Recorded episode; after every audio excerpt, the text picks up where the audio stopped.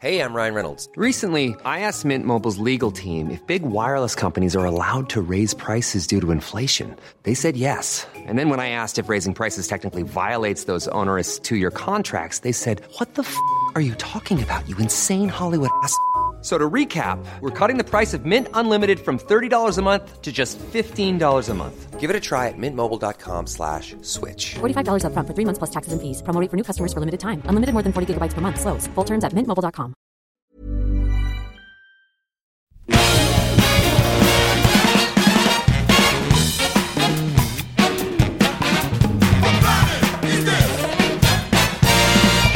Bienvenue dans ce nouvel épisode de Capture Mag le podcast, épisode 35, deuxième partie sur John Carpenter. Je suis euh, Stéphane Moïsakis, c'est moi qui vais euh, diriger la conversation, autant que je puisse le faire, n'est-ce pas, avec les trois personnes euh, face à moi. Donc je vous présente vite fait Arnaud Bordas à ma gauche. Mon cher Stéphane, bonjour. Bonjour Arnaud. À la droite, gauche, non, droite, de, de, de- À la gauche, toujours à la gauche. Toujours à la gauche, ouais, c'est ça. toujours à la gauche d'Arnaud Bordas, Julien Dupuis. Ouais, mais moi je me laisserai pas diriger, je te préviens tout de Ah suite, bah, euh, Stéphane. Je le savais. Je suis le Snake Plissken moi, de, de ce Et enfin, à podcast. l'extrême, à l'extrême gauche. Et à l'extrême gauche, Radical. de- Mais presque, presque dans le, le- le gouffre de l'anarchie. voilà. Rafik Djoumi. Salut Stéphane. Salut Raph. Donc, et évidemment, Alain Merci à la technique.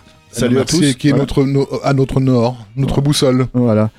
et qui va nous dire deux mots avant de commencer, n'est-ce pas, Alain Deux petits mots sur, euh, sur, le, sur le Tipeee de Capture Mag, et le Tipeee et le Patreon, donc la- la- les deux moyens pour, euh, pour nous financer euh, sur, sur Capture.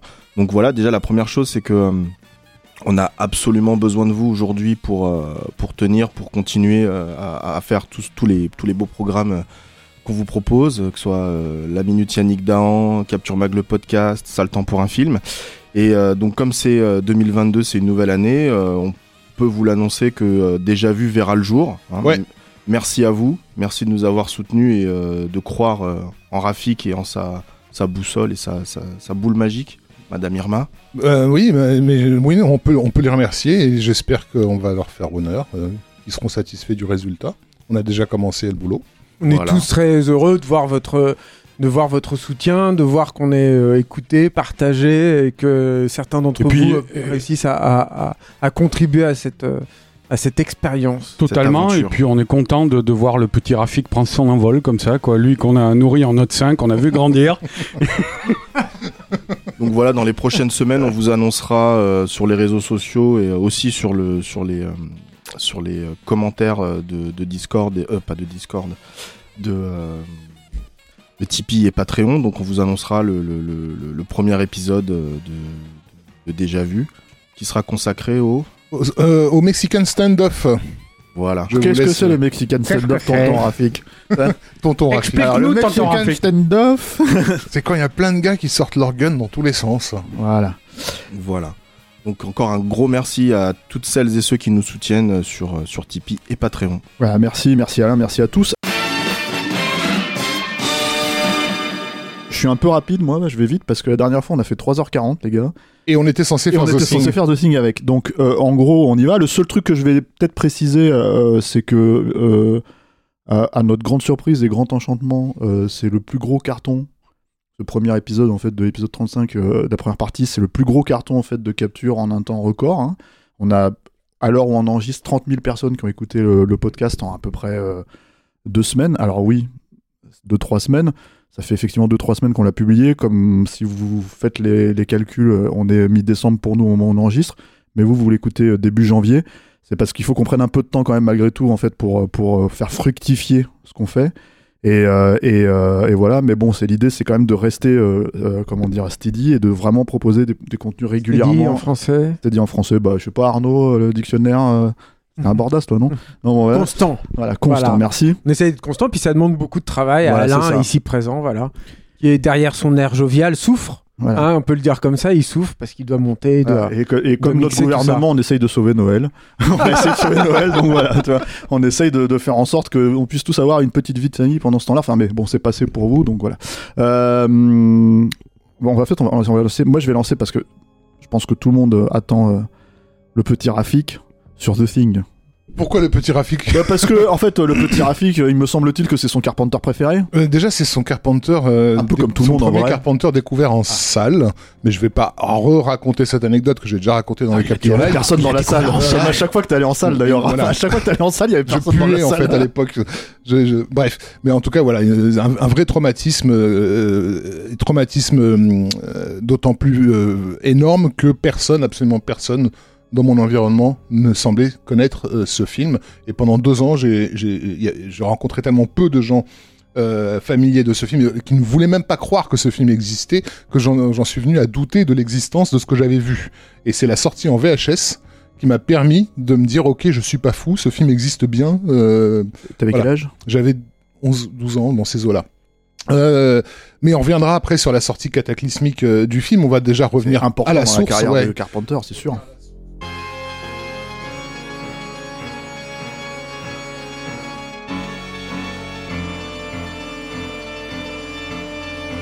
Donc euh, The Thing, comme beaucoup le savent parmi ceux qui nous écoutent, à l'origine, il y a une nouvelle.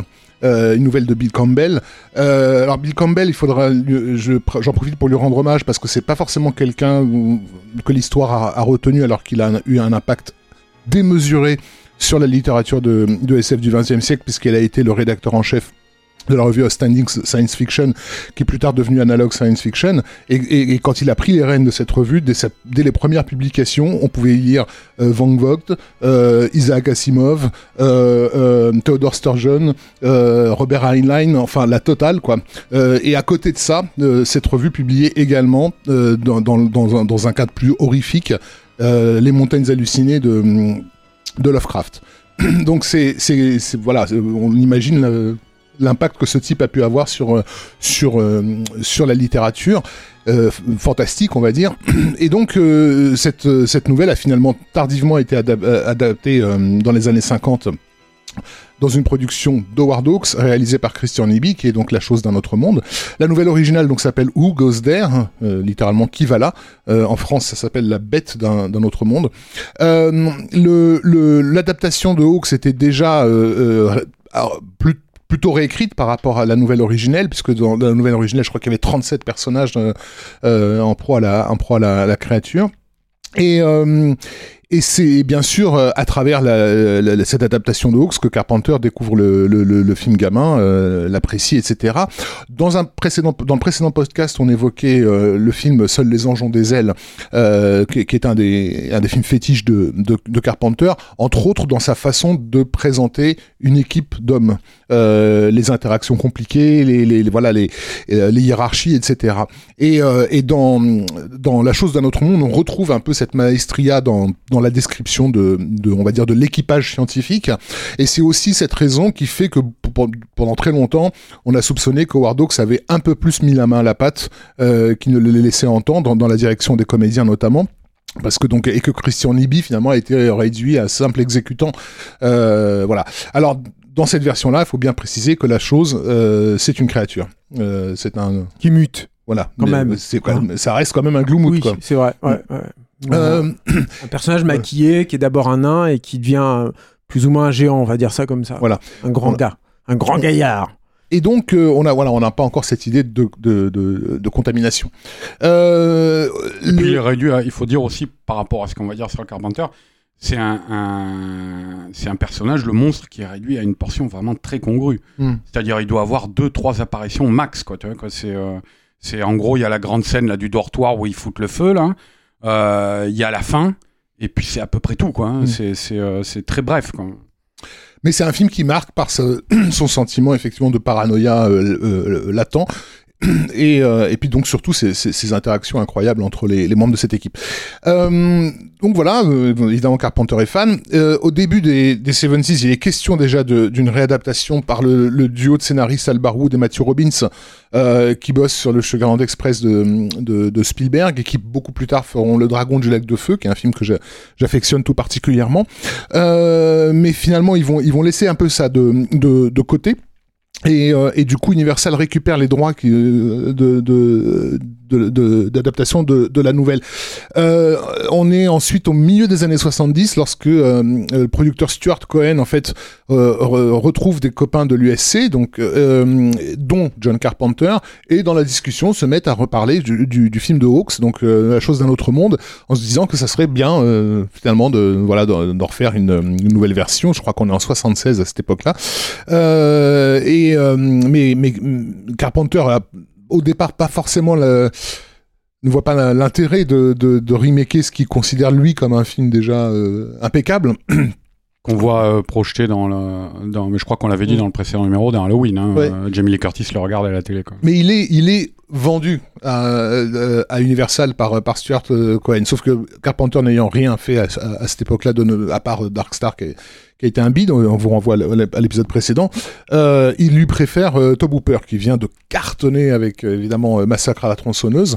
Et Hooper et, et son scénariste vont, vont partir dans une direction un peu to- tordue, une sorte de Moby Dick euh, revisité en fait, très très éloigné de la nouvelle originale, et finalement le projet mènera mènera nulle part. Mais, mais Stuart Cohen va revenir en fait euh, vers, vers Carpenter à intervalles euh, réguliers, et bien sûr après le carton d'Halloween, là tout d'un coup il, il, il a cette carte, en, cette carte en main, sauf qu'à la fin des années 70, Carpenter lui est euh, omnubilé par un projet de, de western euh, qui est El Diablo dont il espère que, que, que le financement va, va, va tomber. Et c'est finalement lorsque le lorsqu'il réalise que El Diablo va pas euh, va pas se faire, euh, qu'il commence à être plus attentif à la, à la proposition de, de, de The Thing. Mais ce qui va vraiment le faire basculer, euh, c'est le travail, parce que je vais pas citer tous les scénaristes qui sont passés Mm. dessus et les différentes versions, c'est le travail de Bill Lancaster. Donc le fils de Burt, euh, donc euh, voilà, euh, jeune homme qui est pied beau d'ailleurs, je crois qu'il a un- une jambe plus petite que l'autre.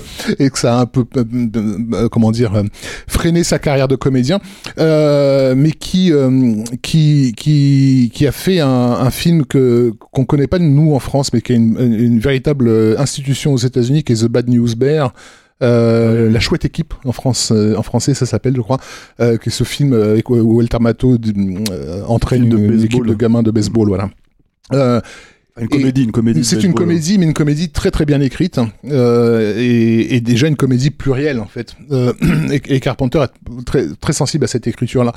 Et, et, et Bill Lancaster, en fait, c'est lui qui a vraiment, euh, euh, de ce que j'ai compris, tiré dans une direction très moderne, très scientifique, en fait médicale, euh, d'essayer de comprendre en fait à un niveau moléculaire comment comment comment euh, comment cette chose se développait. Julien. Non, non, bien sûr, et qui va aussi le tirer vers le body snatchers aussi. hein. Oui. C'est ça aussi qui est, qui est fondamental hein, dans le concept de The Thing.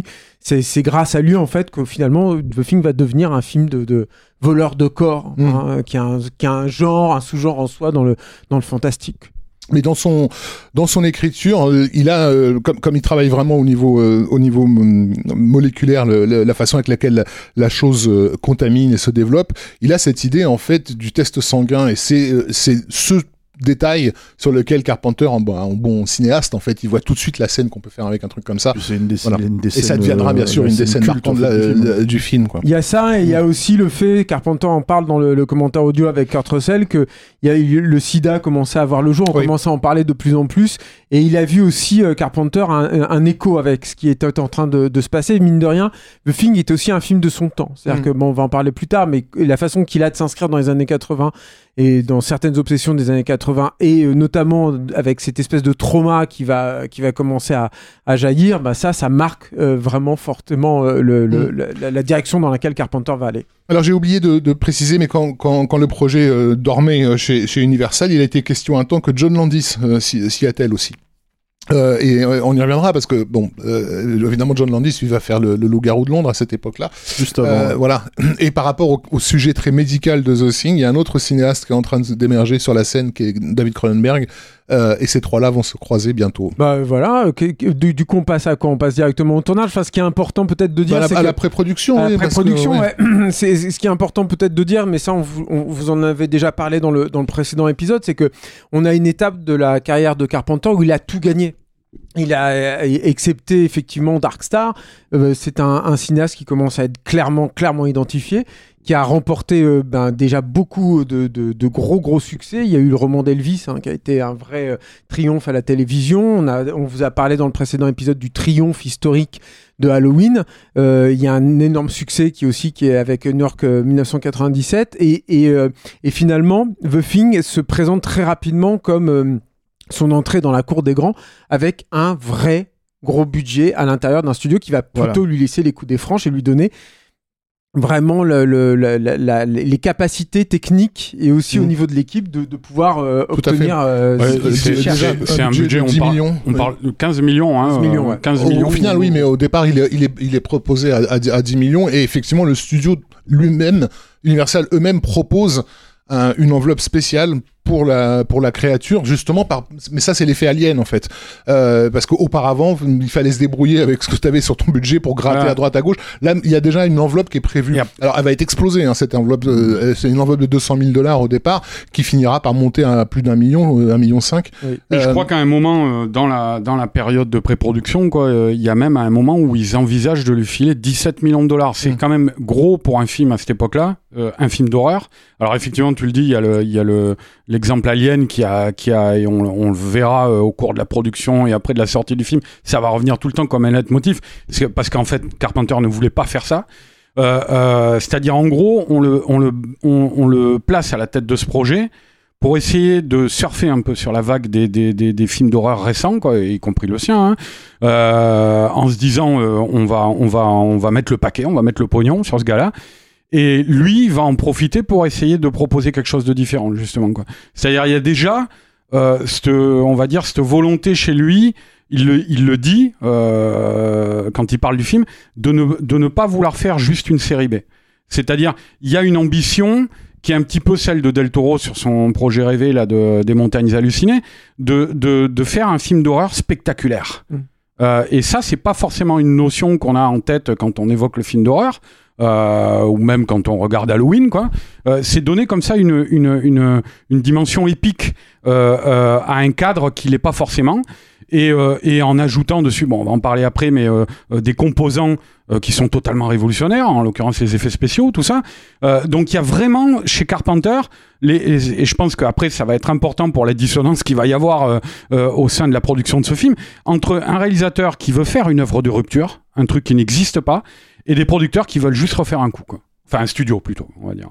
Oui, et quand je parlais du studio, c'est qu'il y a aussi cette composante-là qui est importante. C'est euh, aussi un film qui bénéficie de la du savoir-faire des grands studios. Euh, la- le- je pense que l'élément le, plus important, c'est John Lloyd, qui est le, chef décorateur, qui est une vraie découverte hein, pour Carpenter. Qui est un vieux de la vieille. Hein. Ouais, qui est un vieux de la vieille, on, en reparlera au moment de, de, de Big Trouble, enfin de Jack Burton, mais, euh, mais qui est une vraie, une vraie rencontre, une vraie belle rencontre. Et euh, tous les deux, ils vont parfaitement s'entendre. Et le travail de John Lloyd sera, je pense que c'est important en fait de le souligner parce qu'on on, n'y pense non non pas mais forcément. toute l'équipe a reconnu qu'effectivement le, le type a, a amené une énergie Et, et euh, voilà. au projet que- sur laquelle une- tout le monde a suivi ensuite Et ouais. une patte, et en plus, il, a, il, a, il est pour beaucoup finalement dans la réussite et de l'ambiance, mais aussi des effets spéciaux. On en reparlera aussi tout à l'heure. Et notamment, donc voilà, dans la, la construction de cette de cette base plus vraie que nature en Colombie-Britannique. Enfin, une, une des choses marquantes quand tu découvres effectivement le film en salle, c'est qu'à aucun moment tu doutes que ça a été vraiment tourné euh, dans le lieu dit euh, et que et que mais dans toutes les scènes d'intérieur, t'as froid pour eux, quoi. C'est Ouais, on en parlait hier Ouais. soir avec euh, Stéphane, justement, c'est vrai que les... moi j'ai toujours eu cette sensation dès la première fois où je l'ai découvert gamin, le film. C'est-à-dire, euh, ce qui n'était pas, Stéphane me disait, c'était pas forcément le cas, et c'est peut-être vrai sur un film comme Prince des Ténèbres, on en parlera tout à l'heure. Mais, mais sur The Thing, tu vois les scènes de couloir qui s'enchaînent, et tu sens le, le, la, la, la- le froid à l'extérieur, quoi, en fait, quoi. Tu vois, le, vraiment le, le côté isolé, comme ça, et le côté. euh, a- après, juste sur le, le décorateur, tu disais, euh, il y a, moi, je pense que lui, c'était important parce que c'était effectivement un vieux de la vieille qui, qui avait beaucoup tourné à Hollywood, tout ça, et qui faisait un peu en fait figure de d'ovni au sein de cette production. Parce que c'est Dean Cundey, le, le chef op, euh, euh, qui racontait justement que il disait nous, euh, à cette époque-là, toute l'équipe, c'est-à-dire la famille Carpenter est en train de se constituer sur ce film, et il disait on était tous des gens. Et lui, il dit moi le premier, qui venions littéralement de série Z, quoi, de trucs faits avec des bouts de ficelle et machin et où il disait on s'est retrouvé sur ce film de studio à 15 millions de dollars avec des ambitions énormes Et, et, euh, et du coup, on, est, on, on, avait tous cette sensibilité-là, quoi, de, de, de jeunes à qui on offre le, le qui viennent de, de, euh, comment dire, euh, pas de la pauvreté, quoi, tu vois, mais enfin d'un- truc vraiment euh, Un cinéma euh, d'exploitation. d'un ouais. cinéma d'exploitation, et à qui euh, Hollywood leur dit allez-y, amusez-vous, quoi. Et, et où ça va être donc euh, la, la, la... et où effectivement Lloyd à l'intérieur de cette équipe-là faisait un peu, c'était le seul qui faisait un peu office de pilier, c'est-à-dire de, de gars qui avaient du métier, qui Exactement, ouais. Mm. mais qui va lui permettre aussi de relever des défis euh, absolument ahurissants. C'est-à-dire que c'est- c'est aussi, bon, ça a été, euh, on en a beaucoup parlé, mais c'est aussi des, plateaux qui vont être réfrigérés, ce qui va être, enfin, qui va avoir un surcoût euh, pas pas du tout négligeable et qui va aussi mettre euh, l'équipe, les comédiens dans un contexte tout à fait particulier. C'est-à-dire que tout à coup, quand ils sont sur le plateau, ils sont vraiment euh, enfermés dans une, une bulle, en fait, complètement coupés du reste de Los Angeles. hein. Euh, surtout que le film est tourné euh, à, un moment où il fait très chaud à l'extérieur. Et il y a ces, ces, ces allers et retours, en fait, qui vont, enfin, on l'imagine très facilement, euh, vont les vraiment, véritablement les mettre, les mettre dans l'ambiance. Et puis, Lloyd va aussi être pour beaucoup dans l'évolution dramaturgique aussi du film. C'est-à-dire cette, impression progressive d'enfermement, mais aussi de, choses qui s'enterrent énormément. C'est ça aussi qui est très fort dans, le, je trouve, le travail de, de John Lloyd, c'est cette capacité à, malgré les moyens, savoir se concentrer sur des tout petits espaces, travailler des, des choses toutes petites. Je pense notamment à, à l'atelier euh, euh, provisoire que se créait la chose pour euh, se construire une soucoupe volante. Il aurait pu en faire un truc beaucoup plus imposant, beaucoup plus grand, beaucoup plus ample. Et non, au contraire, c'est une cave en fait. Et il construit le truc là-dedans. Mais je pense qu'au niveau de l'ambiance, c'est extrêmement payant. Et évidemment, il y a tout le final dans les souterrains en fait de la oui, base parce qu'il y a quand même qui sont vraiment littéralement l'enfer quoi. Ce qui est très payant parce que c'est un huis clos, évidemment. En fait, ce qui est très payant, c'est que d'un seul coup, il y a des vraiment des plans d'espace euh, là. Je, je pense notamment à la soucoupe et tout ça, c'est incroyable. En fait, d'un seul coup aussi, c'est un truc qui fait ressortir le côté épique du film, quoi. Mm. Et, euh, et, et la façon avec laquelle on travaille autour de cette, de cette soucoupe entreaperçue dans, dans, dans, dans le générique, justement, lorsqu'on la devine sous la glace, euh, dans, dans les, dans les plans d'archives et tout ça. Euh, Lloyd, en fait, va, amène avec lui euh, le, le responsable d'effets visuels, Albert Whitlock, euh, dont Julien nous parlera mieux que moi, hein, qui est un grand spécialiste des, de la peinture de la sur verre, peinture ouais. sur verre et Mm. des maquettes à cette époque-là. Enfin, son, son, son, de, de peinture sur verre. on peut citer euh, Tremblement de terre. euh, Il y avait quoi L'homme le- qui voulait à l'Odyssée du- Le Dimbourg. euh, l'Odyssée du Hindenburg, qui- voulait à qui- La cité de la Sikander, c'est lui, la, la, la, la la- la- c'est son, c'est peut-être son plus beau travail en fait. Mm. hein. Techniquement, c'est absolument ahurissant. Il avait eu beaucoup d'argent à l'époque. C'est un film qui n'avait pas fonctionné, qui était un petit peu euh, euh, déjà à l'ancienne, euh, alors que les effets spéciaux film- visuels étaient en train déjà d'évoluer. un film sur la catastrophe du ballon Du dirigeable. ballon euh, dirigeable et lui il s'était occupé donc des, des plans du ballon dirigeable qui sont mais encore aujourd'hui d'une perfection absolument ahurissante et qui euh, qui va effectivement s'occuper euh, c'est pas lui qui s'occupe des plans de, de la soucoupe qui arrive sur la, la, la Non, terre non. au début ça Mm. c'est Peter Curran mais euh, c'est mais lui il va s'occuper donc de la découverte de, de la soucoupe volante euh, qui est euh, tournée euh, en studio et sur le backlot de, de Universal sur un tout petit bout de, de, de parking ouais, avec, avec de la fausse neige. en- Et lui, il peint, il peint tout le reste. Et qui effectivement va donner une ampleur en, en- pas forcément en dissonance avec l'ouverture du film, qui est pour le coup très ample et tout, mais qui va être en dissonance avec ce qui, ce qui, ce qui va survenir en fait dans la suite où on va encore une ouais, fois- une fois se focaliser sur les personnages. L'ouverture du film, on peut juste dire que c'est sans doute le, le- la découverte euh, du vaisseau spatial dans la glace, tout ça, c'est sans doute le passage le plus proche de- du film de Hawks, quand même, Mm, de c'est Nibi. vrai. C'est il y a le, le- le- c'est-à-dire Nibi et Hawks consacrent autant de temps quasiment, si c'est pas plus même, je crois, euh, à la à la- à l'expédition pour aller découvrir ce vaisseau. Euh, Il y a des longs plans. Euh, euh, je me rappelle avec ces, ces personnages qui font la ronde comme ça autour du, du vaisseau pour en, en délimiter la, la circonférence, tout ça. Et euh, c'est après que le film vraiment se sépare. Oui, de- tu vois, ils arrivent à en faire la circonférence si mes souvenirs sont bons dans le film de Hawks, alors que là ils peuvent pas en fait. C'est ça aussi le Non, ouais, truc. là c'est dans un cratère gigantesque. c'est un truc qui, de toute façon, enfin, c'est là où on se retrouve avec du Lovecraft de, de- tout craché, hein, c'est les montagnes hallucinées, littéralement. C'est-à-dire, c'est un truc qui, de toute façon, va les écraser. Et je pense que cette, euh, encore une fois, cette dissonance, désolé d'utiliser à nouveau ce mot-là, mais euh, cette dissonance va fonctionner encore plus sur un film qui va se concentrer finalement sur l'humain, parce que c'est l'autre truc aussi euh, qui est amené par Lloyd par Carpenter et par Dinkende, et on va en parler parce qu'il faut, quand même parler du bonhomme au bout d'un moment par Rob Bottin plus tard, qui est le travail sur les couleurs et notamment donc juste sur la direction artistique du film. Il y a, aussi ce travail-là sur les visages humains qui sont finalement le seul élément colorés avec la chose qui vont ressortir du, du, du contexte du, blanc, film euh, qui est finalement très très monochrome et tu te concentres finalement très rapidement sur ces visages. Il y a un truc qui est moi qui m'a toujours frappé dans The Thing, c'est que je pense ça fait partie de ces, ces, ces films où tu te souviens je pense qu'on a tous en tête tous les visages des personnages de The Thing. Tous, tout le monde s'en souvient déjà parce que c'est des gueules, parce qu'ils sont ensuite très Les différents. noms même. Il, des- qui se, qui- comment dire, il arrive à les caractériser très très rapidement dans Ah. leur posture et dans leur façon de se comporter. All male cast. Et, euh, et- et voilà, Oui. voilà. Alors ça c'est le truc ça, c'est le, le- le truc euh, qui était compliqué au niveau de la production sur un, sur un tel budget. Effectivement, Mm. Le- à la différence d'Alien, il n'y a absolument aucune femme, et ça, c'est un choix, euh, un choix délibéré de, à la différence de l'original. de, dé- de se débarrasser de toute allusion euh, érotique. C'est ou- un voilà. film stérile, c'est un monde stérile, le C'est monde ça. de, de The Thing. C'est un monde où il a- n'y a, effectivement que des hommes. Et euh, dans l'écriture de, de Bill Lancaster, il y avait eu aussi cette idée, je pense, brillante d'un point de vue cinématographique, de, de démarrer au, au cœur de l'action. Euh, euh, puisque donc, à, passer ce générique où la soucoupe euh, euh, s'écrase sur Terre, on imagine des milliers d'années avant, avant notre ère.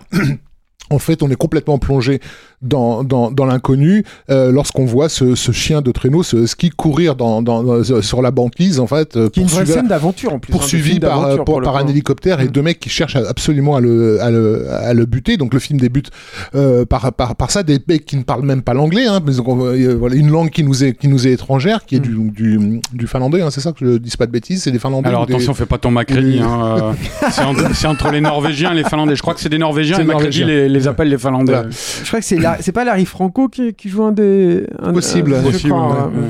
Possible. Euh, euh, donc, qui, qui, qui donne aussi une des scènes d'ouverture les plus remarquables de, de cette de cette décennie. Enfin, Ah tu ouais, peux tu clair. peux pas ne pas te demander qu'est-ce qui se passe sur Qu'est-ce une qui se séquence passe hein pareille. Voilà. ce, ce chien dans la neige poursuivi par un hélicoptère qui le tire dessus. Et pourquoi ils veulent le tuer, quoi? Parce qu'en Pourquoi fait, ils veulent le- tuer? Non, mais- mais pourquoi ils n'écoutent pas les, les, les héros? Parce que donc, je resitue pour ceux qui ont, qui ont, euh, Qui ont la film, mémoire du film, mais, mais, mais le, le, le camp américain nous est présenté à travers cette scène d'action. Hmm. Puisqu'en fait, ils se demandent de c'est quoi ce bruit d'hélico, ils sortent et, donc là tu as un panneau qui suit l'hélicoptère qui tourne autour du camp. Donc en fait déjà on te, présente euh, ce qui sera nos personnages principaux, mais aussi le camp dans lequel ils se trouvent et ils sont face à ce, à ce, à ce mystère de cet hélicoptère qui voilà qui, qui atterrit et des, et des types qui sortent et qui, qui cherchent à tirer sur les chiens et, et qui dont les balles perdues blessent un des membres de l'équipe américaine. C'est-à-dire c'est- ils sont tellement obsédés par ce chien qu'ils se foutent de savoir s'il y a un humain ou pas euh, qui se met en travail. Il y a une urgence, voilà. Ouais. Bah, ça, c'est ce plan euh, qui, est, qui est très frappant en fait où le, le tireur de l'hélicoptère euh, alors je sais pas si l'hélicoptère a déjà explosé ou pas Mm. mais en tout cas se dirige euh, il a déjà mis au sol un homme mais sans faire exprès la balle euh, oui, non, le- l'hélicoptère a déjà explosé, je Ouais, pense. L'hélicoptère a déjà explosé. Donc le gars est tout seul, il s'en fout, il continue d'avancer. Et il passe, il y a ce plan où il passe en fait au milieu de Macready et des autres qui sont par terre. Mm. Et en fait, tu te dirais dans une sorte de, de, de, de, de folie, truc comme ouais. ça, bah Ouais. de folie meurtrière, de, Mm. euh, proche d'un acte terroriste, ou truc comme ça. Le, le type, il voudrait faire un carton euh, maximal, tu vois. Et en fait, le gars, il va tout droit, il suit le chien. Et c'est là où ça devient finalement absurde. Au départ, tu te dis, tiens, il a l'air de poursuivre ce chien, ouais, effectivement, il tire sur ce chien. Et en fait, là, à ce moment-là, tu te dis, mais il n'est là que pour ça, le mec. Et il va même y passer, il s'en fout, il, il veut juste buter le gars. Il- Donc, euh, Il y a une clé de, de, de, de- de scène de déshumanisation, en fait. C'est-à-dire que c'est comme ça qu'on la lit la première fois, en fait, dans le truc. C'est qu'on se dit, mais pourquoi il voudrait tuer un chien qui a l'air sans défense? Pourquoi est-ce que, tu vois, il, il part dans la folie? Et Mina, c'est lié au sujet du film, donc euh, forcément, Ouais. ça, ça marque aussi pour ces raisons-là, quoi. Et puis, euh, et puis effectivement, tu as cette manière de présenter avec ce chien qui échappe à, à ce tireur, euh, de présenter dans l'action euh, tous les personnages. personnages. C'est vrai que tu vois tout de suite le chef, des- le, le maître chien, qui, euh, qui a une réaction par rapport à ça, qui est un personnage qui a très peu de dialogue. Et, et, qui est très riche justement, Ouais. justement dans le traitement. Euh, tu as euh, le personnage joué par Donald Moffat où tu comprends que c'est l'officier de sécurité puisqu'il est armé, Mm. il sort son flingue pour tirer et puis on voit que euh, il fait mouche tout de Ouais. suite quoi. C'est un tireur d'élite. Donc voilà, en, en à peu près je crois 5 minutes, ils nous ont présenté quasiment, euh, euh, enfin en tout cas une bonne partie des personnages. Et, sans, et ça aussi, c'est un, truc à saluer du scénario, sans backstory des personnages. C'est-à-dire que c'est ça aussi qui m'a toujours frappé dans The Thing, c'est que tu identifies les personnages, tu sais qui ils sont, tu, tu as compris, tu Ah, vois, en tout cas, ça c'est l'héritage de Wardox, hein, Mais- la mais- fonction fait, la, Mais, fait tu, le mais personnage. par contre, tu ne sais pas d'où ils viennent en fait. Tu connais pas le passé. Alors je crois que c'est Kurt Russell qui, a, qui lui s'était imaginé que Macready était peut-être un ex-militaire, un, ex-pilote alors, d'hélicoptère mais- mais parce militaire. que c'était laissé complètement à son, à- à son- Mais- à- mais voilà, exactement, parce que lui, il avait travail. besoin de cette assise-là dans pour le scénario interpréter de le personnage. dans le scénario euh, rien, dans quoi. le scénario de Bill Lancaster, il était juste noté pour Macready euh, good pilot euh, Head's Cold, euh, The Pay is Good. Donc voilà, bon pilote, il déteste le froid, mais la, paix, la Ouais, paye c'est est Kurt bonne. Russell qui, en- avec Carpenter qui en ont fait un, un meneur d'homme, quoi. C'est-à-dire, il y a un moment, je crois que quand ils vont ça- pour partir ça, euh, repérer une- le camp déjà, norvégien. Déjà, c'est une invitation à, à- à- à travailler pour le comédien. C'est genre, démerde-toi pour aller chercher qui était ce, ce Mm. personnage. Et surtout, comme, comme l'a dit Julien, ou comme tu l'as dit, c'est dans l'action qu'ils vont, qu'ils vont se révéler aux Et spectateurs. puis ils ont ils ont rajouté du coup euh, des lignes de dialogue, tu vois quoi. C'est-à-dire euh, t'as cette scène où ils partent euh, dans le camp norvégien avec le, je crois que c'est le, le Toubib ou le météorologue, là, je sais plus, avec Macready. Et où euh, le gars il dit clairement à Macready on décollera euh, si tu le décides euh, Mac tu vois. Euh, donc c'est vraiment le- le personnage n'était pas comme ça sur le papier et c'est Carpenter et Russell vraiment ouais, qui en ont fait un, un leader. Donc, de, de ce camp norvé- norvégien. Donc voilà. Donc du coup, il y a, il y, a, il y a une forme de flashback qui nous permet de comprendre à travers le film qui récupère euh, sur place euh, qu'est-ce que c'était que cette, euh, qu'est-ce qui a détruit cette cette base cette base norvégienne. Donc ça, c'est des images qui ont été tournées par Whitlock, les, les images en noir et blanc, euh, 16 mm ou je sais pas quoi, enfin de, de sorte de, où les Norvégiens font sortir le, Ouais. le bloc de glace. Ah oui, oui, oui. Mm, mm. Et, euh, et, et en fait, Lloyd utilise, euh, utilisera le- les, les restes du décor détruit de la fin du film pour, pour C'est ça, certains des pour faire la base norvégienne. Ah, c'est la base- base la base norvégienne, norvégienne, c'est le, Mm. c'est la base de, de principale du film, euh, Ce qui, est qui, une, i- ce qui est une idée qui est, brillante. qui est explosé dans le final Ouais. avec une, une- des véritables effets pyrotechniques super impressionnants. Et ils ont récupéré après les ruines de ça. Quoi. Mais ce qui est, ce qui est formidable parce que euh, c'est- c'est la- la- la- le, le fonctionnement en fait de cette euh, base norvégienne, c'est en, en fait le, le film te dit voilà ce qui va arriver.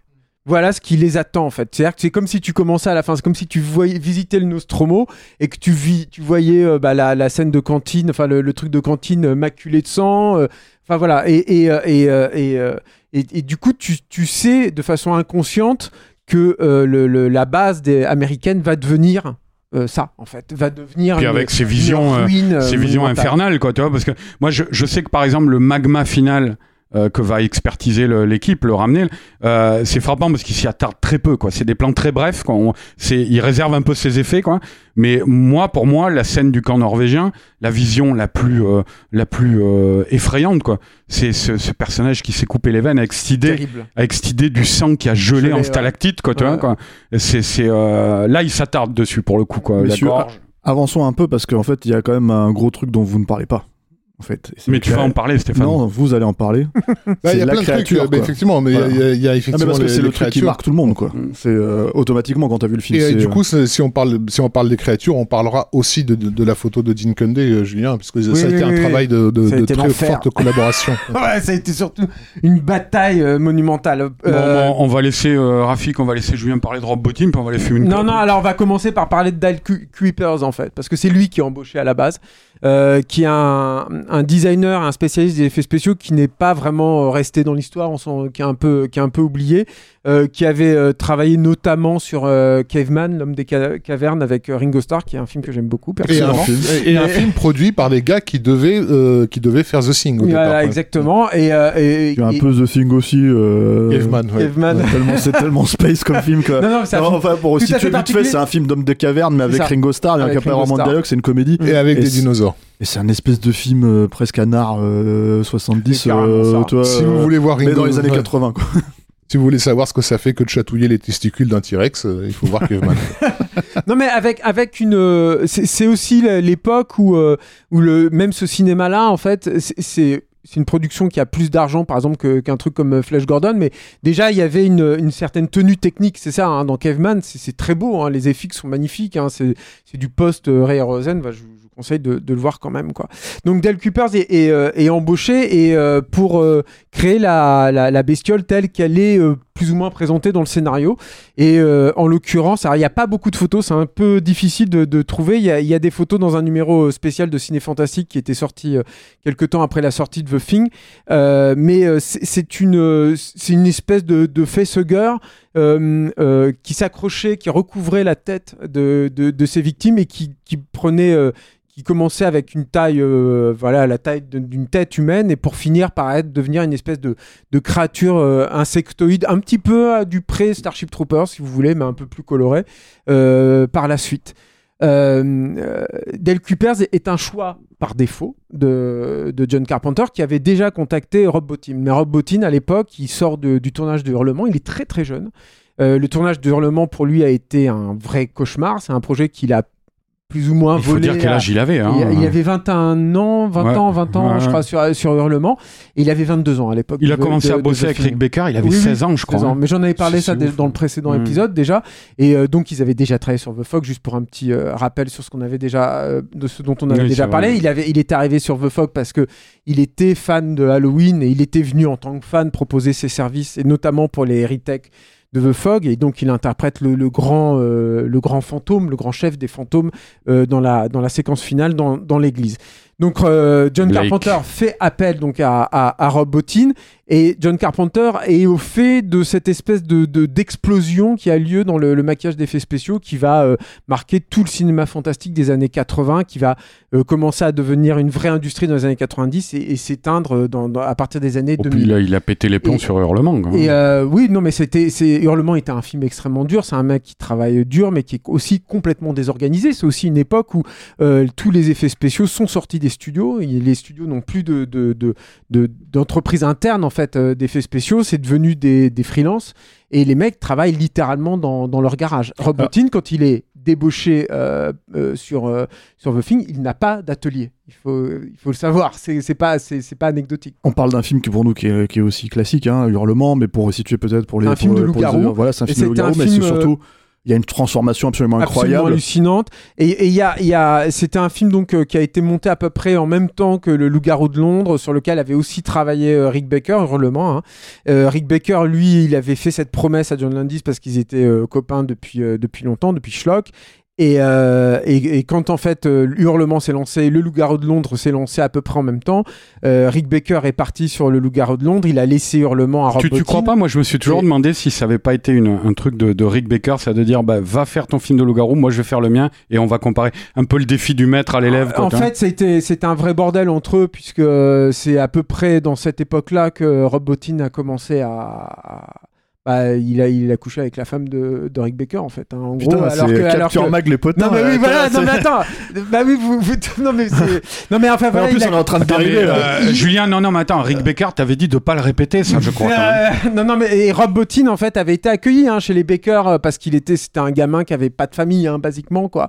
Et, euh, et donc, et on imagine que Rick Baker était, euh, était euh, désarçonné quand il a appris ça, surtout que tout le monde dans Ils son avaient 10 atelier- ans d'écart hein, pour situer. Ouais, ouais, et tout le monde dans son atelier savait euh, que le jeune Rob Bottin couchait avec sa femme, sauf lui, lui il l'a appris en dernier, et il l'a appris, euh, je crois, juste après le Loup-garou de Londres, justement, dans ces eaux-là, et au même moment, donc il y a ce, ce truc de concurrence qui existe. Bref, ça n'a rien à voir avec The Film, je Capture ne sais pas pourquoi je suis allé là-dedans, mais, mais c'est ta ça, faute. ça, c'est euh, mais qui, qui arrive et qui Ce qu'on peut dire par rapport à Hurlement, quand même, et pour raccrocher avec The Thing, Euh, c'est que Rob Bottin, il amène, alors effectivement, comme tu disais, il y avait une véritable ébullition à cette époque-là qu'a su capter Carpenter dans le domaine des effets spéciaux de maquillage. Euh, mais euh, euh, ce que, je sais pas si on l'avait déjà évoqué ça dans le précédent épisode, mais ce que ce qu'a gagné un mec comme Bottin sur un film comme Hurlement, c'est euh, de pouvoir, et ce qui n'était pas du tout euh, acquis pour euh, un maquilleur à l'époque, de pouvoir se mêler de la photo. Et ça, ça va être la lumière du film dans The Thing pour la crédibilisation du monstre. Oui, ça va être mais quelque ça- chose de super important. Ça, j'en parlais, ça va pas se faire sans, sans mal. hein, Bah, d'ailleurs. c'est c'est- en fait sur, juste Il sur a couché avec la femme de Dean Day et non, non, non, mais, sur Hurlement, non, on t'as- brûle en fait, il a, étapes là, mais il a euh, gagné ça comme ça parce que Joe Dante euh, avait vu ses tests de Mm. loup-garou, il y croyait pas, il disait non, il faut que tu le refasses, il faut que tu le refasses. Il voulait à tout prix qu'il le refasse. Donc Robotine est parti et puis euh, il a pas, il a pas refait. Il a juste changé l'éclairage et, et il s'est mêlé de l'éclairage. Il a pris l'éclairage en main. Et là, il a remontré les tests à Joe Dante et John, lui a dit ah mais c'est super, ça fonctionne super bien. et Alors, tout. ça fait ça fait 4 minutes qu'on parle d'hurlement. Non, non, mais Thing. non, mais alors ce qui est important de Rob Bottin, c'est que c'est- c'est aussi un mec qui, comme tous ces grands talents des, des effets spéciaux de maquillage, et ça c'est pour le coup très très important aussi sur The Thing, euh, a une euh, comment dire, il a une il, il a une, une vue globale en fait de la scène. C'est-à-dire que c'est pas simplement des artisans comme étaient les Westmore par exemple dans les années euh, dans les années 50. Ce sont des fans avant tout qui ont consommé comme John Carpenter plein plein de films d'horreur et qui ont souvent en plus la volonté de devenir eux-mêmes réalisateurs. Rob Bottin quand il fait la promotion de tous ces films-là, il le dit très clairement, il dit je veux devenir réalisateur, je veux pas rester là. Donc il y a effectivement une, une volonté de créer ce sera jamais le cas d'ailleurs. Euh, Non, malheureusement, mais euh, malheureusement, heureusement, je sais pas ce que ça aurait donné, mais j'aurais été quand même très Ouais, de le voir. Mais, mais, euh, mais donc il y a cette volonté-là, et c'est vrai que ça c'est important pour, pour The Thing. Et alors donc le truc de, de, de, de Rob Bottin, c'est que ce que, ce que fait Del Cupers ne plaît pas euh, euh, énormément. Euh, John Carpenter revient à la charge auprès de, Rob Bottin et Bottin finit par accepter par monter sa propre, structure et c'est là en fait où Bottin va avoir cette idée de, génie qui il va prendre au pied de la lettre le titre du film en disant c'est une chose donc c'est pas un insecte c'est pas une créature euh, végétale c'est pas Voilà, parce que sur le pas un dans- insecte dans le scénario, c'est pas un reptile dans le scénario, c'était une sorte d'insecte un peu proche de l'alien Voilà, de Ridley Scott. c'est ce qu'on disait. ouais. Voilà, et, et il va lui dire, euh, en fait, les gens, quand ils vont parler du monstre, après, ils vont dire l'insecte. Tu vois, ils vont pas dire la chose. Le, le- le truc avec euh, euh, que Robotine va, va apporter donc sur la, la créature, c'est que son idée, c'est que c'est une créature qui a voyagé partout dans, dans, dans, dans toutes les galaxies et qui a euh, enregistré toute forme de vie euh, diverses et variées et qui se sert de toutes ces formes de vie qu'elle a pu rencontrer comme une espèce de mémoire vive en fait de la vie extraterrestre pour euh, euh, bah, subsister, se défendre. C'est pas une, créature qui est en soi agressive, c'est juste qu'elle veut se, se défendre et, euh, et, et proliférer. Et euh, c'est dans- totalement dans- implicite dans le film, c'est pas explicite du tout, c'est voilà, vraiment une idée tout- euh, En fait, un tout petit peu conceptuelle quoi. voilà, c'est ça. C'est-à-dire qu'on comprend un petit peu, et ça, c'est aussi c'est une nouveauté. Et évidemment, c'est là aussi on peut rapprocher ça de, de- de- de- du travail de Carpenter à l'époque, c'est qu'il y a quand même cette scène d'autopsie où on essaye de t'expliquer en gros ce qui se passe et où on te montre des gros plans, ce qui se faisait pas du tout en fait, d'un organisme qui est censé avoir un développement logique. Ça aussi, c'est assez nouveau, c'est-à-dire que avant, on réfléchissait au look en fait des, bestiaux, mais pas forcément à la façon dont ils peuvent fonctionner, à la mécanique du truc. Là, par exemple, un, élément extrêmement marquant de, l'autopsie, c'est quand on te, dévoile l'os. Et tu vois très bien quand tu vois un os comme ça qu'il y a des, des protubérances dans tous les coins et tout. Et tu comprends intuitivement, je trouve en tout cas, comment ça fonctionne. C'est-à-dire qu'un os, c'est un objet plutôt lisse, facile à identifier. Et là, c'est un truc pas possible, euh, avec des formes dans tous les coins, des creux, euh, des, bosses. Et là, tu te dis, ah oui, donc d'accord, elle, elle fonctionne comme ça. Et le truc aussi que va faire euh, Rob Bottin là-dessus, son, intérêt, c'est que la grosse révolution des effets spéciaux à l'époque, c'est effectivement donc les transformations. C'est ce qui est en, train d'être créé avec Hurlement et puis avec le Loup-garou de Londres. Et, Bottin va pousser ça à son extrême. C'est-à-dire que, et, basiquement, il va créer une créature par plan.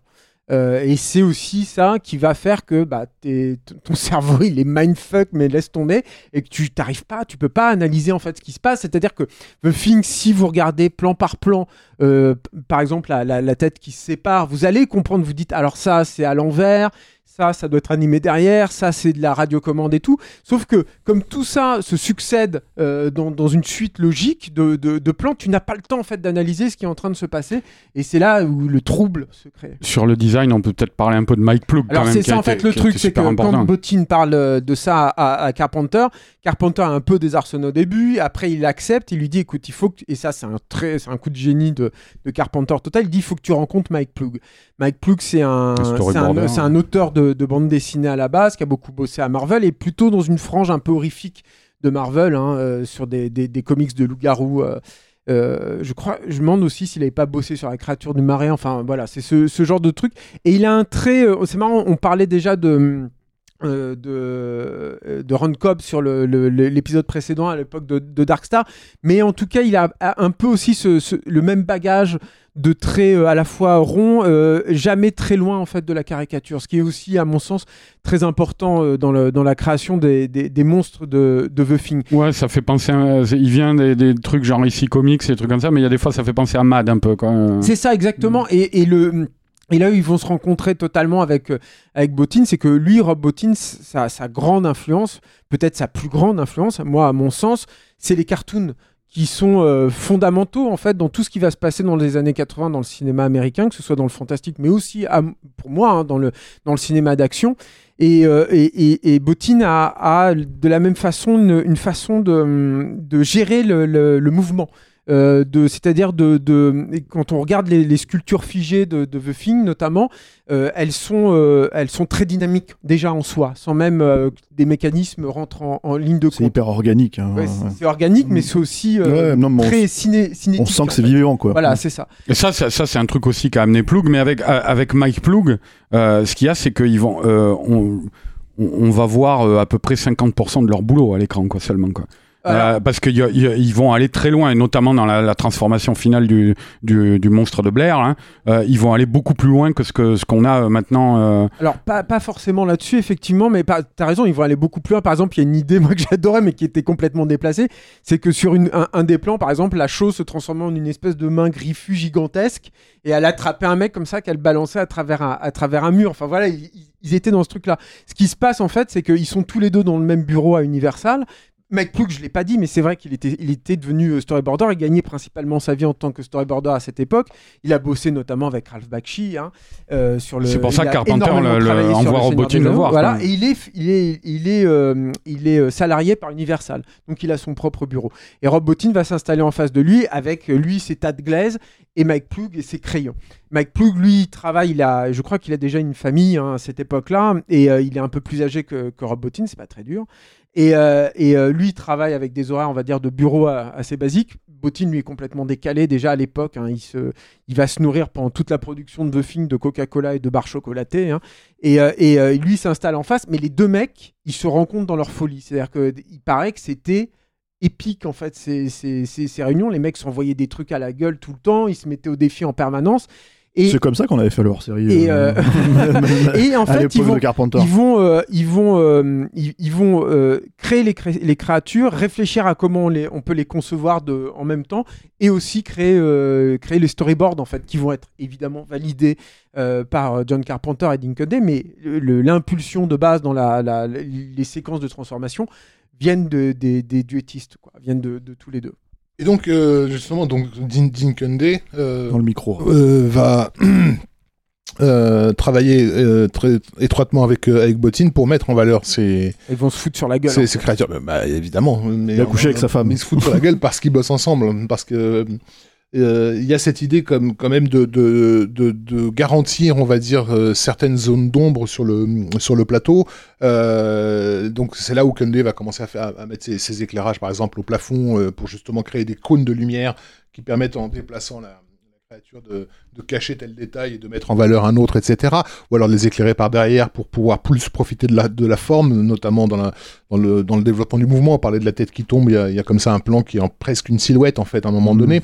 Euh, et, euh, et, et, il va euh, travailler étroitement avec Panasonic aussi sur la possibilité euh, de, d'un capteur qui puisse faire des mises au point euh, très rapides en fait euh, sur, sur l'avant, l'arrière, etc. Et aussi, il a l'intention de jouer sur le, le, défilement de, la pellicule durant ces séquences-là, mais, euh, mais, mais ils vont être limités par la technique parce qu'il il voudrait passer de l'accéléré au ralenti dans un même, dans un même plan. Et à l'époque, on ne sait pas encore on sait pas encore faire ça. Mais en tout cas, c'est des, des, choses qui sont voilà, prises en, en considération. il l'utilise, hein, c'est-à-dire qu'il y, a de la, il y a de la pellicule des, qui défile à l'envers, il y a effectivement des, du filmage, euh, disons, ralenti pour que ça passe en accéléré euh, ultérieurement. Il y a des décors aussi construits à l'envers avec des, des, créatures du coup qui semblent se coller au plafond euh, euh, d'un seul coup. Tous les trucs en fait qui existent ah, sont, sont, sont, ouais. sont, permis. Par contre, il, en fait, Rob Bottin est très très mal vu hein, du reste de l'équipe. Il va avoir un retard considérable. Euh, et euh, euh, donc Larry Franco notamment le déteste. Il le dira ultérieurement hein, et ça c'est très très très très mal Larry passé. Franco, Larry Franco pour préciser producteur. producteur on en voilà. avait je crois déjà un peu parlé, sur le C'est c'est le producteur on va dire de plateau, c'est-à-dire c'est lui qui est là pour s'assurer que les choses. Il soient... met les mains dans le cambouis. Ouais, producteur soit, et voilà. assez régulièrement premier assistant réalisateur. Voilà. C'est-à-dire c'est le mec qui, qui, panique à chaque fois parce qu'il y a des dépassements budgétaires. Les, quoi. les premiers assistants réalisateurs ils souffrent quand il y a des effets spéciaux mmh. de maquillage parce que tu les, les mises en place durent des je crois que c'est c'est euh, pour la séquence du massage cardiaque c'est 8 heures en fait de mise en place. Quand il euh, quand il crée l'effet euh, alors c'est quand la tête se détache euh, Bottine il, il, en fait Bottine est aussi quelqu'un de complètement irresponsable quelque part à cette époque-là. C'est-à-dire qu'ils font des mélanges des mixtures ils ne savent pas ce que ça va donner au final. Et là notamment euh, ils, ils vont pour tourner cette scène avec la tête qui est en train de se détacher et, euh, et, et, Carpenter, juste avant de la tourner, il dit non, non, attends, pour des raccords, il nous faut une barre de feu. Et c'est la barre de feu, vous savez, c'est un tube de propane. Enfin, enfin on, on, met du propane dedans, un tube en, en, fer. Il y a des petits trous qui sont percés, on met du propane. Et du coup, on met un briquet, ça fait des flammes qui peuvent être contrôlées. Et il commence à tourner, et Bottine se dit, mais putain, euh, ça se trouve, les mélanges là qu'on a fait infernal, c'est inflammable. Et c'est inflammable, ça se met à exploser, ça, met, ça se met à, à, à brûler d'un seul coup. Quoi. Et donc, évidemment, il faut tout retourner ensuite. Et évidemment, c'est extrêmement euh, pénible et, compliqué pour tout le monde. Et donc, il y a beaucoup, beaucoup de luttes avec, euh, avec Dinkunde. Dinkunde lui cherche en fait à éclairer beaucoup les, créatures et à accentuer leurs couleurs. C'est-à-dire que ça aussi, c'est l'autre truc qui vient de Rob Bottin, c'est que l'épiderme de ces monstres est excessivement coloré, y compris quand il fait des fausses têtes. C'est-à-dire qu'il À l'intérieur même. hein. il, il rajoute euh, sur les peaux, par exemple, de, de- de ces personnages humains avant même leur transformation, il rajoute beaucoup, beaucoup de, de magenta, par exemple, et beaucoup, beaucoup de bleu.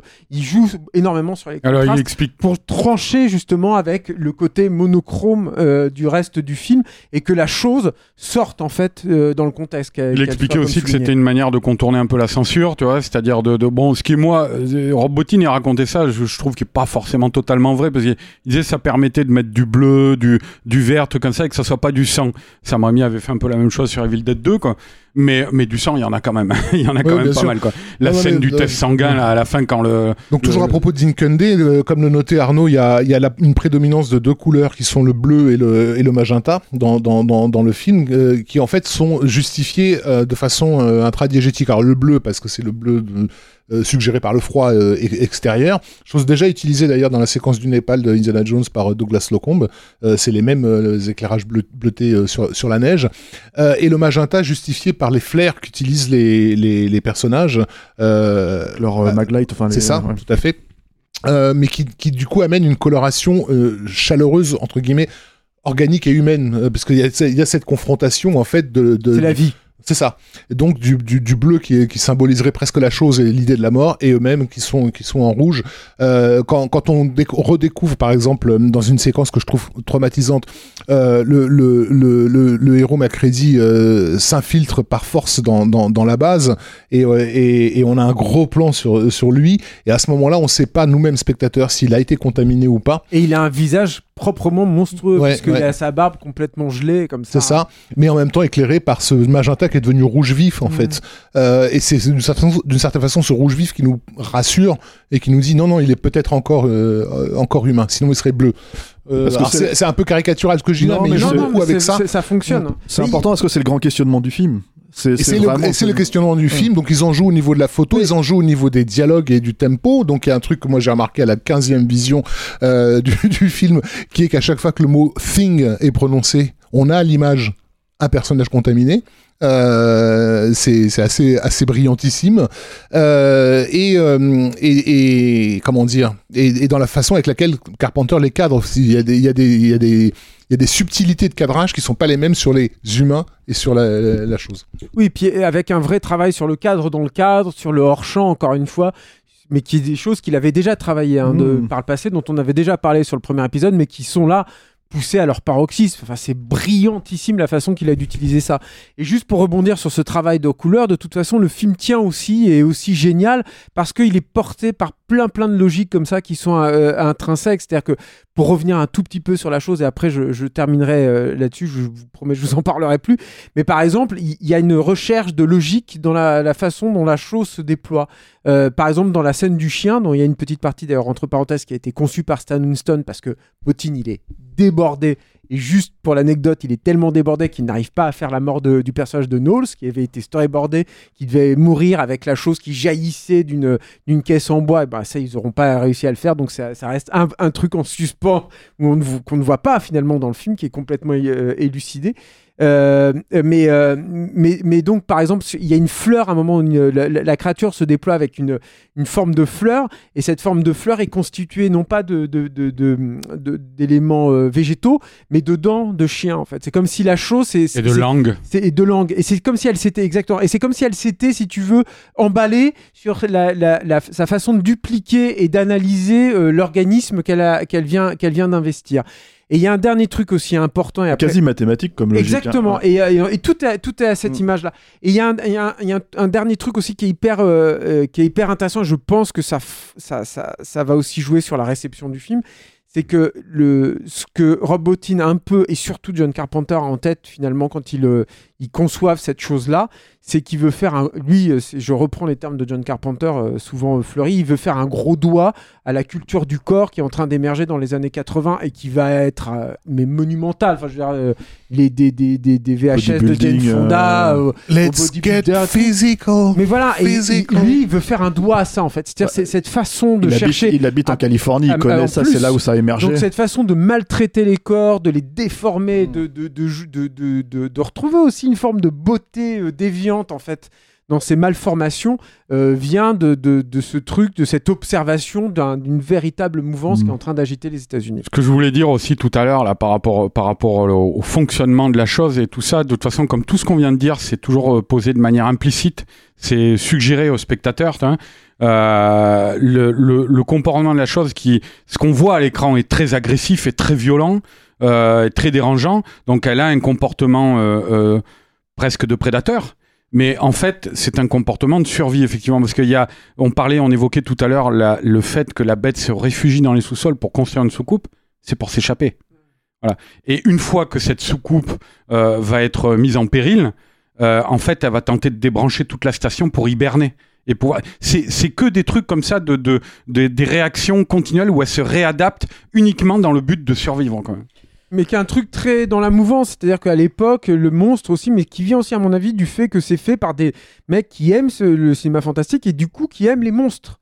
Et le monstre n'est plus simplement conçu comme un amas de haine, euh, machin, c'est conçu comme une, une entité, un organisme, un animal en fait, euh, qui a sa propre logique de vie, sauf que bah, elle, elle, elle fonctionne au détriment de, de la race humaine. Sa, Quoi. propre, un sa virus. propre logique de vie qui, qui, dans son interaction avec les humains, révèle les humains euh, à eux-mêmes, en fait. Mm. Et les personnages, du coup, se, se, se révèlent les uns les autres. Alors, justement, c'est c'est un film de, de personnages, c'est un film d'équipe.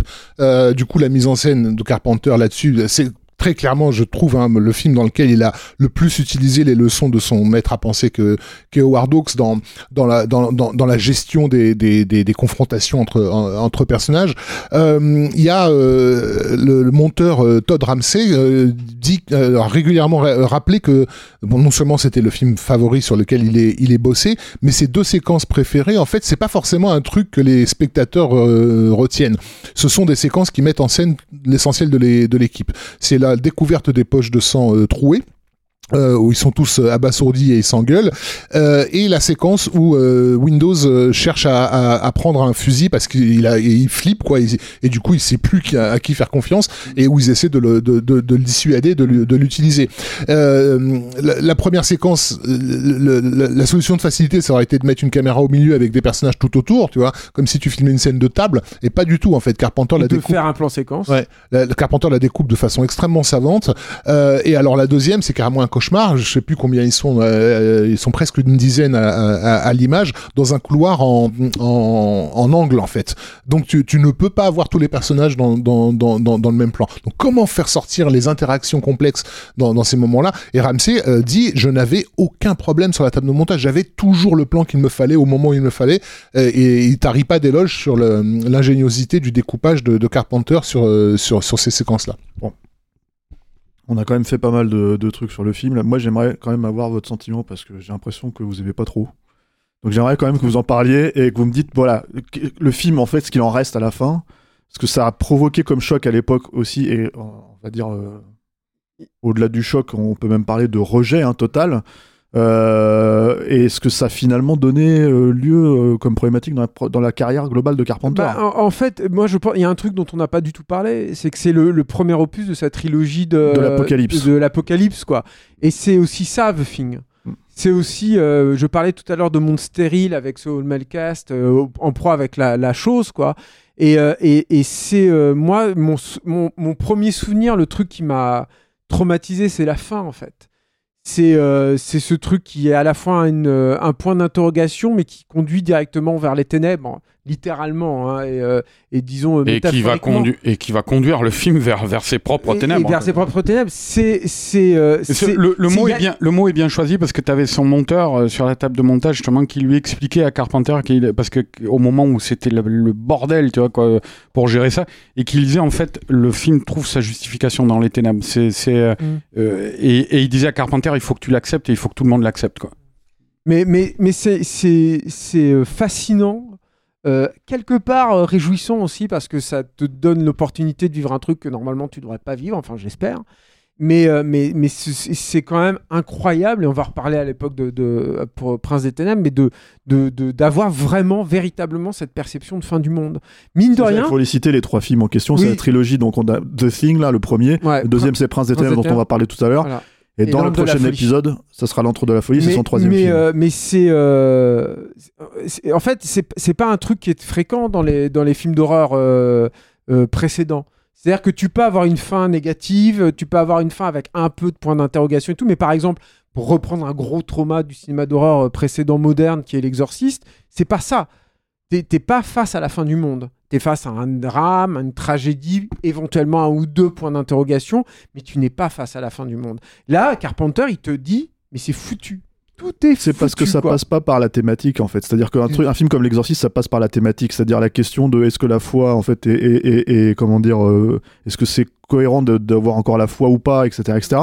Là, en fait, c'est on te suit une- un groupe de personnages et ils ne le racontent qu'à travers eux. Et donc, en ne le racontant qu'à travers eux, puisque c'est ton point d'ancrage depuis 1h40, là, forcément, en fait, tu te dis, ok, c'est complètement. C'est largué, c'est là où t'es largué, quoi. En même temps, il- au départ, il voyait quand même l'acte de, de, de ces deux personnages, euh, le final, comme, comme un acte d'héroïsme ultime, hein, euh, puisque donc en, Ça l'est aussi. en- ça l'est aussi, mais en se laissant geler à mort pour euh, voilà, euh, il protège l'humanité de, de ce de ce de ce danger qui la, qui les menace. Maintenant, effectivement, le film tel qu'il se termine s'ouvre sur l'idée que de toute façon, euh, une fois que les secours sont euh, arrivés, la chose trouvera un moyen de, de, de repartir à la à, à l'assaut. Ce qui est intéressant aussi, c'est que le Keith David, c'est un de ses premiers films euh, importants, euh, et c'est c'est un mec qui, qui vient qui vient du théâtre, donc c'est celui qui fait face à, à, à Kurt Russell dans cette séquence-là.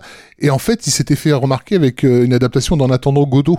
Euh, donc je trouve ça assez amusant qu'il se retrouve euh, dans cette scène Avec euh, deux personnages. dans cette scène finale de deux personnages qui attendent euh, l'inéluctable. En fait. Après, le, le, le, le- c'est c'est clairement le, le, cette, cette fin-là, je le disais, là, va, être la base de tous les problèmes euh, du film au cours, euh, au cours de la phase de post-production. C'est-à-dire après, par, exemple, c'est ce qui va clairement poser problème pendant les projections test.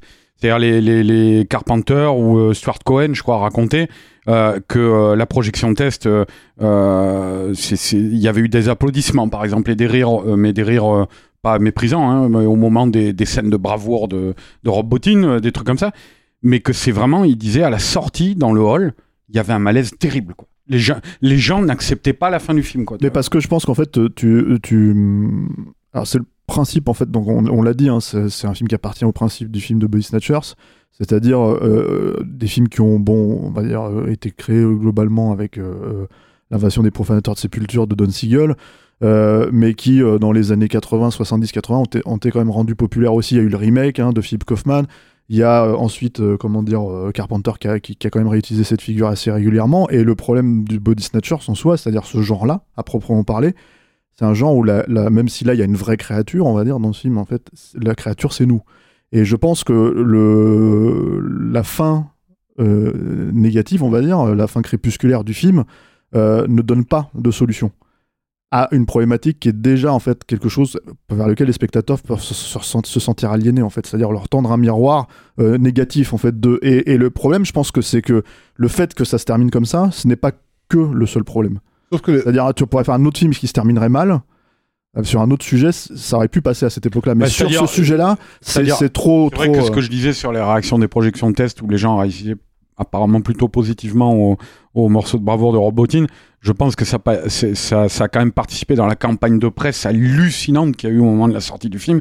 Euh, le travail de Robotine euh, a grandement participé à cataloguer ce film comme un morceau de, de barbac, un truc de pornographie, ouais, quoi, tu vois, de, de porno- de- pornographie de la violence. voilà, il y a eu des... un, un grand terme en fait à l'époque, on a mis De Palma là-dedans aussi. Ouais, euh, mais il y a, y eu, mais, mais aucun. Enfin, je veux dire, tu te retrouves avec un magazine, je sais plus lequel, qui avait titré en couverture euh, The Thing est-il le film le plus haï, haï de l'histoire de, Ciné- du c'est cinéma Ciné Fantastique qui avait, qui avait, qui avait, qui c'est avait ça, en fait, ça. c'est ce- c'est ce- hallucinant. il faut, il faut noter, voilà, c'est que C'est pas, c'est pas un échec public au sens, euh, au sens film grand public qui ne trouve pas ce grand public. Critique. C'est un film qui est qui déplaît au public qu'il cible, c'est-à-dire le public amateur d'horreur à l'époque sans détour. Alors, Jean-Pierre Peters dans Mad Movies Mm. fait une mauvaise critique Ouais. de The Thing à l'époque. Carpenter, euh, Carpenter, il avait, il avait décrit. Enfin, il y avait une mauvaise trois critique phases. de Prince des Ténèbres aussi. T'as tard, t'as hein. la réaction du studio, tu vois, qui est pas contente du film. T'as- et puis qui sent venir euh, euh, les- les- l'échec avec la. Il y a la sortie d'E.T., tout ça. Il y a un des producteurs qui voit le film en salle. E.T., il rentre, euh, il dit aux autres, on est mort. Euh, euh, donc il y a, il y a le studio. Après, il y a la presse, il y a les médias, tu vois, qui descendent le film. Et effectivement, Carpenter, il appuie, il dit, au sein des médias, les- ce qui est le plus hallucinant, c'est que ce sont les, les, les, fans qui nous ont. euh, je crois que c'est Starlog, hein, qui était un magazine de cinéma euh, euh, très partisan de, de, cinéma de genre aussi. Mais c'est hallucinant le papier. Il faudrait, le lire in extenso, quoi. Mais, mais où le gars dit Je pense qu'après ça, Carpenter n'est bon qu'à filmer des, des, des, des, des crashs de train, des. Euh, des, des films porno ou, qui est- ou des morts. euh, Ouais, enfin. Ce qui est en plus une réaction complètement surréaliste, puisque euh, euh, au contraire de tout ce qu'on a pu voir en cinéma d'exploitation, et de ce qui est en train de se faire en Italie et tout, et même de massacre à la tronçonneuse et tout, c'est pas de la barbaque. Ça n'a jamais été ça. C'est-à-dire que ce qui est marrant, c'est que tu vois tous les, tous les membres de l'équipe, ils disent, nous quand on allait chez, dans l'atelier de Rob c'était comme visiter un atelier de, de, de sculpteurs contemporains. C'était du Dali, quoi. Et- et c'est incroyable, mais je pense qu'il a touché aussi au cœur un truc profondément viscéral et que les gens n'ont pas accepté. je parlais tout à l'heure de ce film construit en porte-à-faux avec le- la culture du corps aux États-Unis à cette époque-là. Tu ne fais pas impunément ça, en fait. Mais et là, et il se l'est pris travers- en pleine tête. Mais à fait, travers ça, Ça- Julien, d'ailleurs, c'est c'est en fait au-delà du corps. On parlait tout à l'heure des, des- de la, la culture capitaliste, des yuppies, des trucs comme ça avec Invasion Los Les Angeles. Youpies. Euh, ouais. Mais euh, c'est- en fait toute la, la, la culture des années Reagan et, et où tu vois qu'en fait euh, on est à l'orée de ça quand The Thing sort et en fait bah, il tombe mal The Thing quoi parce on, que est, on est aussi dans, dans l'échec d'une contre-culture qui a voulu devenir, ce- qui s'est faite plus grosse que le que le bœuf, on va dire à ce moment-là, puisque donc euh, euh, euh, tous les projets qui ont été lancés en 79-80, c'est-à-dire dans le sillage de Star Wars et Alien, en fait arrivent euh, sur les écrans en 82. Donc, tu as, un défilé ahurissant de, de, de productions ambitieuses, dont plus de la moitié sont des échecs. Et, euh, donc, The Thing est un échec, un bide absolu, mais en même temps, il y a Blade Runner qui, qui, qui se plante, en même temps, il y a Tron qui se plante. Le fameux En même temps, il y a ZT82. le dragon du lac de feu que je citais tout à l'heure qui s'est planté euh, royalement également. Euh, on pourrait en citer des, même, même Conan n'est pas le succès, euh, Conan le, le barbare n'est pas le succès espéré. Euh, Poltergeist c'est très moyen. Euh, et tous ces films-là sortent à quelques à quelques jours d'intervalle. Hein. Euh, Mais c'est un truc dont on effectivement. a pu être témoin, nous, depuis On, qu'on est on- l'a vécu, même euh, puisque donc euh, c'était l'été de E.T. si tu veux et, et, et autour de E.T. il y avait une, une- un, dé- un déluge de chefs-d'œuvre de, de, de ce qui était de futurs classiques. Euh, il y avait un trop plein déjà euh, de- sur les écrans de ce de- peut-être de, de fantastique cet été-là. Euh, moi, je- pour moi, c'est jamais trop, mais pour le pour le public de, c'était monstrueux quoi. Euh, Oui, même et- si, même si on parle quand même de films profondément différents, en fait. C'est-à-dire que Conan le Barbare, tu peux pas vraiment le connecter à, à, à The Thing, que tu peux pas vraiment connecter à. à- Oui, mais on a dit euh, I- I- E.T. c'est de l'espoir en, en, Oui, oui. en- en barre quoi. Euh, Co- Conan déjà un Non, peu non, moins quoi si tu veux.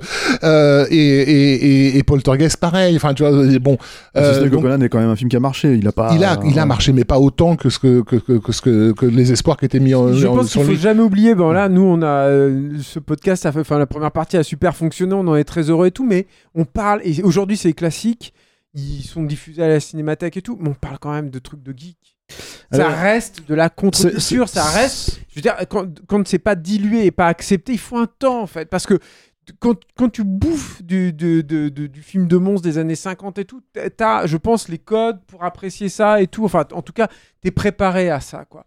Mais, mais si t'es pas baigné là-dedans, euh, si t'as eu une enfance heureuse et que du coup, bah, tout, tout va bien et que t'as pas vu ces trucs regarder la, la mélodie du bonheur en famille, voilà. non mais voilà, bah, c'est c'est pas pareil. Enfin, tu vois, il y a- je pense qu'il y a ça aussi, c'est-à-dire que The Thing, il y a, il y a eu besoin d'un sas de décompression en fait dans la dans la dans la culture pour que le film finalement soit accepté à Bah, la hauteur de ce qu'il était. quoi. Moi, je trouve l'une l'une des anecdotes les plus parlantes sur cette période de la sortie du film, tu vois, c'est euh, Stuart Cohen qui raconte un soir, alors c'était dans le, la, la foulée là, de ce crash, quoi, vois, quoi, où tout le monde était abasourdi, Carpenter était replié chez lui en, en, mode déprime et tout. Et Stuart Cohen, il raconte un soir, j'étais au bar, euh, dans, dans, dans un bar comme ça à Hollywood, j'étais en train au comptoir en train de me siffler un verre tout seul. Et, et à il y avait un gars qui était là. Et euh, juste avant de partir, il s'arrête. Et ce gars-là, c'était Buck Henry, c'était le scénariste qui était, qui était, qui était un, petit peu âgé à l'époque, mais qui était le scénariste d'un des plus gros succès euh, de la décennie précédente, qui était le lauréat. Quoi. Et donc, il y avait une certaine aura à Hollywood. Et euh, il s'est arrêté et il avait évidemment entendu parler de The Thing et il a dit à Stuart Cohen Vous avez 25 ans d'avance, c'est tout. Et c'est, c'est exactement, c'est-à-dire le gars, il, il, il, il met le doigt sur ce qui va advenir, quoi, tu vois, de, de, Euh, sur le destin du film. Quoi. Petit euh, name dropping, euh, nous on a interviewé Carpenter. Hein, euh, je sais pas, alors toi Arnaud peut-être pas, mais euh, Non, moi, jamais. euh, Rafik, À moi et Julien on l'époque l'a de Ghost interviewé of plusieurs Mars, fois. ouais. ouais. Mm. Et à l'époque de Ghost of Mars, je, je sais que c'est une des questions qu'on lui a posées sur The Thing, hein, vraiment. On lui dit mais c'est un chef-d'œuvre en fait. Vous devez être content que les gens euh, le réhabilitent et tout. Il fait c'est trop tard. Je me rappelle très bien de ça. ça- Il a, il, a, il a jamais pardonné à personne, en fait, euh, ce qui est arrivé à, à Je suis film. un vieil homme maintenant. Et, et Non, mais c'est trop a- tard. C'est bien, un- que je suis content, mais c'est trop tard. C'est le film de rupture. Voilà. C'est-à-dire qu'il y a, il y a encore des choses incroyables hein, qui, qui, qui se profilent dans la carrière de, de Carpenter. Il n'empêche, The Thing, c'est son sommet, enfin moi à mon sens, hein, Mm. et il y aura plus de sommet comme ça en fait. Et- Et je pense pas que ce soit simplement le mec qui soit arrivé à un moment de sa carrière au sommet de son truc. Il... Mais c'est juste que là, il y a un point de rupture. Il- Et c'est un mec qui va être brisé. Et là, on va en parler dans les films suivants, mais il va falloir qu'il fasse amende honorable et pas sur un seul Et je film, pense quoi. que je pense qu'il commençait déjà à se décomposer avant même la sortie euh, euh, officielle du film, parce que donc il y a, il y a une émission qui s'est faite à l'époque euh, où ils avaient invité à la fois John Landis, euh, David Cronenberg et John Carpenter euh, comme représentants du nouveau cinéma d'horreur. Et, et elle est euh, parlant de cette émission parce que donc t'as John Landis qui est une espèce de d'imbécile heureux, tout content, on est tous des potes, euh, on, Muppet. on- on bosse ensemble quoi. Si tu veux, on fait on fait le même métier. Ne, ne parle Euh, pas de mal de John Landis quand même, attention. Rafik. Non non mais Certes, il ce n'est pas un réalisateur dans- de la trempe. euh, C'est intéressant de voir les, les, les portraits en fait. Le Landis, il est Mhm. extatique pendant cette émission. Il est très très content d'être entouré de ce qu'il considère être ses collègues. Il est pris de très haut par Cronenberg qui lui fait comprendre qu'en gros c'est une tout le monde de sous-merde. haut. et que voilà et que, et que moi je suis un génie. Le Cronenberg alors euh, donc Landis il présente le Loup-garou de Londres, Cronenberg présente euh, Vidéodrome. Et Carpenter donc présente euh, présente The, The Thing. Et Carpenter euh, bon déjà se désolidarise complètement de Cronenberg d'emblée. Mais mais regarde aussi Landis en mode non je sais pas quoi. Et, et, et- et il a quelque chose déjà de, de, déprimé et de défaitiste dans, dans sa façon de Bon, après, c'est quelqu'un qui a une, qui a une, qui a une, euh, je pense, une approche du monde qui est quand même assez. euh, assez, oui, mais euh, c'est voilà. quand je quand je Moi- revois cette émission, j'ai l'impression qu'il sent que les choses vont, J'en vont j'en aller mal. parlerai ultérieurement parce que c'est un tout petit peu tôt, mais quand même, c'est parce que ça vient de ça. Il y a une rumeur à Hollywood. Euh, quand je dis à Hollywood, c'est de, de gens qui ont bossé avec Ouais. lui, euh, voilà, qui, qui disent qu'il est, euh, il est sorti brisé de The Thing, et notamment parce que lui, il, il a estimé euh, que Rob Bottin a, a reçu les, hum, beaucoup de lauriers en fait suite au, suite au truc. Parce que, alors, Rob Bottin n'est même pas euh, nominé à l'Oscar. hein, parce que les, les- les- c'est dire le rejet en fait du film parce qu'ils estiment que Ouais, Il y mais a ça, trop de c'était mé- pour des raisons. il y a trop de mécanique, il n'y a pas assez de maquillage pro- prosthétique. Mm. C'est ça en fait la raison. Et c'est pour des raisons raison. syndicalistes. Et, ouais. et le, et euh, ce qui est complètement aberrant parce qu'il y a plein de maquillage prosthétique incroyable dans The Thing, évidemment. Et euh, mais bon, bref, et, euh, et, euh, et que et que à partir de là, en fait, il avait déjà, il avait cette réputation d'être un mec euh, aigre et invivable, quoi, et qui va aller quand même en s'accentuant, quoi. Et, alors, bon, juste pour terminer sur, sur The Thing, moi, en tout cas, je- je- je- j'ai toujours eu le sentiment, et notamment à cause de cette interview, déjà, en fait, si tu veux, de l'importance de, mine de rien, de ton métier, c'est-à-dire le métier de journaliste, cinéma et de critique, etc., etc., parce qu'on peut casser enfin, un- une carrière avec un, comment dire, et, bon, surtout, nous, à notre niveau en France, c'est... pense à Pauline Kael et David Lean. Non, mais ah, ah, oui, par exemple, mais à notre niveau, c'est compliqué, mais en tout cas, je Non, sais mais que tu peux détruire quelqu'un, bien sûr. Ouais, ouais, mais, mais, mais, le, mais le métier peut le faire en tout cas. Et, et l'autre truc, et donc en fait, on a une part de responsabilité sur la façon, et un film peut casser. euh, dire, Carpenter a fait beaucoup de films derrière, mais un film peut casser une carrière. Et surtout, quand tu réfléchis à The Thing, euh, a posteriori, parce que moi je l'ai jamais vu en salle, hein, j'ai d'ailleurs. Voilà, enfin, je pense comme à part Rafik qui était tout seul dans la salle, puisqu'on n'était pas avec lui. euh, tu vois, en fait, euh, on, on l'a tous vu en vidéo et euh, en fait, en recadré, enfin, c'était un enfer, quoi. C'est-à-dire que Oui, Mais c'est na- néanmoins c'est ça qui l'a. mais bien sûr, c'est la vidéo qui a, qui a- là-dedans qui a qu'il fait, est- qui a fait, qui a fait que le film est un 5. classique. Voilà. Mais euh, on l'a tous découvert comme ça, soit à la fois au 5, euh, à la, sur la 5 Les accords effectivement, ou en, ou en- ou en VHS. Euh, mais pour moi, c'est un film. Si ce film avait été un succès et si ce film avait été bien reçu, il aurait une carrière à la Spielberg aujourd'hui en fait. Et ça, Ah, j'en il suis le dit- quasi persuadé. Mais en il fait, le dit euh, clairement, sur- il le dit clairement, Carpenter. Il dit, il dit, euh, il dit que de toute façon, bon, ben, comme tout le monde, il a beaucoup de mal avec l'échec, mais qui dit que l'échec qu'il n'arrive pas à digérer, c'est celui de The Thing. Et il dit pourquoi? Parce que ma carrière aurait été tout complètement différente. Quoi. Mm. Et alors, peut-être, je sais pas, on enchaîne sur la, sur la transition, sur la suite. Oui, Euh, je parce qu'il faut dire. À l'époque, il tournait un film par an quand même, hein, mine de rien. Voilà, et la conclusion, la conclusion euh, pour Carpenter, en tout cas, hein, de, de- ils vont tous un peu morfler. hein, euh, de toute façon, Ke- Keith David, euh, il expliquait par exemple que euh, après ce film-là, il a été très remarqué, pourtant très loué, il disait, pour sa prestation. Et après ce film-là, il a dit curieusement, je n'ai pas tourné pendant 4 ans. Donc, euh, euh, ils ont tous morflé, ça c'est clair. C'est un mais- sale film, c'est un Ouais. porno, c'est très mal considéré. Voilà, mais Carpenter, lui, euh, ce que ça va avoir pour effet, c'est qu'à cette époque-là, au moment où il y a la tergiversation sur le final du film, sur quelle doit être la conclusion, parce que c'est la ver- la- le montage va changer plusieurs fois, quoi, jusqu'à ce que les producteurs finissent par imposer in extremis la fin qu'on connaît, qui était celle de Carpenter. Euh, C'était à l'époque où il y avait des producteurs qui se battaient pour le réalisateur au sein des studios, mais bon, bref. Et lui, Carpenter, à cette époque-là, il est déjà parti. Il est en Caroline du Nord, il est en train de préparer la, la, la pré-production de Firestarter, euh, qui est un film euh, adapté de Stephen King. euh, qui a, Char- Charlie en français. voilà, Charlie, ça s'appelait le roman en France. Et il a, été, 17 millions de dollars de budget. voilà, il a été adapté quelques années après euh, par Mark Lester, dans une version totalement différente, par évidemment. de Laurentis, ouais. Voilà, et, et, Lester, le grand réalisateur de Commando. Allez, paf, on fait 4 minutes sur Commando. Voilà. Et, et donc le truc de Firestarter, il est en train de préparer ce film. Le script est de Bill Lancaster à nouveau. Tout à Tu, fait, ouais. tu mentionnes effectivement, euh, c'est-à-dire c'est un film qui a été euh, euh, mis en branle euh, au sein du studio euh, déjà euh, au même moment que The Thing quasiment, tu vois. Et donc il y a un package là-dessus quoi, euh, euh, où En fait, les- c'est simple, il va les- être annulé à 8 semaines du tournage. voilà, à Alors. huit semaines du tournage, Firestarter est annulé. Est annulé également le film que Carpenter devait tourner après, qui était un remake de Seuls les, An- les anges ont des ailes, euh, transposé de nos jours euh, le long de- du gazoduc euh, en Alaska, avec des pilotes d'hélicoptères et tout, quoi, donc qui était assez proche de l'univers de The Thing. Ça aussi, c'est annulé. Et, euh, et du coup, il se retrouve avec, euh, où on lui fait une proposition euh, sur un autre grand roman de, de- de Stephen King. Je dis grand roman, mais qui n'était pas encore sorti à l'époque. C'est ces deals entre éditeurs et studios, quoi, de, sur les romans à paraître. Bon, grand nom. Stephen King, quoi. Grand nom, Stephen King, à l'époque, hein, il a déjà quand même signé quelques, quelques, quelques best-sellers. et qui est donc Christine.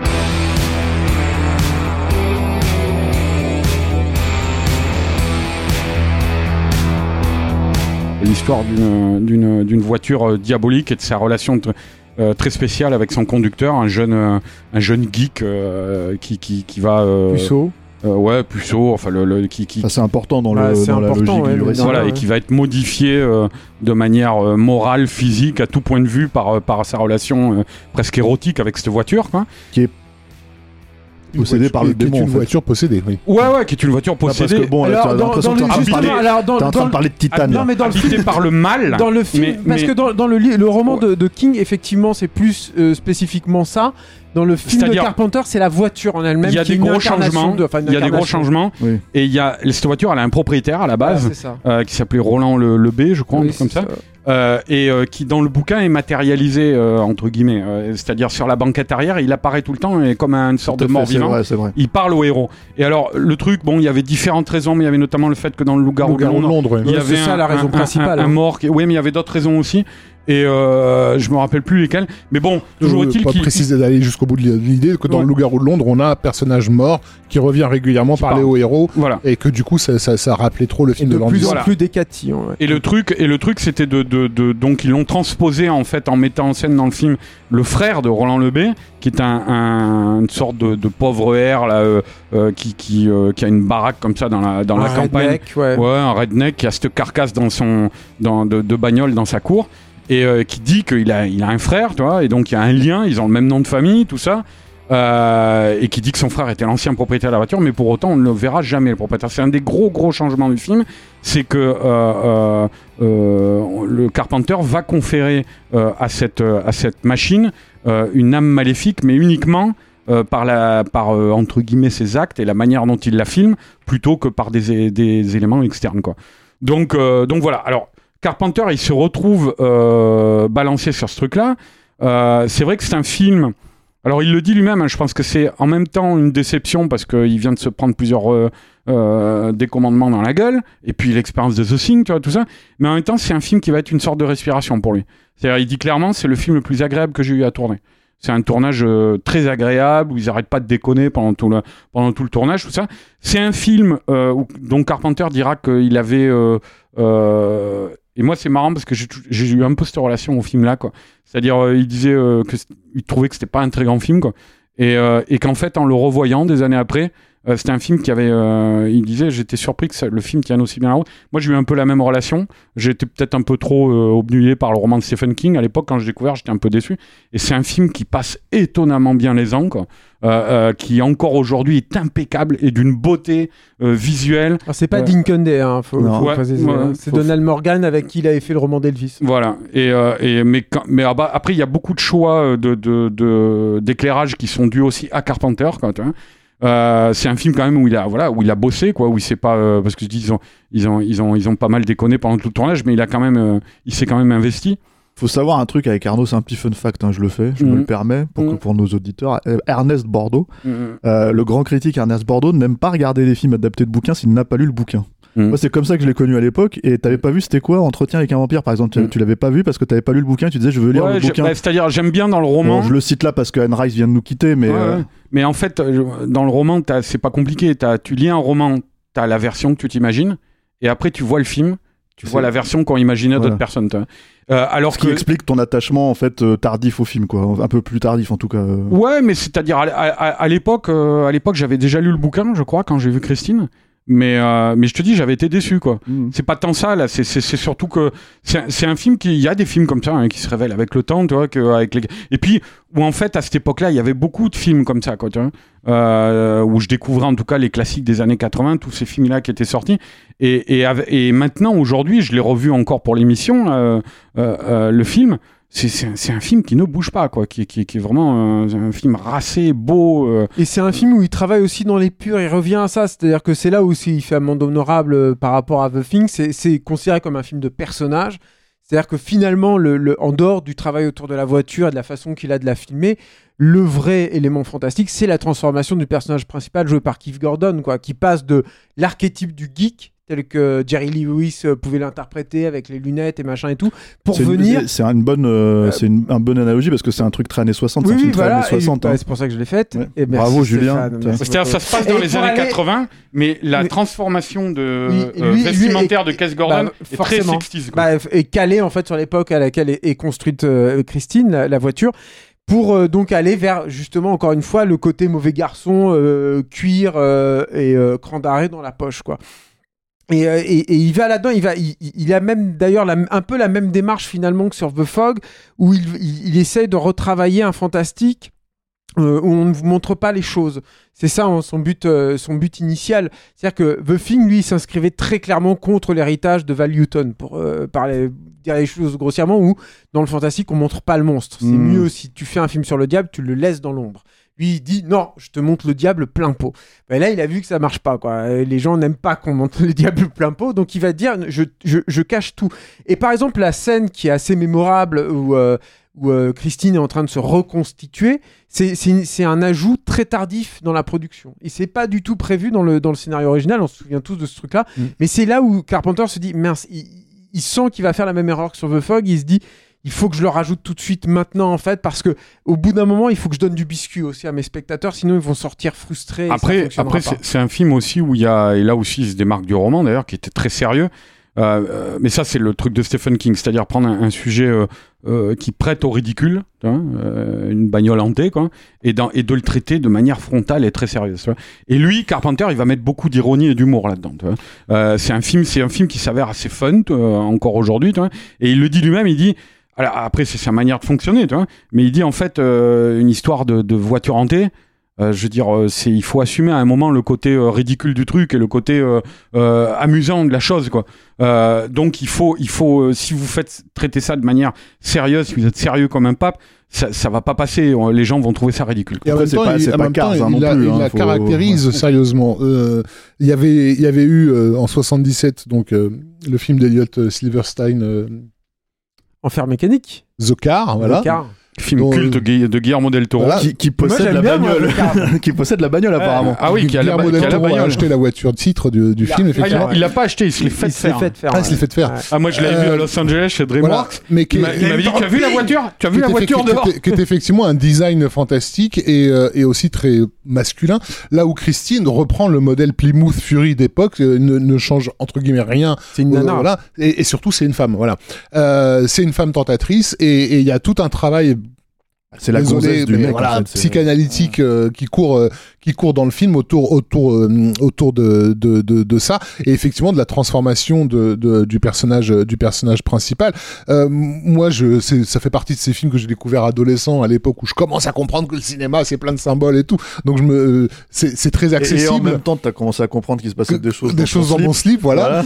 Mais non, mais c'est vrai que le, le côté Quand t'étais tout seul dans la salle à regarder le- Christine. le- le- la scène où, où, où- où on découvre le, le héros se faire maltraiter par un bully euh, le- local qui s'appelle littéralement Buddy, donc c'est littéralement c'est body quoi. C'est un mec hyper baraqué, donc c'est un corps là où lui il est tout chétif, tout, tout, tout merdique, et il lui prend son goûter et il plonge son gros couteau dans, dans le goûter et tu as un- un- le yaourt blanc qui coule qui coule sur le Oh, sol. y J'étais a- là. il y a- Ah, je même- comprends, Je, je me sens mal à l'aise. Il y a même pire que Arrêtez ça. ce podcast, je me sens mal à l'aise. Il y a même, il y a même pire que ça parce qu'on peut quelque part parler sur euh, Christine de Rape and Revenge. Ouais. Euh, C'est-à-dire la scène où euh, Bu- Buddy, euh, justement, là, avec ses potes, défragmente complètement Christine. Mm. C'est presque une scène de viol. Et d'ailleurs, c'est une scène où ça a été supprimé. C'est évoqué dans les dialogues après plus loin dans le film.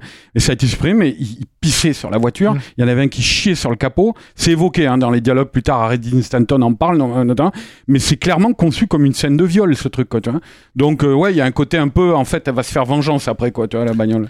Et, euh, et, et, et donc pour la caractériser, il y a cette idée, euh, voilà, qui est, peut-être stupide mais brillante, quoi, de d'utiliser la, la, la radio et donc les paroles des chansons, euh, pour, parce que c'est la seule façon qu'a Christine de d'expliciter euh, Ouais, ses, ses c'est dans désirs. le générique de début, en fait. Exactement, voilà, puisque le générique de début, donc c'est la chanson Bad to the Bone dans sa version d'époque, puisque correspond à l'époque de la fabrication de Christine, où tu la vois donc sur cette sur la hum, La chaîne de la chaîne de fabrication. hein. fabrication, merci. euh, et elle est, la- elle est la seule voiture colorée en fait sur, sur cette chaîne. Mais tournée avec une pellicule spécifique, Ouais. qui n'est pas la pellicule qui sera utilisée C'est ultérieurement. C'est une tourné avec Fuji. une pellicule euh, Fuji Fuji, et qui alors que le film est tourné en Kodak. hein. Voilà, et la, la Fuji était connue déjà, je suis aparté, mais était connue pour justement ramener des couleurs beaucoup plus chaudes en fait et avoir une colorimétrie qui était assez différente que le Kodak qui était Qui fait vraiment, plus classe. quoi. vraiment la norme en fait. Hein, Qui fait plus classe. 80. Et c'est et c'est une scène en plus tirée euh, d'une idée d'Hitchcock.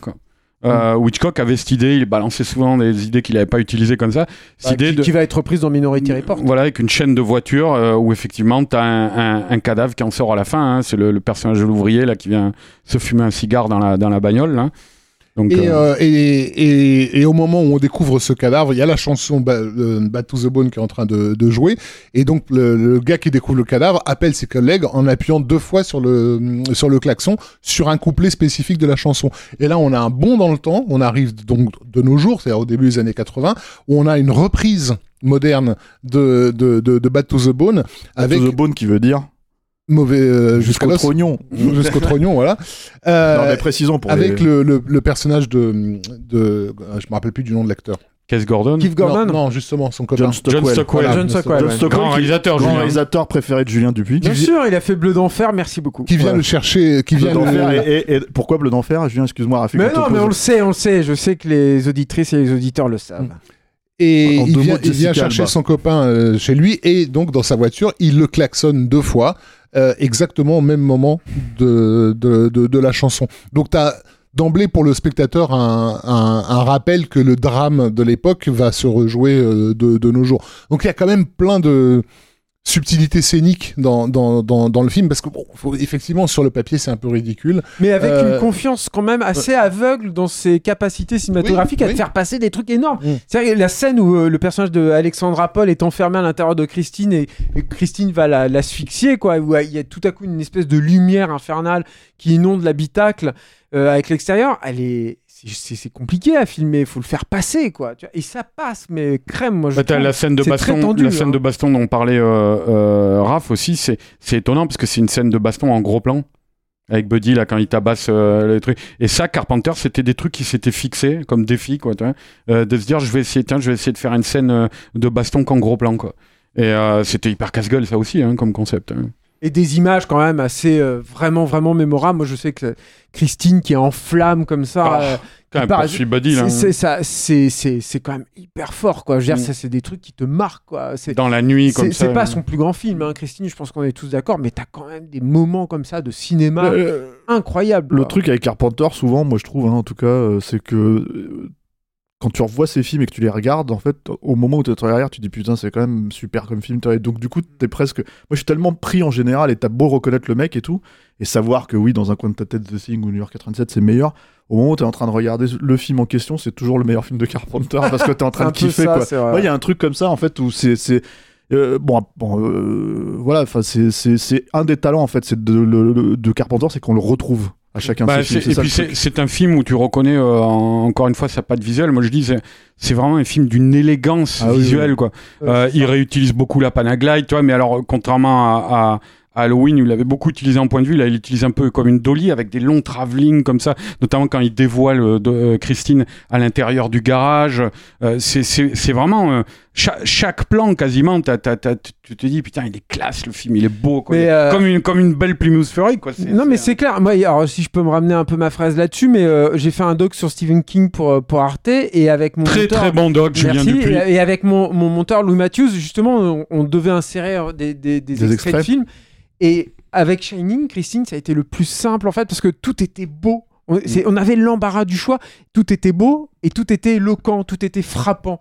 On, aurait pu l'utiliser à plein d'endroits du doc en fait, ces, images-là, parce que c'est immédiatement euh, efficace en fait, et ça en impose tout de suite. Et c'est ça qui est étonnant finalement, c'est de se dire que ce mec-là qui est- ressort brisé de son film précédent, au lieu de faire un film, ça aurait pu être Prince des Ténèbres par exemple, euh, son film suivant, au lieu de faire un film comme ça noir, déprimé et tout, le gars il fait euh, sans doute ce qui est son film le plus fun, mais au sens euh, euh, Oui, et de son temps, parce que c'est un- c'était une, ça reste un film pour teenagers de l'époque, euh, et c'est c'est marketé pour les ados.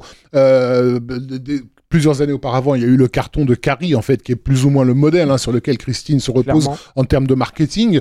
Et, et- et effectivement, moi, je me sou- j'ai souvenir d'une sortie médiatisée. J'avais- Comme je l'ai dit, j'avais vécu la sortie non médiatisée de The Thing, où j'avais l'impression d'être le seul au monde à avoir découvert ce film. Et là, tout d'un coup, le nom de Carpenter est sur toutes les lèvres. Euh, on, on, on en parle dans les magazines, dans OK 20 ans et je ne sais pas quoi d'autre. Euh, donc c'est voilà. Euh, C'est aussi la puissance de Stephen King. voilà. Stephen on- n'a de pas, on n'a studio. pas rappelé. oui, bien sûr, Stephen Stephen, King, film de studio. Stephen King à l'époque, il y avait encore France Loisirs, tu vois, ce genre de truc. Et il était sur tout, tout, partout en fait, le mec. Mm. Donc préciser aussi que le producteur du film, c'est Richard Cobritz. Il avait bossé Ah, avec Carpenter sur euh, sur Someone to Watch euh, euh, over, euh, pas, pas- non, Someone Watching, watching Me, donc euh, Meurtre au 43 Meurtre au 43e étage. étage. Ça, dont on a Voilà. parlé dans le précédent Donc, épisode. il y a aussi pour Carpenter l'idée qu'il a encore, il a encore des soutiens, il a encore des contacts dans, dans, dans, dans la, dans la Cité des Anges, et que du coup, il est pas pour lui, dans sa tête, il est pas en fin de carrière. Il vient de- d'avoir un énorme coup dans la gueule avec, euh, avec The Thing, mais il a le moyen de se refaire, et il va justement enchaîner les projets. Toutefois, dans- dans- toutefois c'est une problématique un peu co- de compromis, mine de rien, parce que c'est pas forcément Ah, le film qu'il voulait faire. Complètement, euh, le film suivant n'est pas forcément le film qu'il voulait faire non plus. là, il est en train de Ouais. donner pas de, de, de montrer pas de blanche. Et il va le euh, faire encore plus avec le film suivant. Je- je- J'enchaîne directement. Ouais, bah, euh, Oui, on vas-y. termine sur Christine Vas-y, terminons sur Christine. Euh, qu'est-ce que tu voulais dire? Non, mais voilà, je pense aussi que c'est ce qu'il faut, ce qu'il faut dire sur Christine, c'est que c'est un film qui a, euh, à l'époque, malgré ce qui venait de traverser avec The Thing, c'est un film qui a, qui a euh, remis les projets un peu sur euh, Carpenter et qui était mine de rien quand même attendu, quoi. Euh, euh, C'est-à-dire, c'est un film sur lequel, le, le- le- par exemple, Sam Raimi, à l'époque, il sortait du tournage de, de, de enfin du succès même de, Evil Dead. Euh, Sam Raimi, il est venu sur le tournage, quoi. Je crois, je crois que c'était pendant la scène de euh, la première mort là du du, euh, gros là qui court dans la rue là poursuivi par euh, Christine. Et euh, euh, il est venu voir parce qu'il voulait voir Carpenter. Lui, il était encore fanboy. Il voulait voir Carpenter à l'œuvre, quoi. Tu vois. Donc, en fait, ce, film-là, c'est un film qui maintient la légende de Carpenter encore vivace, quoi. Alors qu'on aurait pu croire que le gars, il était euh, par terre, quoi, euh, KO debout, quoi. Tu vois, quoi. Et euh, par terre ou debout je ne sais plus. Euh, et donc voilà, c'est moi je pense c'est quand même et puis c'est un succès le film, il faut le dire aussi quoi.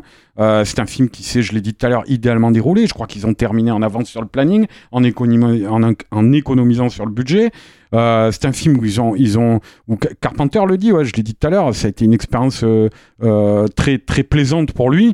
Et, et, du coup, on peut se dire qu'à l'issue de ça, quelque part, euh, bah, il est reparti quoi. Voilà, c'est que The Thing n'a pas entièrement, euh, euh, totalement, totalement eu raison de lui, quoi. C'est discutable vu le choix. il aura encore des choses à prouver. vu mais- ce qui va se passer ensuite. C'est-à-dire que si il part sur le projet Starman ensuite, et ça il le dira très clairement, c'est pour faire amende honorable après The Thing.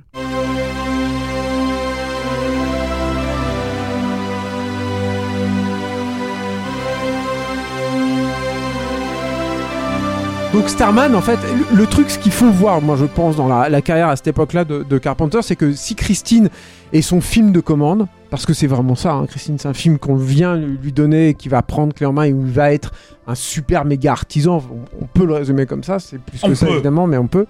Euh, là, Starman, c'est vraiment le film sur lequel il fait amende honorable après The Thing. Je pense aussi qu'il y a un élément qu'il faut prendre en considération, hein, c'est que la temporalité d'exploitation des films à cette époque-là, dans les années 80, n'est pas celle d'aujourd'hui.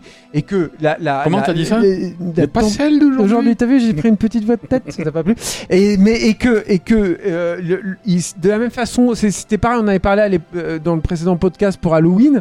euh, il ne prend, je pense aussi la la la la- la- l'ampleur en fait du désastre qu'a été pour sa carrière The Thing que relativement tardivement aussi. Donc c'est pour ça aussi qu'il va il va s'engager sur Starman, qui va être conçu et ça c'est de, de l'aveu même de, de, de Carpenter comme une, une espèce de film miroir euh, de, de, de The Thing.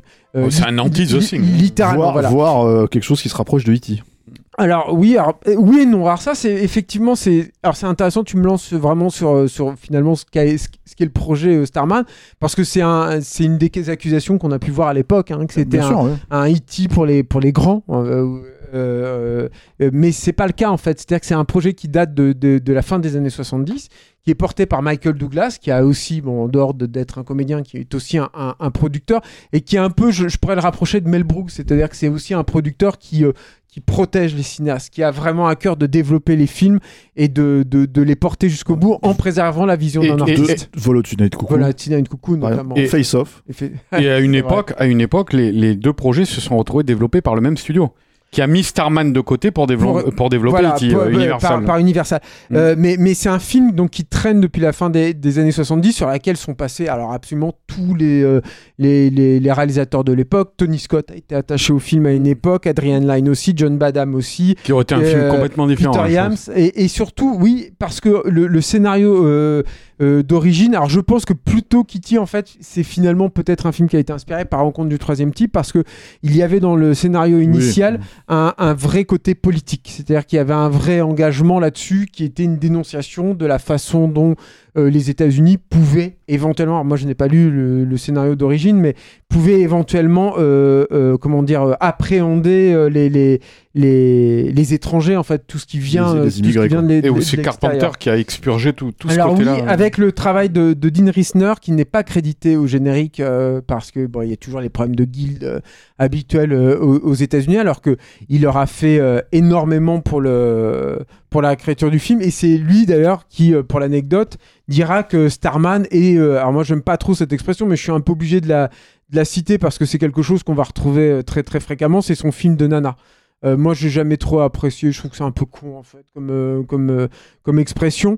Mais euh, mais en même temps, en tout cas, ce, qui- ce qui Ouais, est C'est comme tu dis quand tu dis film de mec, quoi. hein, voilà. hein. ouais, mais c'est un peu con en fait, je trouve, parce que moi, je connais plein de nanas qui, euh, enfin bon, bref. Mais évidemment. Mais mais euh, mais euh, mais Ça veut pas dire que c'est dirigé que pour les nanas et que pour les mecs. Mais en tout cas, ce qui est intéressant dans, dans, dans Starman, c'est effectivement ce, ce côté miroir avec The Thing qui est inscrit dès le début, en fait, hein, finalement, dès l'arrivée de, de la soucoupe volante, là, qui est une Mm. espèce de sphère un peu magique sur, la, sur la Terre, où c'est c'est littéralement le, le plan inverse de, de, de celui de The Thing. Et puis, euh, ben, dans la présentation aussi de l'entité euh, euh, extraterrestre. C'est-à-dire que The Thing, on part en fait de la, de la, on part de, de, de l'humain pour aller vers quelque chose d'absolument euh, innommable. Là, on va partir de quelque chose qui nous est complètement étranger, qui est donc cette, cette petite sphère probablement métallique. C'est comme ça qu'on la, qu'on, qu'on l'appréhende, pour aller vers des, une créature qui ressemble vaguement à un fœtus humain, mais qui est un peu étrange, un petit peu bizarre, et qui petit à petit va se transformer en un humain, et en plus en Jeff Bridges, qui a été euh, identifié déjà auparavant euh, dans, dans un, un film que regarde le, le personnage de, de Ouais, Kristen Allen. Je vais et peut-être pitcher le film quand même. Ouais, Euh, mais c'est pas un en film, fait. c'est un film de, c'est un film personnel. C'est euh, c'est son mari.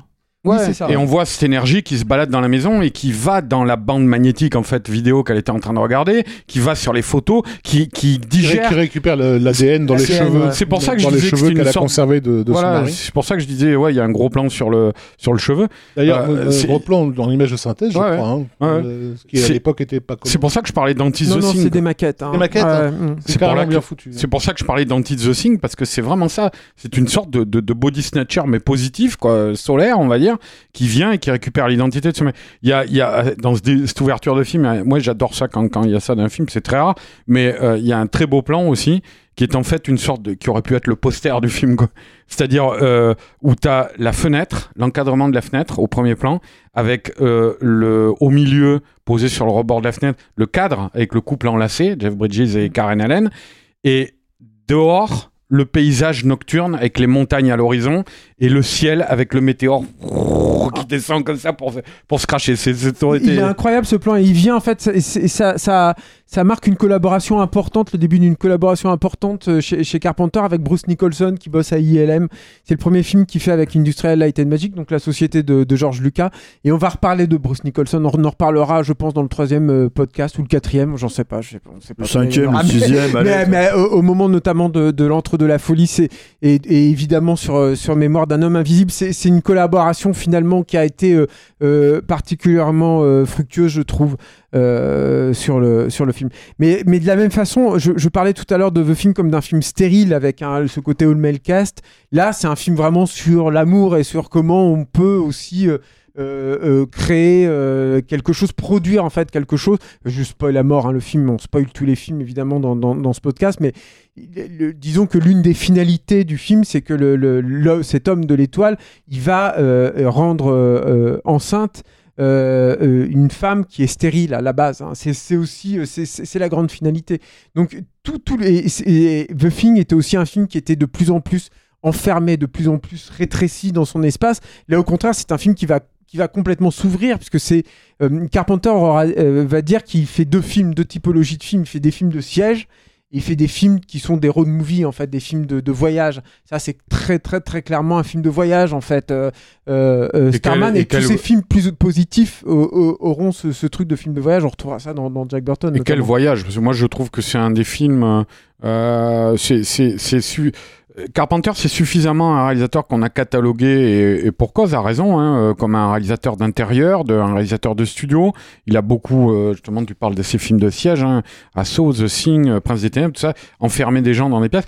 Et là, euh, c'est il y a des réalisateurs comme ça, ils sont pas faits pour plusieurs figures. Quoi. Et là, il investit le, le- on va dire le, le thème de la nature, quoi, tu vois, de la nature sauvage, et c'est d'une beauté, quoi. Il y a, il y a, il y a, il y a, y a beaucoup de plans euh, des personnages confrontés au caractère grandiose euh, de la nature qui sont réellement magnifiques. Il y a, il y a un côté, euh, euh, comment, une sorte de, de lyrisme. Western, non? Ouais, ouais, bon, Western mais aussi un peu pastiche, c'est-à-dire que Arnaud parlait de ce plan qui est un plan truqué de Bruce Nicholson et d'ILM au début, mais par exemple ils sont dans un train vers la fin du film, or le train, et je pense que ce n'est- ça n'est pas un, un hasard en fait, il est fait en, en- en maquette avec un, un fond peint, et tout à coup ça te donne une, euh, un côté un peu féerique euh, dans, dans- dans cet aspect pastiche que tu n'identifies pas forcément en tant que spectateur, parce que le plan est techniquement magnifique, quoi, mais il y a un petit truc en décalage avec la réalité, et qui rajoute effectivement au, au lyrisme, au côté un peu magique Americana. euh, de- du, du Americana, Ah, Il y a un vrai, effectivement, du- clairement un truc Americana dans ce film en fait. très clairement au truc, au truc du film quoi. voilà. Euh, et, puis aussi c'est un film encore une fois comme il l'avait fait euh, avec euh, avec Christine qui est un film vraiment de personnages et qui s'articule autour d'un couple qui moi aussi je trouve fonctionne mais alors merveilleusement bien et c'est là aussi où tu vois que Carpenter mais nous enfin c'était déjà évident hein, sur tous ces autres films on avait déjà parlé de ça sur Halloween sur New York 97 sur The Thing évidemment mais il a une faculté quand même à, créer des personnages extrêmement humains qui, est là plus flagrante, c'est plus évident. Et d'ailleurs, ironiquement, c'est euh, c'est quand il monte pas de blanche, euh, Carpenter, qu'il est reconnu par les siens. oui, oui. Et, euh, et Jeff Bridges aura une, euh, nomination, nomina- nommé, ouais. nominé aux, aux Oscars, ce qui est à l'époque une vraie surprise. C'est-à-dire qu'un personnage qui interprète un, un personnage fantastique dans un film de SF soit euh, à ce point euh, reconnu et il joue, il joue pas Lincoln, il joue pas euh, Gandhi, il joue pas. Enfin voilà, il est, il- c'est bizarre ou, un mec en fauteuil roulant. Ou un mec en fauteuil roulant. Voilà, il est, il est- et en plus, il a un jeu assez atypique, c'est-à-dire qu'il s'inspire des oiseaux et tout dans sa façon Ah ouais, de bouger. génial. il, ça. est, il est sur le fil du rasoir Il en est fait. incroyable, Ouais. je trouve Jeff Bridges dedans parce que il arrive à, à, à, à ne jamais être. euh, Alors, on rentre beaucoup dans. on- on- il arrive à créer de- beaucoup d'empathie avec le personnage sur l'humour. Euh, Il y a notamment une scène euh, avec les toilettes, moi que je trouve hilarante, où il comprend pas en fait la séparation entre les toilettes pour hommes et pour femmes, et donc il y a un, il y a, il y a, il y a un, Ouais, Il y routier. a le fait, jeu avec le flingue aussi. voilà, il y a des voilà, trucs, et, et- et en fait, il, euh, il, il, euh, y a, il y a en fait deux choses qui te permettent de rentrer avec le personnage de Jeff Bridges, c'est euh, l'humour, donc ce, ce décalage, et euh, le, le pacifisme profond en fait du, du personnage. Mais finalement, Carpenter, et c'est là aussi il ne triche pas, il ne va pas vraiment plus loin. C'est-à-dire que finalement, quand tu vois le film et que tu l'analyses, tu ne sais pas si le Starman est vraiment amoureux de, de, de, de- de la terrienne. En fait, t'en sais rien, tu sais jamais trop. Il lui fait ce cadeau. Ça, c'est vraiment le, ce qui pourrait être le signe le plus objectif qu'il qu'il l'aime, mais, mais en fait, c'est c'est pas si évident que ça. C'est juste en une fait, il bonne âme, en qu'il- fait. qu'il la comprend aussi. Ouais, c'est et ça puis le il l'émerveille aussi. Ça, elle l'émerveille, elle émerveille lui. Ouais. C'est-à-dire, c'est-à-dire, lui, il, il lui reconnaît ça, il la remercie de lui avoir donné euh, cette euh, euh, vision euh, de cette espèce qu'au départ il trouvait très primitive, justement, comme il le, le dit, et, et où en fait, et, à la fin, il lui dit, il lui dit, en fait, vous êtes plein de vie, vous êtes plein de, il y a des choses magnifiques, quoi. Y a des, Mais tu parlais de, tu parlais de l'affiche du film, tu vois, qui aurait pu, ce qui aurait pu être l'affiche du film. Et là, la- l'affiche du film, bon, c'est, comment dire, c'est Starman et, et, et Karen Allen et ils tiennent le, le truc. Et. Et en vrai, tu regardes ça, tu te dis, bon, en fait, euh, si tu sais pas que c'est Carpenter, si tu sais pas, tu te dis, c'est quoi ce film de douille, quoi. Tu vois, en fait, tu peux facilement tomber dans une caricature sirupeuse Ou tout tu vois, de, simplement. de, de- de cinéma, ce que le euh, Carpenter ne fait jamais, quoi. Ouais, ouais. non, mais, non, mais pas Mac et moi. Mais en tout cas, un simili. C'est c'est un film qui tranche pas en fait avec, avec l'époque, c'est sûr et certain. Et, c'est- et cette affiche d'ailleurs, elle est, elle est totalement dans le ton des affiches de John Alvin pour, euh, pour E.T. Sauf qu'on n'est pas du tout dans le truc dégoulinant, tu vois ce que je veux dire? Non, non, que- non, parce que justement, Ce que- encore une ce fois, que- il y a ce cette- qu'on aurait pu reprocher à Spielberg à une époque, certaines personnes reprochaient, quoi. Bon, pas nous évidemment, mais euh, Mais- mais, mais voilà. nous, pas mais nous. parce qu'il y a, ce, il y a, nous, y a quand nous. même ce trouble, c'est-à-dire que il il y a aussi ce truc avec Carpenter, et c'est pareil, on en avait déjà parlé dans le précédent épisode, on va en reparler sur Jack Burton, mais il y a ce truc avec, avec Carpenter où l'étrangeté euh, est toujours là. Il y a toujours un truc qui est un peu en décalage. C'est-à-dire que là, euh, j'ai parlé de, la façon qu'il a de faire un film miroir avec The Thing, mais il y a des détails, par exemple, euh, le, personnage de Shermin, qui est un personnage euh, qui est lié au gouvernement, mais qui est un personnage positif, quand, il, quand on, on- on te le présente, Charles Martin il fait Smith. attention, euh, Carpenter, à cadrer dans le décor un élément avec ces, vous savez, ces jeux avec ces petites boules chromées qui, que l'on cogne et qui, et, et qui se baladent. Et comme par hasard, Oui, c'est cette boule-là, de bureau, quand même. c'est- voilà, et cette boule-là, bah, elle évoque ce que va être le, le Starman ultérieurement. Je pense que c'est évidemment pas un, un hasard s'il joue avec ça. Donc il y a un truc où, euh, même dans cette étrangeté, il, il essaye de le rendre un, un peu familier. Mais c'est plus fort que lui. Il y a un truc un peu en décalage. Et la façon, Charles- et la Charles- façon, la façon qu'il a de caractériser à l'économie ses, ses, per- ses personnages, elle va lui, elle va lui être euh, subtilisée euh, de façon voyante par euh, le plus grand cinéaste des années 90, qui est Roland Emmerich. Euh, que ce soit dans la présentation de. C'est très subliminal, ça. T'essaies de, de, de, de quémander Non, un podcast le- encore le- une on fois. parle- Ah, on Qui parle de hijacker le podcast on parle John du personnage de. Charles Martin Smith, c'est effectivement l'idée de, de, de le placer très vite, et de l'in- de l'inscrire très vite dans une certaine réalité. Il nous est, il nous est montré en train de bouffer un sandwich, euh, en train de jeter ses bouquins au sol parce qu'il il est obsédé par un match de basket qui, est, qui, a, qui a lieu, et, et, et son téléphone sonne et ça l'emmerde de- de- avec son sandwich et son match de basket de décrocher le téléphone. Il dit en gros rappelez-moi tout de suite, et, et, et en fait, tout d'un coup, il euh, son attitude change, il se fige et il rentre en mode professionnel. Et donc, tu vois ce mec qui était tout gras, tout dégoulinant, euh, euh, tu vois, dans, dans, dans, son jus, qui tout d'un coup, tu vois, euh, prend sa casquette d'expert, quoi.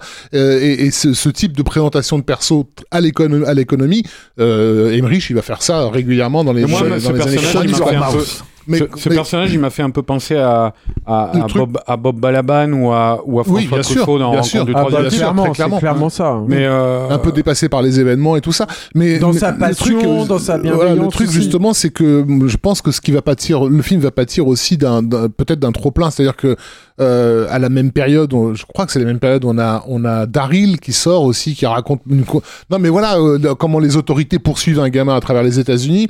Euh, de- de- on, on a à la télévision une rediffusion régulière du film de David Bowie, l'homme qui venait d'ailleurs, voilà, qui est un pareil un homme de un homme des étoiles qui euh, qui, arrive- Puis il y a qui- qui Terminator, mine de rien. Hein. Terminator, Voilà. je veux dire, il y a, il y a un truc, il y a un truc parallèle dans ces deux on- films on- entre on- Starman et Terminator. On a même des hein. parodies qui sortent. On a Brother from Another Planet de, de John Sells. euh, qui, Brother en voilà, France. Où donc un, un, un alien qui arrive sur Terre et qui a la, la mauvaise idée de, de, de, se- de prendre une peau noire et du coup il se, il se retrouve dans, dans toutes les emmerdes que euh, qu'on imagine euh, aux États-Unis, etc. Donc bon, Ouais, mais le film fonctionne, hein. il fon- il fonctionne, Non. il est bien reconnu. Et, Starman- et- Starman ça va même donner ouais. lieu à une série télé. Vous rappelez-vous de la Avec série Robert, télé avec Robert Hayes, l'acteur. euh, L'acteur de Y Exactement. a-t-il un pilote dans l'avion voilà. Exactement, exactement. Qui- ça où il vient chercher son fils. Le il vient ça, son fils. ça fera rien pour la gloire de Carpenter, surtout. Euh, le, le fait que le film marchote tranquillement, euh, se fasse son, son chemin, il y a Après, rien qui, y a ça, rien le, qui le ça le répare un peu. Enfin, c'est lui qui le dit, hein, ça le répare. Et encore, une fois, il montre au studio que il fait pas euh, juste des, des films abominables Bon, oui. comme The Thing. En fait, Après, pour, après pour ça, combien quoi. de temps, quoi hein, Parce qu'il Après, il y a- va y pas a- faire beaucoup de films de Bien studio sûr, derrière. Il y, évidemment. a, il y a le côté euh, très carpenterien, moi, que j'aime beaucoup dans le film. Tu vois, bah, c'est pas un film euh, avec lequel j'ai une, une relation euh, sur la longueur, à le revoir régulièrement. Tu vois, j'ai pas vu beaucoup de fois Starman, mais mais euh, euh, à, à- à chaque fois que je l'ai vu, ce que j'ai apprécié, c'est beaucoup, c'est la caractérisation du personnage de Karen Allen. Quoi. C'est-à-dire, c'est un personnage où on aurait pu, Alors, attention. On aurait pu basculer euh, facilement. Pourquoi tu me regardes On aura- Non, mais on aurait pu basculer facilement dans, dans euh, une relation où, en fait, euh, jouer sur le côté, euh, c'est son mari, euh, elle, elle le confond avec son mari, puis euh, elle le confond plus.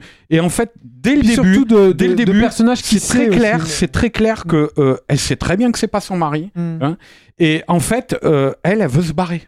Euh, euh, elle ne marche pas dans ce truc-là. quoi. Hein Et en fait, comme d'habitude avec euh, avec comme ça, c'est son héritage oxien euh, avec Carpenter, c'est continuellement euh, les événements qui vont ramener le personnage euh, euh, euh, dans l'action. quoi. C'est-à-dire, elle essaie de le faire, mais à chaque fois, par exemple, il y a l'épisode avec les chasseurs là. Avec le, Le chevreuil, ouais. Ouais, le grand chasseur là, qui est, qui est, qui est, euh, joué par l'acteur de Jason Voorhees, là, euh, Stéphane, dans ton copain Jason. Euh, bref, euh, Il y en a plusieurs hein, qui ont joué Jason Voorhees. ouais, mais bon, lui, il avait joué, je crois, dans le 4 à l'époque, hein, je crois, il me semble. C'était le Jason de l'époque, quoi, tu vois, voilà, bref.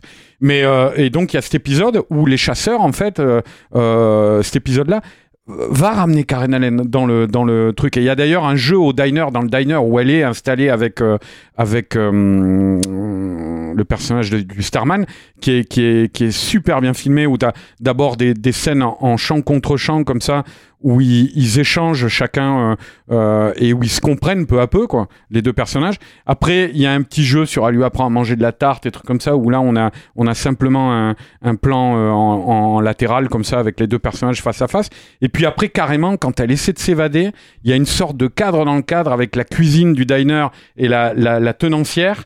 Karen Allen qui va la voir. Pendant ce temps, Jeff Bridges qui passe au premier plan. Enfin, elle est, elle est géniale, cette C'est un film assez raffiné au niveau de la mise en scène. Il y a, par exemple, moi, il y a un truc que j'ai trouvé assez Ils ont poussé intéressant. beaucoup plus loin ce, ce concept de diner dans Howard the Duck. à la même mais il y époque. a, Ah, mais il y a un truc- Roland Emmerich, il y a un Howard truc- the Duck. il y a un Mais truc- c'est fini Yo, on a perdu Rafik, mais il y a un truc aussi, par exemple, que j'aime beaucoup, qui est très efficace, qui est, Il se contient qui sur est le- Karen Allen depuis qui est tout à le- la, la caractérisation du Starman par la couleur rouge. C'est-à-dire qu'il est habillé de rouge, il a une casquette rouge. Bon, évidemment, il y aura le rouge à la fin, mais tu, tu- qui est un truc où tu te dis, euh, bon, déjà, tu identifies visuellement tout de suite le personnage que tu dois suivre, et tu te dis, il est fragile. c'est le, c'est le, c'est le point central de la cible Et que la tout le lumière doit- rouge qui doit baigne. atteindre. Et la lumière rouge qui baigne toute la scène. De fin, oui. Non, mais euh, ouais, il y a du bleu aussi. Mais euh, non, non, j'allais dire la scène au début, la grande scène de transformation. Ouais, Julien, Julien Julien, Et, et est-ce que voulez t'as. que j'en parle Bah, il faut Quand parler. même, bah, Attends on va on va terminer là-dessus d'ailleurs en la fait. scène elle est quand même énorme. Il quand faut- tu enfin, sais, c'est euh, quand même une scène d'effets spéciaux absolument ouais, dingue hein, pour cette époque-là. Bah quoi. alors en fait, c'est une scène euh, qui, qui bénéficie de moyens colossaux et qui a appris de, du, de, bah, de la débâcle positif, j'ai envie de dire, de The Thing. C'est-à-dire que The Thing, c'est quand même un merdier ph- ph- phénoménal, hein, les effets spéciaux. hein, je l'ai dit, mais je le répète, quoi. C'est, c'est, c'est, miraculeux qu'ils aient réussi à finir le film dans ces, conditions-là. Et, euh, et, de la même façon, en fait, Carpenter et Franco, en fait, ils cherchent la calmie. Ils cherchent à être cool. Donc ils font appel à Dick Smith, qui est le grand sage euh, à l'époque des, effets spéciaux de maquillage, et qui est un mec qui a plutôt la, tête sur les épaules. Et en fait, c'est un peu l'inverse qui va se passer. C'est-à-dire que Dick Smith, lui, réalise très vite que sur cette scène, il va pas réussir à, tout faire. Et surtout, il se lance dans un projet dantesque et qui, qui est pas du tout euh, raisonnable, qui est de, lui, il va se charger au final de la, de la dernière étape de la transformation. C'est une transformation donc en trois étapes un fœtus, un enfant adolescent qui grandit, un fœtus bizarre, un enfant adolescent qui grandit, et à la fin, euh, l'adolescent qui se transforme en un plan, en un seul plan, en, Jeff Bridges. Et pour ce dernier euh, effet, Dick Smith, il choisit l'animation par remplacement. Donc l'animation par remplacement, c'est une extension, c'est un dérivé de l'image par image, qui consiste à euh, faire de l'animation comme son nom l'indique, en, substituant une figurine par une autre. C'est-à-dire que la figurine en elle-même n'est pas animée, ce qui va créer de l'animation, c'est euh, la différence entre les différents, là en l'occurrence, les différents bustes du personnage. Ça veut dire que euh, Dick Smith, il se lance dans la fabrication de 30 fausses têtes, donc avec les faux poils, avec la peinture, avec la sculpture. Enfin, je vous imaginez, Dick Smith, euh, il avait un tout petit atelier minuscule en bas de, sa maison. Hein. C'était pas du tout une grosse usine comme euh, les studios de Stan Winston le deviendront ultérieurement. Et il se rend compte qu'il va pas pouvoir faire le reste, donc il demande à C'est une Rick sorte de Baker- morphing hein, ah, qu'il fait. hein. Voilà, et il demande à Rick Baker, et Rick Baker lui dit non, fais pas ça, dit que tu, tu vas, tu vas te tuer à la tâche pour euh, pas grand chose. Fais un truc avec des bladders et tout, et Dick Smith il veut pas. Et je pense qu'il a eu tort parce qu'au final, des trois effets, c'est celui qui fonctionne le moins bien, je trouve. Et c'est Rick Baker qui s'en sort le mieux. Et Rick trouve, Baker lui fait le bébé, il veut pas le faire, mais parce que sa femme vient de le quitter. Elle est partie avec Rob Bottin, voilà. c'est- On, retrouve les mots. Mais c'est vrai, hein, il Capture peint- voici. non mais il peint, il peint le bébé au moment où sa femme est en train de littéralement faire les valises et, et- et de se barrer. Et, euh, et il Rick, pas bosser tout le temps. Eric Baker, bah, et Eric Baker est euh, aussi connu à l'époque pour euh, Et ils sont toujours ensemble, le, le monstre est vivant. Non non, il a, il avait avec une autre It's femme. alive. avec la, la- une femme qui rencontrera sur le tournage du John Landis euh, avec euh, Michel Pfeiffer et Jeff Goldblum, aide-moi. Euh, Euh, ah oui, euh, série noire pour une nuit Série blanche. noire pour Alors, une nuit il faut pas, il faut pas prononcer Michel Pfeiffer trois fois de suite devant. Non, je sais, je sais, mais il a déjà. Karen Allen, il en peut plus, je le sens qu'il est en train de bouillir à côté de moi. Non, mais bon, bref. Donc, il fait, il fait ce bébé avec des, des, des systèmes de, de d'éclairage qui est magnifique hein, quand on voit les photos et tout, qui est pas assez bien exploité, il trouve, euh, sur le, le tournage. C'est Stan Winston et Lance Anderson qui font la période euh, L'adolescent qui intermédiaire. grandit. hein. Voilà, euh, Stan Winston qui avait donc déjà travaillé sur The Thing, qui avait fait le- le- une des versions mutantes du, du chien, et donc Dick Smith pour la, pour la dernière partie. Et voilà. Je- voilà, T'as de- fait ça de manière, euh, voilà, on aurait pre- presque pu encapsuler ce petit truc, Ce tu vois. petit truc, ça vous fera un petit On bonus. aurait, mis un petit, on aurait mis un petit jingle. Alors, alors Julien Dupuis, comment, comment, ça- comment, ça- comment, ça- comment que ça se fabrique Cette séquence va être la seule chose qui sera vendue du, fi- du film à, à toute une presse spécialisée. hein. Justement, les, les ciné-fantastiques, Starlog et compagnie, euh, Bah, basiquement, c'est la- ne parleront que de ça. Quoi. C'est la réunion de, de, de trois stars. Ces mecs-là commencent à devenir vraiment, vraiment des stars à ce moment-là. Quand là, on est en 84, si mes souvenirs sont bons. Et on est en 84. Et donc, ouais, à ce moment-là, les, les, les gars, ça y est, ils commencent à être vraiment, vraiment identifiés. C'est hallucinant d'avoir les trois au générique. C'est c'est la première et c'est la dernière fois, hein, d'ailleurs. Avant de passer à Jack Burton, euh, je vais me tourner vers Ernest Bordeaux, qui va nous parler rapidement de Sans issue, qui n'est pas un film réalisé par Carpenter, mais qu'il a écrit. Et non, et oui, un scénario. On avait déjà évoqué dans la première partie Les yeux de Laura Mars. Alors c'est assez marrant parce que les deux films sont avec Tommy Jones, qui est un type qui a tourné autour de Carpenter toute sa, toute, enfin toute cette première partie de carrière, on va dire, sans pour autant se retrouver dirigé par lui. Euh, puisque c'est lui qui devait euh, euh, aussi, bon, finalement, Carpenter a imposé Kurt Russell, mais c'est lui qui devait interroger, ah, interpréter euh, Snake Plissken au départ.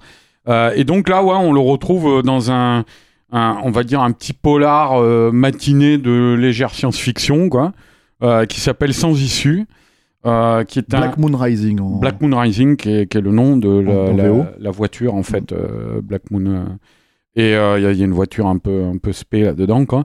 Et donc, c'est vrai que le, le, le, pi- le- le pitch, en gros, hein, il, Tommy Jones, il joue un, un petit cambrioleur, un escroc, là, tu vois, euh, qui euh, cambriole des, des cassettes pour le compte du gouvernement. Alors, on, on reconnaît le côté un peu Snake Plissken, là aussi, tu vois. Le gouvernement le missionne pour, euh, pour euh, piquer ces trucs-là.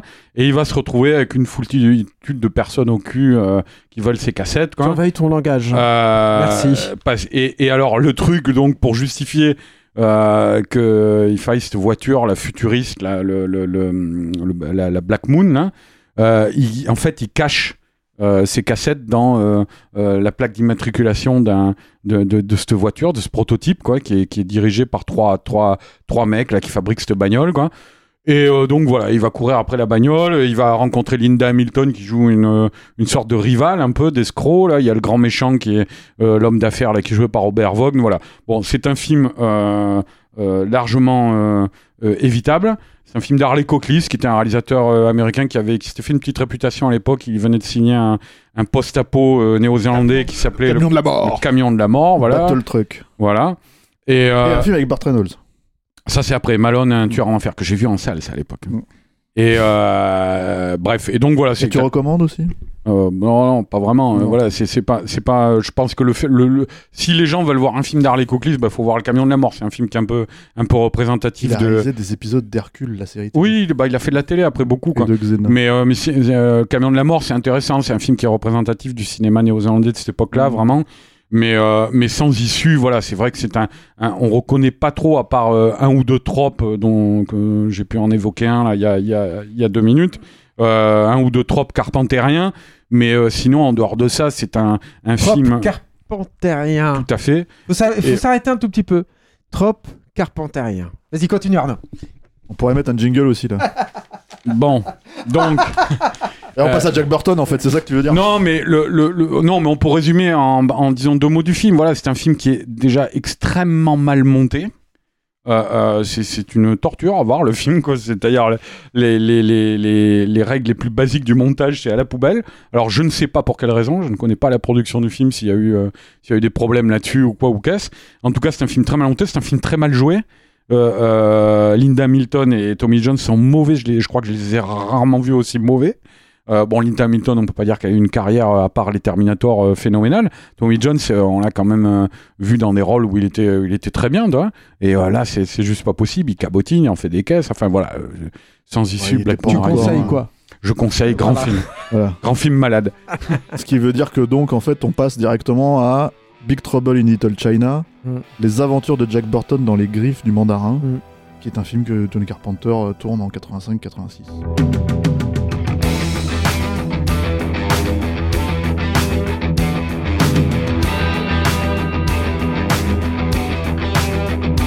Nous on en a déjà beaucoup parlé, Julien et moi. Mhm. Euh, je, je précise hein, dans un épisode de nos J'ai plein de trucs à dire, moi, quand même. Voilà, bah, t'aurais dû les dire il y a 5 ans quand on avait fait, quand on avait fait cet épisode, voilà. Non mais voilà, c'est, c'est, c'est, c'est- disons qu'au moins il y aura un complément aussi si vous voulez euh, récupérer pour qu'on avance nous de notre côté. Non, non, bah alors le, le, le- le truc, c'est qu'effectivement, euh, après, le, après le, le succès, quand même, on va dire, de Starman, hein, euh, il, revient un petit peu, en- il revient un petit peu en grâce, John Carpenter, et euh, il se retrouve euh, à la tête d'un nouveau film de studio, cette fois-ci produit par, par la Fox. euh, et qui, qui, euh, qui est un gros film, hein, c'est-à-dire, je crois que le budget c'est 20 millions de dollars. C'est ça. Ouais, c'est ça. C'est pas si gros que ça. Bah, ça reste son plus gros pour, budget. Mais pour, voilà, pour Carpenter, c'est gros. Ça reste, ça reste son plus gros budget.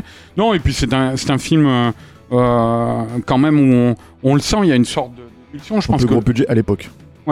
Euh, je pense que le, le- le studio y croit, tu vois. euh, euh, ils ont l'impression de, de- de tenir quelque chose avec ça. Et il pense Euh, avoir le nouvel Indiana Jones. voilà, bah, c'est- toute la nature du malentendu. Hein, Ouais, ouais. Parce que Carpenter, il le dira toujours, ça n'a jamais été Indiana Jones. euh, même sur le papier, il était clair et net que c'était pas ça. Parce qu'en gros, si on veut en même temps, c'est l'occasion de pitcher le film. Euh, c'est l'histoire d'un routier qui s'appelle Jack Burton et qui se retrouve euh, à la suite d'un qui, enfin d'un événement comme ça euh, où on lui- son, son camion disparaît euh, à Chinatown, dans le Chinatown de San Francisco. Il va se retrouver plongé dans un monde souterrain euh, qui est sous le Chinatown de San Francisco, euh, avec des magiciens, des démons, des monstres. monde du Wuxiapian. Voilà. Et, et effectivement, le film est conçu par Carpenter dès le départ comme sa déclaration d'amour euh, à ce cinéma. Parce que, oui, Stéphane. Petite que- précision, non dire parce que c'est très important, je te prends la main pour te le dire, tu vois. Mais, euh, mais euh, Vous voyez pas ça Mais Et c'est, très émouvant, ce c'est dommage. donc, Franchement, ce n'est pas un film qu'il a écrit. Ouais. Non, c'est Richter, il faut, Voilà. faut présenter. Et à la base, c'est un western. Et à la base, vraiment, ouais, ça, c'était un vrai western. Ah, mais alors, mais non, tu me parce que coupes- t'étais là en train non, de mais- parler d'Ousiapian. Ouais, mais Wuxiapian et western. Donc, euh, non, mais. bah, Non mais un dis- vrai, we- non, mais un dis-le, vrai- si tu veux, non, mais ce que je veux dire par là, c'est que c'était un vrai western. C'est-à-dire qu'à Ouais, la base, c'était un film historique. qui se faisait piquer. Voilà, c'est euh, ça. ouais. C'est un film historique, de western, etc., etc. Ce qui est quand même le truc euh, vers lequel Carpenter va courir toute sa carrière, en fait. Faire un western sans le faire, quoi. Et c'est en fait, alors ça, je suis pas certain de moi si c'est le studio ou Carpenter, mais en tout cas qui demande à Richter de euh, euh, moderniser ça, de le re- fait, rebalancer Alors, à je l'époque vous moderne. invite, je vous invite à aller lire euh, sur parce qu'en fait, on travaille un peu partout, nous. Hein, tu vois, sur Rocky Rama, j'avais fait une interview de Carpenter euh, spécifiquement sur Jack Burton. Et on en parle. vous pouvez la lire soit dans, le- dans un numéro de Rocky Rama, soit ils ils l'ont mis sur le site. Et en fait, Carpenter explique. Je lui ai posé la question. Je lui ai dit, mais vous vouliez pas revenir à l'idée de faire un western? Il fait, c'est pas le film qu'on m'a proposé. C'est ça, Il- c'était déjà Il fait. fait vraiment. Il, il est, il est, il est un côté exécutant sur Donc ce c'est film le en tout studio, cas. c'est Ouais. bien ça. C'est le studio qui avait demandé euh, euh, à Richter de réécrire le, le- le- le film en le transposant à l'époque moderne. Tout à fait. Alors Carpenter disait, hein, parce que c'est un personnage, euh, je, je, c'est- je ne connais pas son prénom, mais c'est W.D. Richter. Mm. Euh, c'est quelqu'un, je pense que les, les fans des années 80, des films un petit peu euh, barrés, le connaissent pour, ce- pour avoir réalisé essentiellement euh, les, les aventures de Buckaroo Banzai dans la huitième dimension. Euh, Énorme, énorme bide. hein. énorme bide, des films complètement marbrés. Quoi. Scénariste du remake, on en a parlé tout à l'heure, de l'invasion des profanateurs de sépulture. Tout à fait, celui de, de Philippe Kaufman. Donc. Mais c'est un mec qui a sa petite aura en fait à cette époque-là. Ça va pas durer malheureusement. Ah, c'est mais- c'est quelqu'un qui a eu dans le milieu, effectivement, ça fait quelques années que euh, il, il s'est il s'est pris une, une, une réputation. Il a une aura de génie, hein, vraiment, de mec euh, euh, qui qui, qui, euh, tire tous azimuts, euh, qui, a, une, inspiration débordante, tout ça. Je, l'ai interviewé pour euh, Julien d'ailleurs, pour euh, le Grand Frisson à l'époque sur l'invasion du sépulture. C'est quand même quelqu'un. Euh, euh, c'est vrai que ces films pourraient parler pour lui, mais c'est quelqu'un de très normal en fait, très Ouais, très. mais- Mais, c'est assez hallucinant parce que. interviewé aujourd'hui. sa Oui, oui, non, mais en fait, hein. le, le seul gag en fait qui était marrant, c'est que je voulais, le- on voulait le, le filmer. Mm. On voulait avoir une interview filmée et, et en gros il me dit non, non mais moi j'utilise pas de caméra, il y a sorte de questions, enfin en gros il a, il a un trip parano. Et moi je lui avais répondu euh, ah bah c'est marrant le, le scénariste de, de Body Snatcher en fait qui est un film comment dire euh, sur la paranoïa. sur la clairement, hein. paranoïa et sur le complotisme en fait du Watergate tu vois euh, refuse de se faire filmer c'est pas étonnant. Et en fait, quand je lui ai dit ça, il m'a répondu plus tard, euh, en- quand on s'est parlé au téléphone, il m'a dit ah, bah, ça m'avait jamais euh, frappé, mais ouais, maintenant que vous le dites, vous avez raison. Donc je pense que c'est quelqu'un qui n'a pas forcément conscience de son côté. Alors, à l'époque, moi, de ce que je, de, de ce que je sais, de ce que j'ai lu, tu vois, c'était, il était vu comme ça dans le système des studios. Mais là, tu dans les années 2010. De, Oui, oui. Je veux Il dire, sa porte- carrière est ouais, finie plus parce longtemps. qu'en fait, il portait avec lui tout un, pour le coup, tout un courant euh, contre-culturel de- des années fait, ouais. 70, euh, fait de fait de mélange abscons, euh, c'est-à-dire de choses qu'on devrait pas mêler les unes les autres. C'est un, un pur produit de les, des, des je sais pas moi, Thomas Pynchon et, et, et compagnie quoi. Mm. Euh, donc les aventures de Buckaroo Banzai dans la huitième dimension, qui donc met en scène un, un, un chanteur de, de, enfin une rockstar, euh, chirurg- neurochirurgien, euh, astronaute euh, et je sais plus de quelle autre fonction il a. Aventurier, tout simplement. voilà, hein. aventurier. c'est l'exemple type de ce bordel sans nom de, de choses qui se télescopent Ouais, les, cool, unes les autres. Comment? Il est cool, ce Ah c'est super. mais, mais c'est aussi des, des gens qui, euh, qui ont pris l'habitude d'aller se nourrir à tous les râteliers, donc y compris le cinéma asiatique le plus barré, euh, etc. Et d'ailleurs, euh, euh, Richter, il, il bosse euh, beaucoup sur une adaptation d'un d'un bouquin qui s'appelle The Ninja, euh, sur lequel Carpenter que aussi. Carpenter doit, doit, doit, doit réaliser et qui est déjà un mélange euh, déstabilisant de, de, de films noirs euh, matinés de, de, de- des restes de euh, Miyamoto Musashi. Euh, Enfin bon, bref, euh, on- voilà, il y avait déjà une tentative de de- de- d'encapsuler une partie de la folie euh, de la culture, euh, d'une certaine culture asiatique dans, dans, dans un projet euh, américain. Ouais, ouais, c'était ça. C'était vraiment. Il y avait euh, Dean Cundey racontait que euh, en fait euh, euh, très tôt euh, Carpenter est venu le voir avec avec notamment Zoo euh, et les guerres de la montagne magique et d'autres films aussi. Et il la, lui montrait des scènes. la, la guillotine volante, hein, Wang Ouais, Yu ouais, contre ouais. la guillotine volante. je La main de fer aussi. Ouais, Et la main de fer, de ouais. fer, effectivement. Et, et euh, il- en fait, il venait le voir avec ces films-là et il lui disait à chaque fois à Dean Cundey comment on peut faire ça, comment on peut faire ça. Tu vois, Et c'était vraiment, il y avait, il y avait cette volonté de de, euh, de refaire certaines scènes qu'il avait, euh, qu'il avait déjà déjà vues ailleurs. Et euh, je crois qu'il avait ça aussi avec Richard Edlund, hein, où ils ont, il, il lui, il lui demandait euh, notamment euh, euh, toutes les scènes de combat, euh, câblées, les trucs comme ça. Tu vois. Bah, c'est surtout avec Jeff Imada qui est aussi une belle rencontre Jeff et qu'on ouais, aussi ouais. beaucoup. Et puis avec, euh, avec Steve Johnson qui lui s'occupe des effets spéciaux de maquillage à l'intérieur de Boss Film qui est la société qui va faire les effets spéciaux Mhm. et euh, qui lui va avoir euh, l'intelligence de ramener. Il y a déjà ça en fait dans les effets spéciaux aussi. C'est une mouvance hein, où les mecs sont en train de se nourrir aussi d'une certaine culture asiatique. hein. Ça commence à percer, ça commence à venir en fait à cette époque-là. Et il y a, il va, il va dépêcher par exemple un des artistes clés sur Jack Burton, c'est Screaming Mad George.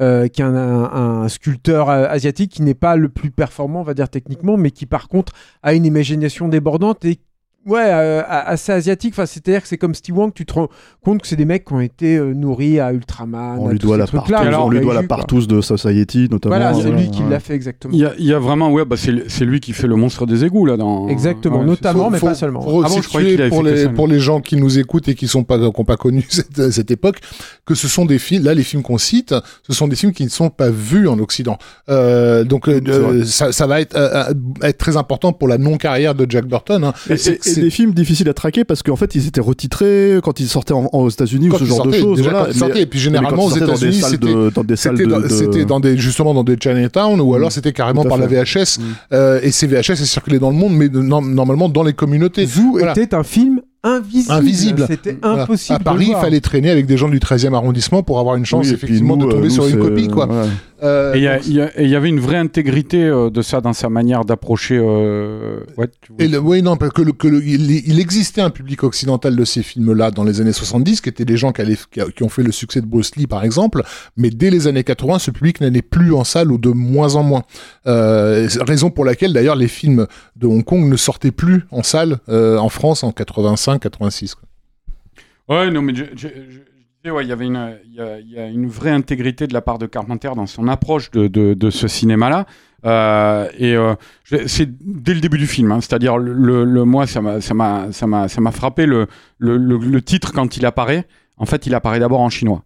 Et après, en, et après, on voit au-dessus euh, Big Trouble in Little China. Euh, T'as même à un moment le personnage euh, du sidekick là joué par, euh, enfin le héros du film en fait. qui Dennis, Dennis Dunn. voilà, Dennis Dennis Dunn, qui est le faux sidekick du film, mais qui est le vrai héros, euh, il le dit clairement. Il dit, il dit à Jack Burton, euh, euh, il faut être chinois pour comprendre. Quoi. Et, et, et ça, c'est un truc, voilà, le, le cœur du projet, il est là. C'est-à-dire quand, quand Carpenter disait, on, on disait tout à l'heure, les, les- les- le studio voulait un nouvel Indiana Jones, et lui, il dit, moi, il n'a jamais été question de faire ça. C'était l'histoire d'un abruti, en fait, quoi. Euh, euh, et d'un gars dont il allait s'avérer que on le, on le servait au spectateur comme référent, mais euh, que c'était pas lui le vrai héros. Et, et du coup, il joue tout le temps et il fait, et il y a beaucoup d'humour euh, là-dessus justement. Mais, mais euh, et Kurt Russell est génial là-dedans. Kurt Russell. Ouais. Il est, il est, il est- ouais, je t'ai- je t'ai dit, on, mais c'est- c'est on l'a déjà que- dit dans le précédent épisode. En fait, c'est la manière dont je prononçais quand j'étais ado, donc j'ai gardé cette prononciation. Non mais c'est la, la- la problématique Roussel. qu'ils ont tous les deux, c'est qu'est-ce qu'on fait de Jack Burton? C'est Mm. ça qui est marrant et c'est ça qui est intéressant en fait, c'est que euh, Kurt Russell et, euh, et John Carpenter, quand ils travaillent ensemble sur le scénario, sur son sur les réécritures, c'est ça leur, leur grosse problématique, c'est mais finalement qu'est-ce qu'on fout de ce bonhomme? Qu'est-ce qu'il fout dans l'histoire quoi? Mais, c'est ça, où, et Carpenter le disait, il parle du génie de Kurt Russell qui a, su euh, euh, servir ça totalement. Moi, je sais que par exemple, là, en le revoyant, il y avait un détail que j'avais jamais vu quand je l'ai revu pour l'émission.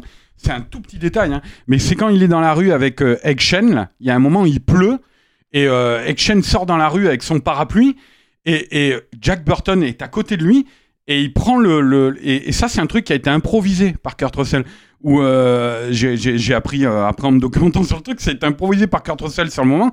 Il prend le, le parapluie, il le surhausse pour le mettre sur lui, parce que l'autre est beaucoup, est beaucoup plus petit que lui, quoi, tu vois. Et pendant tout le truc comme ça, il est, il est tout le temps, il pense qu'à ça. La, il il- directive bah, de, de, de Carpenter, c'était tu joues John Wayne en Marcel. Non, c'est John Wayne. en beauf, quoi. Et, euh, et le, le truc en fait, la, la, la théorie effectivement qu'ils Un mec mis, qui se prend pour John En Wayne. fait, c'est- c'est John Wayne, mais avec toutes ses prises ratées. Et sauf que le réalisateur n'a monté que les prises ratées de John Wayne. C'était ça leur principe, en fait, à tous les deux. En fait, Ouais, il, est, il, il est, il, est, il est le référent du, du spectateur parce que c'est lui qui va systématiquement réagir en mode mais qu'est-ce que c'est? Mais what the fuck? Mais que- qu'est-ce qui se passe? Etc et parce que effectivement le film te la, la structure même du film te jette dans un monde qui t'est totalement euh, incompréhensible, Ah ouais, qui est mais ce fameux, ce, le- le- ce fameux Chinatown euh, caché euh, souterrain. Et t'as besoin d'un mec comme Jack Burton, si- sinon, euh, euh, sinon tu, tu vas directement Mais il y regarder a un des film trucs super marrants avec ça, la est- scène du monstre de Screaming Mad George, là, Oui. où t'as, quand il, il bouffe le type et puis il disparaît. T'as, qu'à- euh, avec Shane, il fait, euh, il fait euh, c'est Victor Wong, là. Euh, il fait euh, un truc à la Gandalf, Une invocation, Il ne ouais. reviendra jamais. Ouais. quoi, quoi. Et là, mais de quoi? Qu'est-ce qui va jamais revenir? Quand l'autre, il en a plein le cul, il comprend plus rien. Et Ceci dit, ce côté ne pas comprendre, en fait, le studio est complètement tombé dedans parce que, en gros, ils ont demandé un reshoot d'une la scène d'ouverture, qui est la scène en fait où il déploie la magie euh, Ouais. rapidement. Euh, c'est un rajout en fait qui a été imposé à Carpenter. Pour Euh, montrer que Jack Burton est bien le héros. En fait. Voilà. ça, que- c'est le et directeur que- du studio, c'est Barry Diller, je crois, qui l'a demandé à l'époque, ce truc. Et avec l'idée, en gros, que euh, euh, en fait la magie est tout de suite euh, mise en avant dans le dans le film pour qu'on pour pas qu'on soit largué quand on rentre progressivement dans le truc. Et, et Carpenter l'a tourné.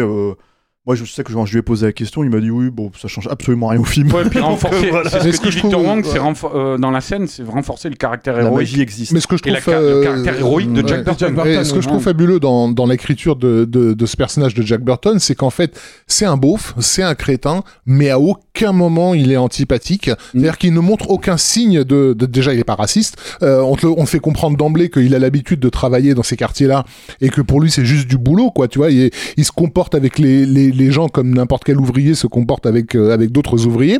Euh, donc il est pas dans le jugement. Par contre, il est à la ramasse et, et- et donc tout- avec un éclair de fulgurance parce de qu'il y a- temps en non, temps. mais parce qu'il y a tout un aspect, il y a tout euh, un aspect du film qui est le, le- le regard que portent les États-Unis sur la culture asiatique. Mm. Euh, euh, Julien le notait d'ailleurs intelligemment dans, je crois que c'était toi qui avais fait l'article à l'époque dans, dans Nomade, Série, oui. non, Mm. Nomade sur sur le, le- sur le mauvais goût des décors euh, Mm. souterrains de, de avec avec les escalators euh, Ah, c'est le même à décorateur néon, que The et- hein, etc. hein. voilà Mm.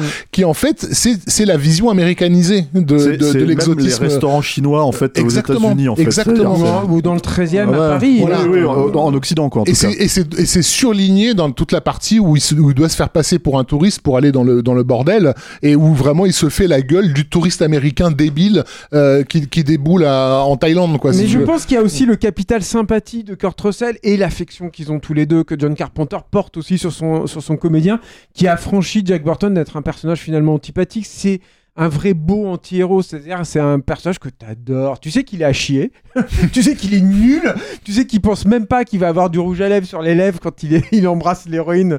Ça, c'est un truc de Kurt Russell aussi. Ouais, c'est aussi- C'est-à-dire, il dit à Carpenter, Mais- on va le garder, euh, je vais garder pendant toute la scène le rouge à lèvres même- sur les. mais voilà, mais en même temps, il a, mais en même temps, il est, il est, il est, tu l'adores. Enfin, tu peux pas t'en empêcher. Il est, il est, il est gentil. Il il y, a- il y a un petit truc de screwball comédie en fait euh, Ouais, dans ouais, un truc clairement. comme ça. euh, voilà. Ah ben, Il y a- mais il y a- clairement, le, le- ça c'est une direction euh, des acteurs, notamment auprès de Kurt Russell et de Kim Cattrall.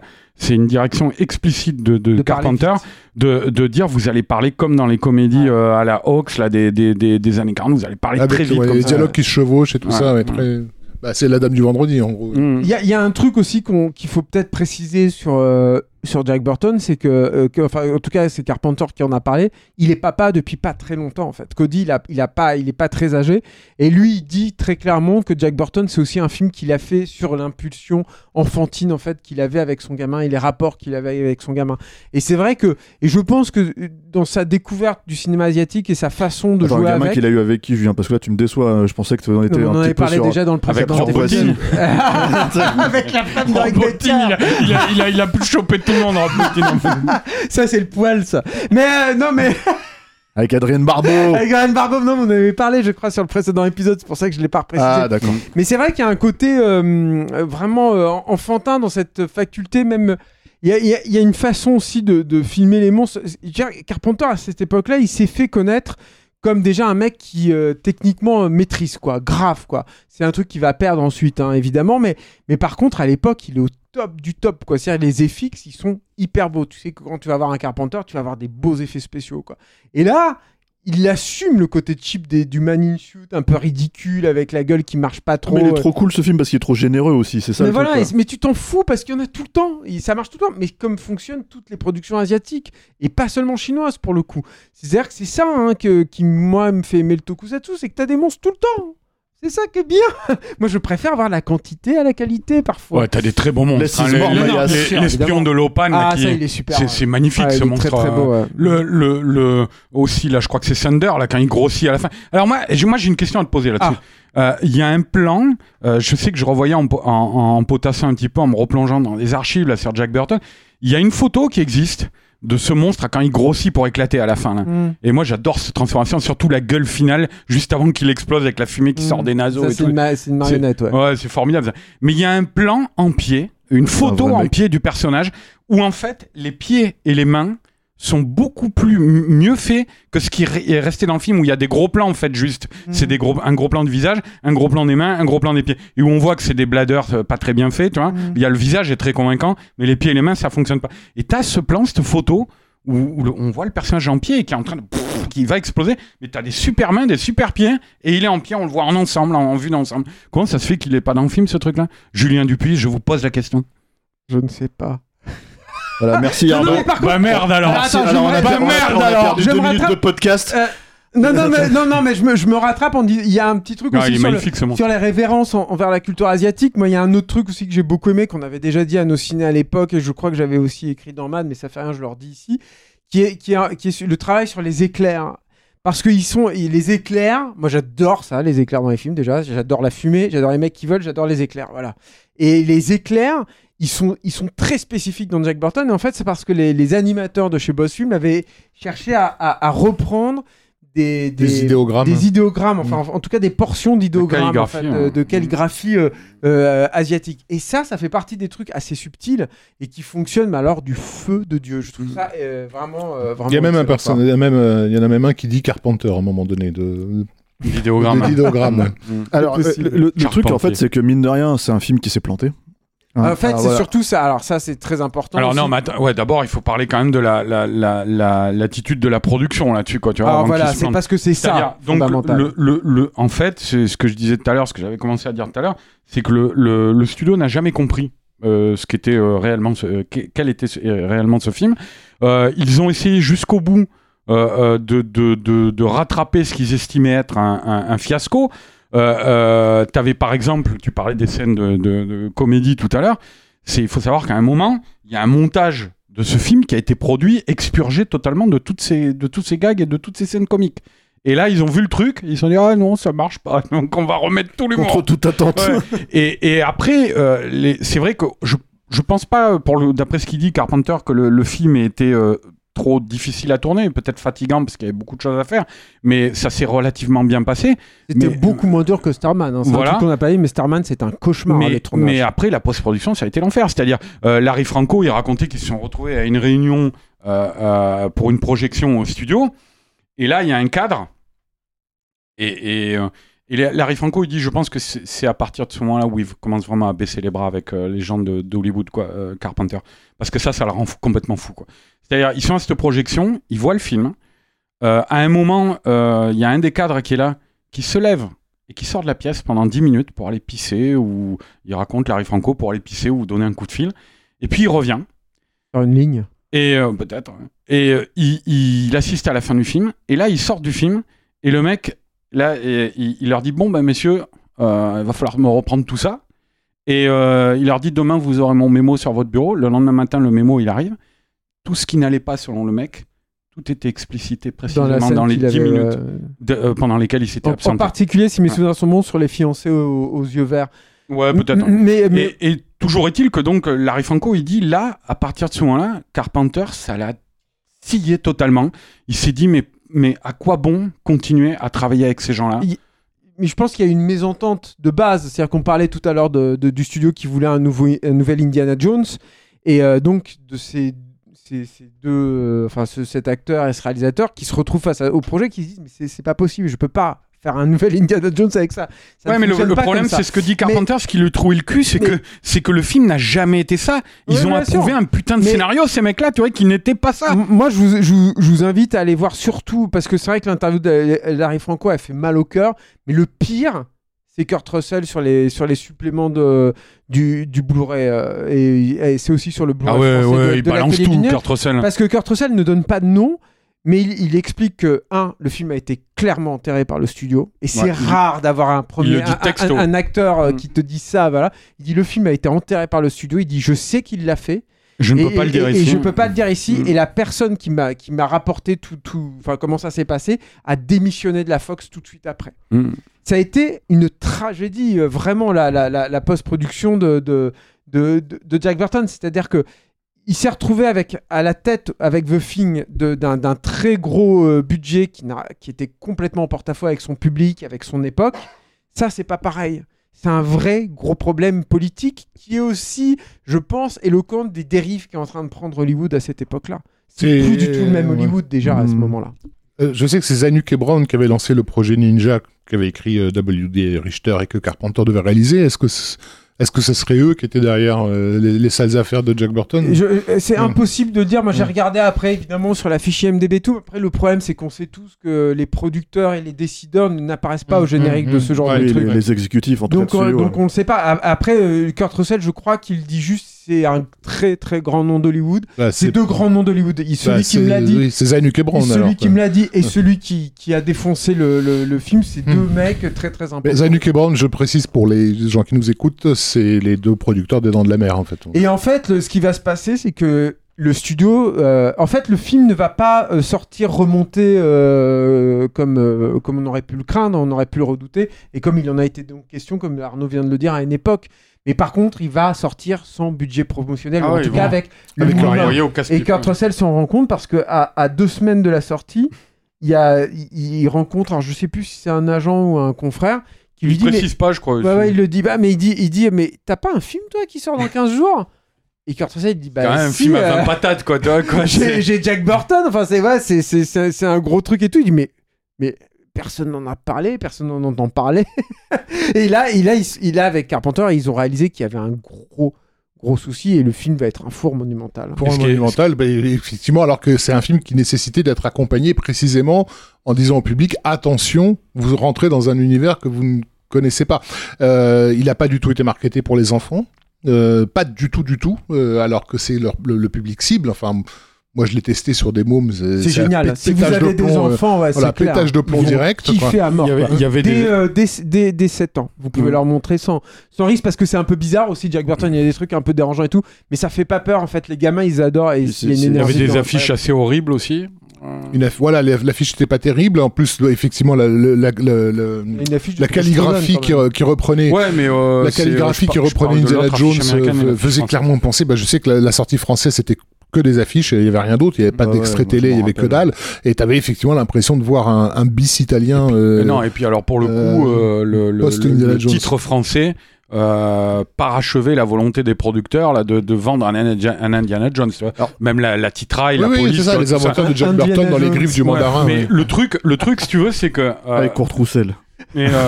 bon, c'est fini là. Ceci dit, bon, il pouvait pas le sortir sous le titre Grand Trouble dans Petite Chine, qui faisait un petit peu pornographique sur les bords, quoi. Non, mais euh, du rififi à Chinatown, tu vois, par exemple. Ouais. Moi j'aime bien le titre français. Je trouve qu'il est très euh, sérialesque. M'en Mais le- le- le truc- moi ça me gêne pas. le ça. truc dans l'interview de Larry Franco dont on parlait, là, ce qui est, euh, tu disais, c'est très touchant, c'est très mouvant. Il y a, je crois que le passage le plus déchirant, c'est celui où il dit justement, il dit, on a, euh, c'est ce que je disais tout à l'heure un petit peu au moment de, de The Thing.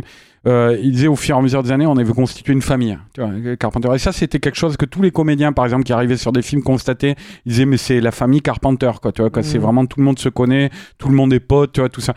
Et il dit, et après euh, Jack Burton, c'est fini. Il Mm. dit, on va tous partir chacun de notre côté. Dean Cundey, il va aller faire euh, une grande carrière, par exemple, de, de directeur clair. de la photo, euh, sur des gros. le dernier des film films de à Dean gros Cundey budget. avec, avec Voilà. Et, il- et, et il dit, et en fait, euh, ce qui est terrible, c'est que quand on a commencé ce film, on pensait continuer à faire des films ensemble toute notre vie, quoi.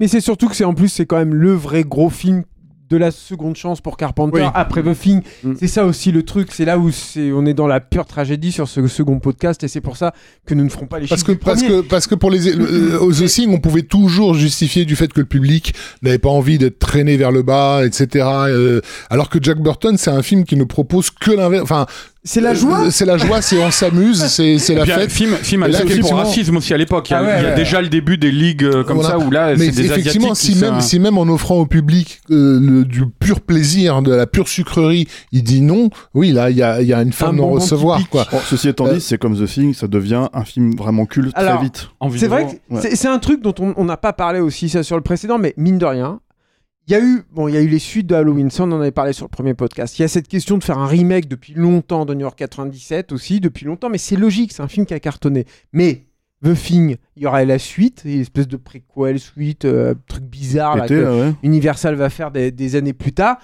Et, et Jack Burton, énorme carton, film cultissime. Je veux dire, quand il, commence à apparaître les, les, les- les t-shirts avec que les marques qu'on voit dans les films et tout, c'est Il est censé y avoir un remake avec. et il y a euh, un remake avec un Don remake Johnson. suite. Suite avec Don Johnson. avec Qui Don est en Johnson, projet, qui, hein. qui est en projet. C'est tout le paradoxe en fait de Carpenter. C'est tout le truc où tu te dis là, euh, je veux dire, il y a notre avis, il y a les arguments qu'on peut avancer, et tout, mais tu vois dans la récupération en fait de l'industrie, la qualité aussi des films. C'est-à-dire que là, il y a un truc qui traverse les époques, qui traverse les temps, où les mecs se disent merde, Parce que c'est. peut-être loupé Parce que au- au- au-delà du talent du gars, euh, c'était un énorme bosseur. C'est quelqu'un en fait qui a énormément travaillé ses films et euh, qui sont euh, très simples en apparence, mais en fait extrêmement profonds en fait dans leur dans leur dans leur qualité, dans leur fonctionnement. Et tout est tout est clair. Le truc avec Jack Burton, c'est que aussi aussi je veux dire, il y a les fans de films d'aventure, il y a les gosses qui récupèrent le film, il y a tout ça, etc., etc. Mais il y a aussi le jeu vidéo qui a récupéré ça dans Mortal Kombat. euh, certains personnages, ils viennent vraiment. Raiden vient de, de, de, de, de Jack Burton. On parle quoi. de jeux vidéo, le, le duel entre les émanations euh, euh, là, de, de Lopan et de Action, là, euh, tu vois, où effectivement, ils reprennent des codes couleurs avec les guerriers, là, tu sais, qui s'affrontent. Mais ouais, ouais, c'est. c'est, euh, quelque chose, en fait, en fait, ce sont des films qui vont infuser de toute façon la culture de manière générale, et c'est pour ça qu'on y revient. C'est qu'à un moment donné, on va dire, mais ça vient d'où ça? Mais ça vient de Jack Burton, ça vient de The Thing, ça vient de tout ça. Et du coup, d'un seul coup, ça remet une lumière, en fait, sur le travail de Carpenter, et effectivement, euh, a posteriori. Mais tout ça parce que, à la base, il y a le, le- le- le travail d'artisan pur et dur, c'est-à-dire euh, de, de très bien fait. Et mais en Et, même temps, euh, toujours en euh, avance sur son époque. oui, quoi. en c'est pour ça que ces films finissent par cartonner. Et puis aussi avec ce petit décalage qui, je pense, fait que ça a une saveur unique. Parce qu'il y a, il y a aussi dans, dans, dans, dans Jack Burton, il y a quand même des petits éléments un peu bizarres. Il y a le crâne de Lopan qui brille d'un seul coup avec cet ongle-là qui pousse. Il y a cette scène avec les cadavres dans la flotte. Il y a même ces apparitions monstrueuses qui, quelquefois, te foutent un petit peu mal à l'aise.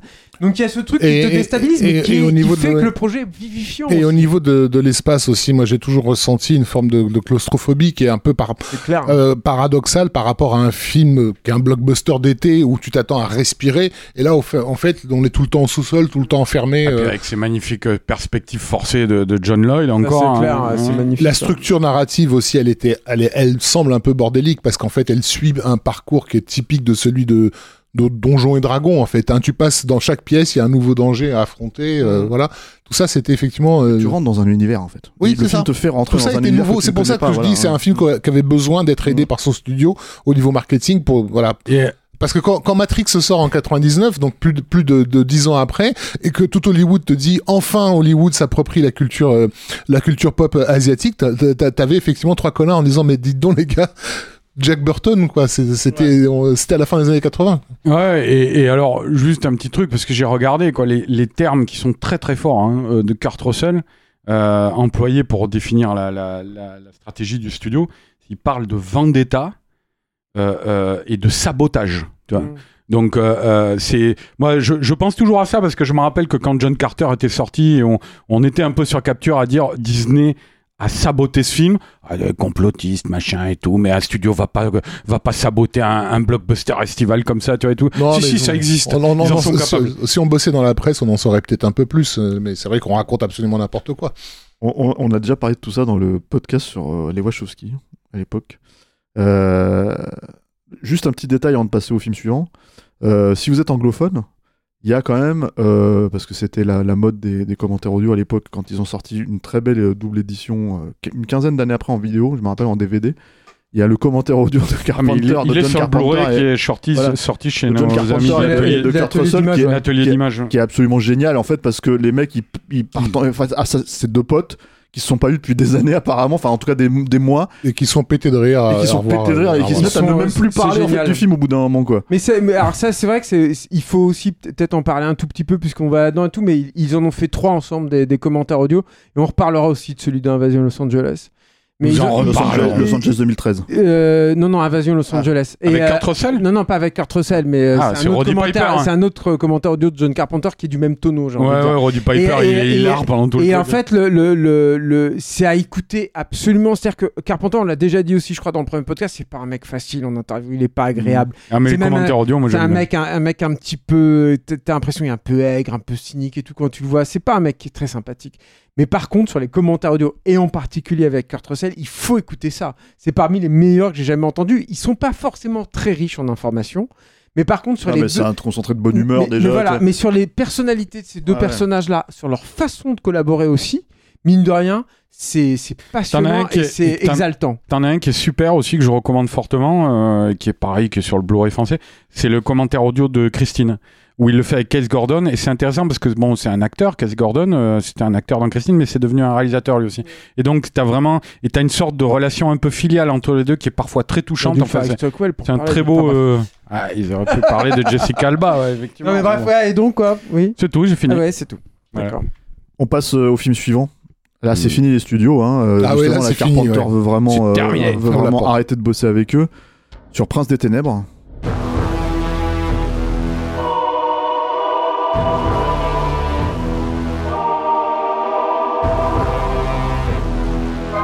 Du coup, il, il- comme l'a, suggéré Arnaud par rapport aux projections test, il comprend qu'il aura plus jamais euh, rien à faire avec euh, avec ces gens-là.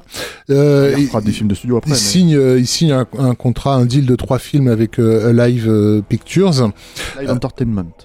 Alors il y a plusieurs noms. Il y a Alive Film, Alive euh, Pictures et peut-être Alive Entertainment. En tout cas, il signe un contrat de trois films Avec euh, live. qui seront des films axés euh, horreur SF, euh, voilà, et, euh, et avec une enveloppe de 3 millions euh, de dollars par euh, par film, Ce qui est rien. hein. ce qui est à peu près le budget d'un d'un Arnaud Desplechin, ouais.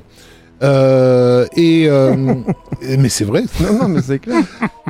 Et le premier, C'est quoi, c'est quoi ce petit rire va, ça va. Ce petit rire diabolique Arrête C'était vachement intéressant ce que disait Rafik et voilà. Pardon, Rafik, pardon. Rafik, Arnaud Desplechin donc. Et le, le premier de ces projets, donc, ça sera effectivement Prince des Ténèbres, bah, qui est qui est le film euh, qu'on peut on peut considérer le film de la dépression. C'est-à-dire que là, C'est vraiment, c'est quelqu'un qui contemple la mort euh, définitive de sa carrière et de et de et de ses ambitions et de ses rêves qui se réfugie comme ça, comme souvent quand on est en dépression, dans la lecture boulimique de choses qui n'ont rien à voir. Donc il se prend tout d'un coup de passion pour la physique quantique euh, le- le- et atomique euh, et va, il va vraiment plonger, euh, plon- plonger là-dedans. Son Mais- aspect physique, Raph. Oui. Ouais, c'est- par rapport à la dépression, c'est moi je Ah me bah, rappelle les- dans les la presse blancs, cinéma à oui. l'époque, je Oui. suivais vraiment la carrière de Carpenter, tu vois, euh, depuis quelques films, et, et je me rappelle qu'entre les photos euh, au moment de la sortie de Jack Burton Mm. et les photos au moment de la sortie de Prince of Darkness, je me suis dit oh putain qu'est-ce qui s'est passé quoi. Mais c'est un alors mec. alors euh, qu'il n'avait même pas 40 ans. et et- et c'est un mec qui a l'air très dur comme ça, très sec. Mais je pense que c'est un sensible, mais de malade, quoi. Mm. C'est et dans le commentaire audio de Starman, ça se sent énormément. Bah, le- le- le- ouais, tu le sens aussi dans Christine, il y, a- il y a des moments très touchants aussi. ouais. Mm. Graphique, pardon. Ouais. Donc la phy- physique quantique, Arnaud Et Desplechin. donc il est, bah, voilà, il développe ce, ce, ce script alors qu'il va, qu'il va signer de, sous un pseudo hein, de Martin Quatermass.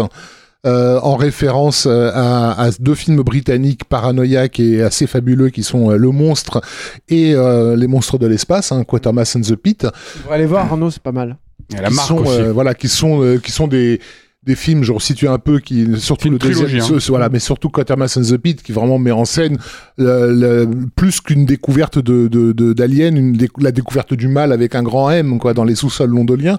Et que Euh, le film est un hommage, euh, Prince of Darkness, assumé totalement de la part de Carpenter à Nigel Kneale, le, le, scénari- le grand scénariste de la Hammer, Mm. qui avait écrit justement Quatermass and the Pit. Quoi. Et donc voilà, on est dans dans dans, dans un film de de non pas de de- d'invasion euh, du mal euh, sur Terre, mais de d'un mal qui a toujours été là, qui a toujours été présent et qui se redéploie en fait. Un anti-dieu. Un, un anti-dieu. Voilà, ouais. parce qu'il y a une notion religieuse qui était déjà abordée hein, dans le, le, le scénar de, de Quatermass and the Pit de Nigel Kneale, mais une vision un petit peu de la, une vision scientifique du mal, tu Mm. vois, euh, et, et de la religion, euh, une vision anthropologique, tu vois.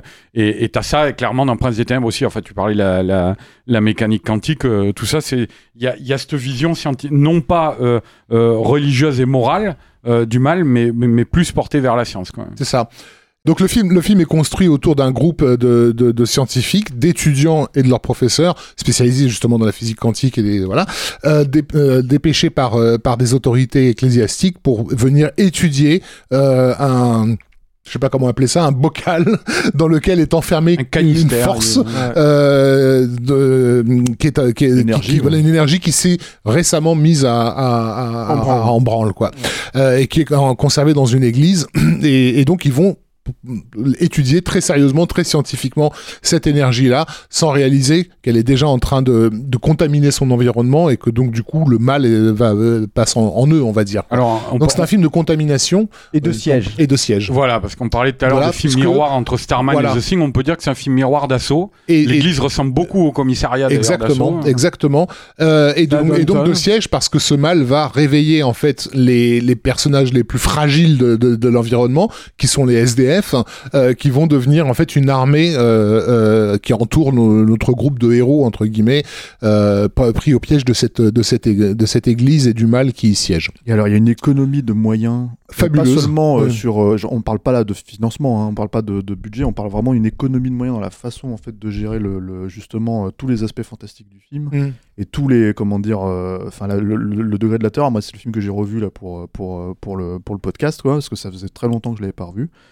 Euh, c'est un film. On parlait tout à l'heure du fait que euh, mine de rien, les films de, de Carpenter euh, continuent à être euh, exister aujourd'hui. C'est quand même des films qui sont ressortis en 4K. hein, Même Prince des Ténèbres est ressorti ça a en été 4K. des cartons atomiques en France. en Ah plus, ouais, hein. en vidéo et tout. Et, et, et en gros, c'est ce qui est assez hallucinant, c'est le degré de, de, de tension qui est vraiment permanente en fait quand tu regardes le film. Quoi. En fait, le truc, c'est que Carpenter disait que lui, il avait cherché justement à briser le, le récit en trois actes. Euh, et qu'il avait voulu, il avait voulu, il avait cherché en fait à créer un flot narratif qui monte vers une tension, comme on pourrait le faire finalement dans une seule scène, habituellement dans une scène à suspense. Mais c'est vrai que dans, Prince des Ténèbres, excepté cette séquence de, générique qui, euh, moi, à mon sens, je sais pas ce que t'en penses, Rafik, mais fait écho finalement au propos du film, c'est-à-dire que c'est une scène qui est complètement morcelée dans le temps qui te perd complètement dans la temporalité des événements, qui est hyper bizarre, hyper curieuse. T'as l'impression à la fois qu'elle en finit pas, qu'elle est en même temps extrêmement elliptique. Moi, je sais que c'est une scène mais extrêmement étrange qui me met- qui me déstabilise déjà totalement en fait dans ma C'est ma quoi la scène de générique de- de-. Bah, c'est la mise euh, en place. de C'est les étudiants qui arrivent, tout ça. ouais, ouais. À et- l'université. Des gens Dans- dans paniqués qui sont en train de, de communiquer il y a eux. des scènes de, de, de cours, il y a des scènes euh, de, de dragouille en fait dans, sur le campus. Filmé à voilà. USC d'ailleurs, à la fac de, Carpenter. à la fac de Carpenter et tout. Et, donc, une fois cette euh, séquence-là euh, posée, tout le film ne va être qu'une une mise en tension vers un final. Comme lui seul en a le secret. On en avait déjà parlé sur le final de Halloween, on avait déjà parlé sur le final de, de Assaut, où tout va se concentrer, tout ce qu'il a mis en place auparavant va se concentrer, et c'est intenable, et ça te fait passer des vessies pour des lanternes, parce que ça. effectivement, le film, si tu résumes techniquement, et on en reparlera au moment C'est des gens qui se crachent à la gueule. des gens qui se crachent à la gueule. Il y a un maquillage, c'est en gros, c'est une meuf qui a une pizza sur le visage. Ouais, c'est Enfin, pas terrible. Dans, hein. dans un couloir et deux pièces. quoi. il est à chier ce maquillage. Ah, il est pas terrible du il est à tout, chier, ouais, c'est de la merde.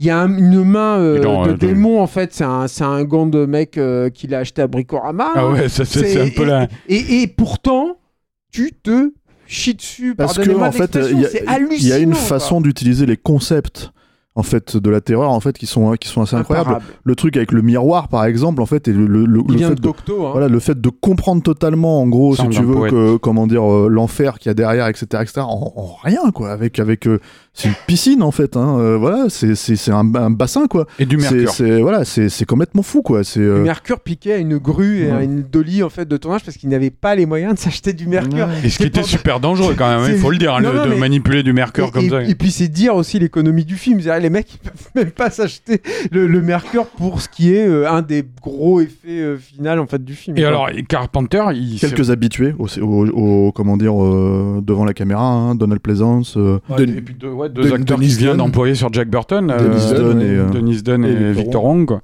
Mais euh, et c'est et et un film Carpenter qui qui l'estime comme de parmi tous ses films le plus tenu Euh, parce qu'il dit justement qu'à cause de l'économie de moyens, eh ben, il n'y a aucun plan qui n'est pas justifié quoi, dans le film. Et, Et en fait, il tourne, euh, il tourne en Panavision, comme il a l'habitude de, de- de le faire, mais en plus avec des objectifs, avec des courtes focales. Euh, donc ça, ça, ça donne une perspective absolument démesurée à, à- à chacun des plans. C'est très visible lorsque, euh, lorsque Donald Pleasance arrive à l'église pour la première fois, où il y a carrément une courbure, en fait, tellement le plan est, est étiré dans, dans son cinémascope. C'est même, pas- c'est même plus droit, en fait. Ouais, puis t'as un léger travelling à un moment sur Pleasant, c'est avec tous les personnages déployés autour d'eux, on dirait presque la scène, quoi, euh, ce, ce tableau-là. Et euh, un travelling où, euh, euh, malgré qu'il y ait un travelling, tu continues à, Alors, il tourne un peu à un moment, c'est un peu en coude, et tu continues à voir tous les, tous les personnages comme ça euh, qui restent dans le plan, quoi. C'est. Et puis, le, bah justement, pas dans la façon, dans la mécanique de, constituer la peur, bah évidemment, ça fonctionne beaucoup sur l'inquiétante étrangeté, c'est-à-dire des, des éléments normaux, mais qui ne devraient pas être là à ce moment-là. Euh, T'es sur le campus, justement après la scène de drague, et t'as la caméra qui descend un peu trop bas, euh, et tu vois juste des fourmis en, en, en gros plan. Tu sais pas grouille. pourquoi. Mais il y a des fourmis sur un campus, il y a ça rien ne de plus sera normal. pas expliqué. Ouais, ça sera pas expliqué, vraiment, en fait. mais ça te, pré- ça te prépare à, à- à d'autres insectes qui vont apparaître dans le film euh, de façon régulière et qui, effectivement, te font comprendre que le mal est là depuis, depuis toujours et il grouille et il grouille et il C'est grouille. dans le c'est commentaire c'est audio d'ailleurs, je sais plus avec qui il le fait, c'est un des acteurs, je crois. Euh, ça doit être. euh, Peter Jason. Ouais, c'est Peter Jason, c'est ça. Et Peter Jason lui dit alors, euh, explique-nous, John, euh, euh, qu'est-ce que c'est ces fourmis là euh, Pourquoi elles sont là C'est étrange, c'est marrant et tout. John il dit on s'en fout, pourquoi tu te poses la question C'est pas grave, ça fonctionne. Et il y, a- ce truc, le film est tellement finalement étriqué dans son budget que je pense que le choix de faire ça à Los Angeles, c'était pas forcément le choix initial parce que, à mon avis, vu le sens du film, le côté presque gothique ou etc. etc. En fait, euh, euh, ça, ça, ça marie- ça se mariait pas avec l'ambiance de Los Angeles forcément, mais bon, là c'est on tourne, c'est Ouais, chez moi, on bon, y va. Moi, je trouve que ce petit morceau d'église gothique comme ça, quoi, euh, à part comme ça dans, dans Los Angeles downtown, euh, entouré par ces clochards, t'aurais pas pu avoir cet environnement Mais- urbain menaçant autour non, mais je pense qu'en C'est fait, c'est euh, assez terrifiant quand même. hein. Après, je pense qu'il l'aurait fait à New York, euh, ça aurait très très bien fonctionné aussi. Mais ce que je veux dire, c'est que c'est Carpenter qui le fait fonctionner là. En l'occurrence, c'est ça qui est très intéressant. Non, il y a quoi. déjà, et Trop- on en reparlera peuplé, avec euh. Invasion Los Angeles, c'est aussi un cinéaste profondément attaché à Los Mmh, Angeles. bien sûr. Profondément. Et il a vraiment travaillé cette topographie-là. Mais déjà dans Halloween, moi je trouve, avec cette, ce, ce- ce- ce décor à plat, en fait. Mm. Et c'est un truc aussi qu'on va revoir, euh, qu'on voit là-dedans. Moi, je, je, je pense pas, en fait, même si c'est à Downton et qu'il y a un tout petit peu de verticalité, il y a malgré tout à Los Angeles le fait qu'il fasse cette espèce de beau temps presque euh, malsain, en fait. Il y a un truc où tu te dis le ciel va pas venir nettoyer tout ça, en fait. Il y a, y a- je sais pas, il y a, et il y a un autre truc aussi dans, dans Prince des Ténèbres, c'est que Carpenter, il lâche des trucs, moi, je trouve, à partir de là, et notamment une certaine ambition plastique. Ces films ne sont plus aussi beaux à partir de là. euh, et, euh, mais dans Prince des Ténèbres, ça fonctionne incroyablement bien parce que il y, a une- il y a quelque chose d'extrêmement cru, en fait, visuellement. Il y a un dénuement du décor qui fait qu'effectivement, tu, mais tu- même dans la lumière, Oui, tu vois, ouais. c'est- c'est- il y a une façon de l'éclairer. On n'est plus chez, du tout chez Dinkunde qui avait des petites flaques, par exemple, qui ramenaient de la Chef couleur. op euh, débutant, hein, Gary Bekibé. là. Mais, mais, mais du coup, il y a un truc brut de décoffrage qui est malaisant. T'as- pas de refuge, en fait, dans le, Oui. dans le, dans Mais le quand côté ils, a- quand, plastique, quand- en fait, quand du ils film. installent leur matériel dans l'église, effectivement, t'as l'impression qu'il n'y a, pas qu'il a pas de décor, quoi. Qu'ils n'ont Mm. pas eu le temps de. C'est justifié, encore une fois, Après, par te- l'intrigue, mais ça veut dire aussi qu'ils euh, profitent du dénuement des, de- de- des lieux. C'est-à-dire, tout est écrit aussi pour ne pas avoir à en rajouter. Euh, c'est un film, au contraire, on, oui, on a plutôt tendance à retirer les trucs. Alors, il faut juste dire par rapport à, à la présence d'Alice Cooper euh, dans le film, parce que ça a été un truc qui a été décidé en amont, c'est que c'est Shep Gordon, le, le producteur, qui était le manager d'Alice Cooper, et c'est lui qui a eu l'idée de, le ramener. Et Cooper devait euh, euh, faire une chanson spécifiquement pour euh, le film qu'on entend, je crois, dans le générique de fin. Mais que voilà, l'idée d'en faire le, le leader des des clodos en fait. alors ça, c'est un truc bon. Est-ce que c'est encore possible aujourd'hui de, de, de, de le faire Euh, L'idée de faire des clodos les, les antagonistes du film, déjà à l'époque, ça semblait risqué, euh, Mm. au sens politiquement incorrect, mais ça se justifie psychologiquement parce qu'on sait que souvent les SDF sont des gens qui sont en, en état de de- d'échec euh, euh, euh, psychologique, c'est-à-dire qui ont plus des problèmes euh, euh, perso que des que que comme- comment dire qu'on ne tombe pas dans l'extrême pauvreté uniquement parce qu'on n'a pas d'argent, mais aussi parce qu'on on devrait être aidé euh, par par par, par des institutions psychiatriques en dans fait. Voilà. l'extrême pauvreté en- dans la rue, ça, ça Et que du coup, des voilà, et que du coup, ouais. le- le- leur, leur, leur fragilité psychiatrique fait que ce, ils sont des, des, des comment dire des réceptacles idéaux pour le pour le mal qui peut s'abattre sur eux. C'était pas facile à faire passer, mais je trouve que ça passe admirablement dans le Oui, film. et puis on peut Mm. pas accuser euh, John Carpenter de youpisme. hein. Non, non, clairement pas. Mais mais mais mais le fait le, le fait que le film genre, rende, ça naturel, qu'on comprenne intuitivement que bah oui le Ouais. Il y a- Euh, ouais. je, je voulais aussi parler peut-être d'un truc aussi stylistique qui est assez étonnant dans le film. Alors, il n'y en a pas tant que ça, mais il y a des moments de. On parlait de, vaguement de Cocteau là tout à l'heure pour les effets de miroir et tout. Il y a aussi un truc euh, qui est nouveau, moi je trouve, chez lui, qui sont des moments de suspension qui, vi- qui seraient presque euh, à leur place dans du cinéma muet. Je pense notamment à, ce, à cet émissaire justement de, de tous ces clochards qui arrivent et qui va se décomposer euh, en, en, en insecte, qui est une scène très bizarre où il est filmé sur un fond noir complètement euh, dénudé et il est comme euh, isolé du temps, isolé de l'espace. Et il y a une autre scène aussi avec une, une, une- une SDF qui se qui précipite aussi sur un mec avec une espèce de couteau à la main. C'est la même scène, hein, c'est il y a un insert comme ça en fait sur le couteau presque euh, au ralenti en fait qui, qui fait Et tu sais comment il a été fait le truc et, et, et- et c'est pareil je trouve que ça fait des ça, ça te fait des décalages en fait avec Et tu la sais comment il a été fait, cet effet-là sont- qui sont très euh, malaisants en fait voilà En en fait, c'est le, le truc, il, il disait, euh, Carpenter, il cherchait, c'est le même personnage, là, où il se retrouve avec ce SDF qui fonce vers lui en courant avec un sécateur là, ou un ciseau et qui va lui planter dans la gueule. Et, et il disait, c'est- c'est c'est pas possible de faire un, un travelling euh, euh, comme ça, latéral, sur une, une personne qui court avec une arme à la main pour euh, une arme blanche. Donc, il, il- ce qu'il a fait, c'est qu'il a filmé Oui. le poing de la nana avec le ciseau dans la main, et derrière, When you make decisions for your company, you look for the no brainers. And if you have a lot of mailing to do, stamps.com is the ultimate no brainer. It streamlines your processes to make your business more efficient, which makes you less busy. Mail checks, invoices, legal documents, and everything you need to keep your business running with stamps.com. Seamlessly connect with every major marketplace and shopping cart. Schedule package pickups and see your cheapest and fastest shipping options from different carriers with rates up to 89% off USPS and UPS rates. And with the stamps.com mobile app, you can take care of mailing and shipping wherever you are. Make the same no-brainer decision as over 1 million other businesses with stamps.com. Sign up with code program for a 4-week trial plus free postage and a free digital scale. No long-term commitments or contracts. That's stamps.com. Code program. il a fait passer un camion avec le mur devant lequel il est censé passer. Et c'est le le- l'arrière-fond qui bouge, en fait, et qui crée ce, ce, ce truc bizarre. Mais la scène, elle est totalement bizarre du début jusqu'à la c'est fin. presque de l'animation japonaise à ce, niveau-là, ouais. Mais et puis il y a un personnage vas-y pardon Raph je Non, non, la vas-y. parole. non bah je voulais juste parler aussi du personnage du du Black là enfin je me souviens plus du nom euh, qui, qui fait partie des scientifiques qui est Ouais, il est formidable, acteur. ouais. et qui est mais c'est un des comédiens mais c'est un des personnages la- qui me- Euh, faut que je retrouve son nom, mais c'est l'acteur qui joue dans la scène d'ouverture de Darkman. Ah mais c'est horrible Celui qui se, fait. fait, qui se fait couper les doigts. Voilà, là. c'est lui Ouais, ouais. ouais. Mais en fait, il a Il est un très truc, grand. il est incroyable ce comédien parce qu'en fait, il euh, c'est le l'incarnation même de la souffrance, c'est-à-dire que tu sens que le mec parce que lui il est assez dévot dans mon souvenir et en fait, tu sens qu'il est euh, il est enfin je sais pas, il sait même pas qu'il est malheureux, c'est qu'il y a un désespoir euh, total dans le fait qu'il soit possédé. Il y a un truc, et d'ailleurs il essaie de se tuer et tout, il y a un truc dans ce personnage, moi je sais, qui est... oh, c'est vraiment cauchemardesque, quoi. C'est vraiment... C'est Ah bah, de toute façon, c'est le film de la dépression euh, totale. Il y a, y a juste aucun espoir euh, Même dans, les- même dans à, l'humanité et, et, et, et comment dire euh, tout, tout, tout ce qui pourrait apparaître comme des moments de respiration et de, devient suffocant. On parlait de, de scènes de drague au début du film euh, dans, dans, dans, dans la fac. Elles ont quelque chose de factice. En fait, tu sais qu'il va y avoir, il y aura rien de beau qui va être obtenu par ces personnages s'ils sont amenés à coucher ensemble. Le, personnage joué par euh, par euh, Denis Dunn euh, joue les, les, les hétéros alors que tu sens que le mec c'est un homo refoulé euh, derrière etc enfin il y a, il y a tout un, un sous-texte d'ailleurs qui a été euh, alors c'est pas moi qui le dis c'est des critiques américains hein, sur euh, le, le- comment dire quand le film quand le film est sorti il a été pas mal il y a, on, a, on a pas mal entendu parler du sida etc parce Ah qu'on oui, était, oui, oui, oui, on était au hein. pic évidemment de, de, Mmh, de- de- à- à cette la bouche. et tout. voilà, et Ouais. cette idée de, de ce mal qui se transmet, de, de- de- voilà.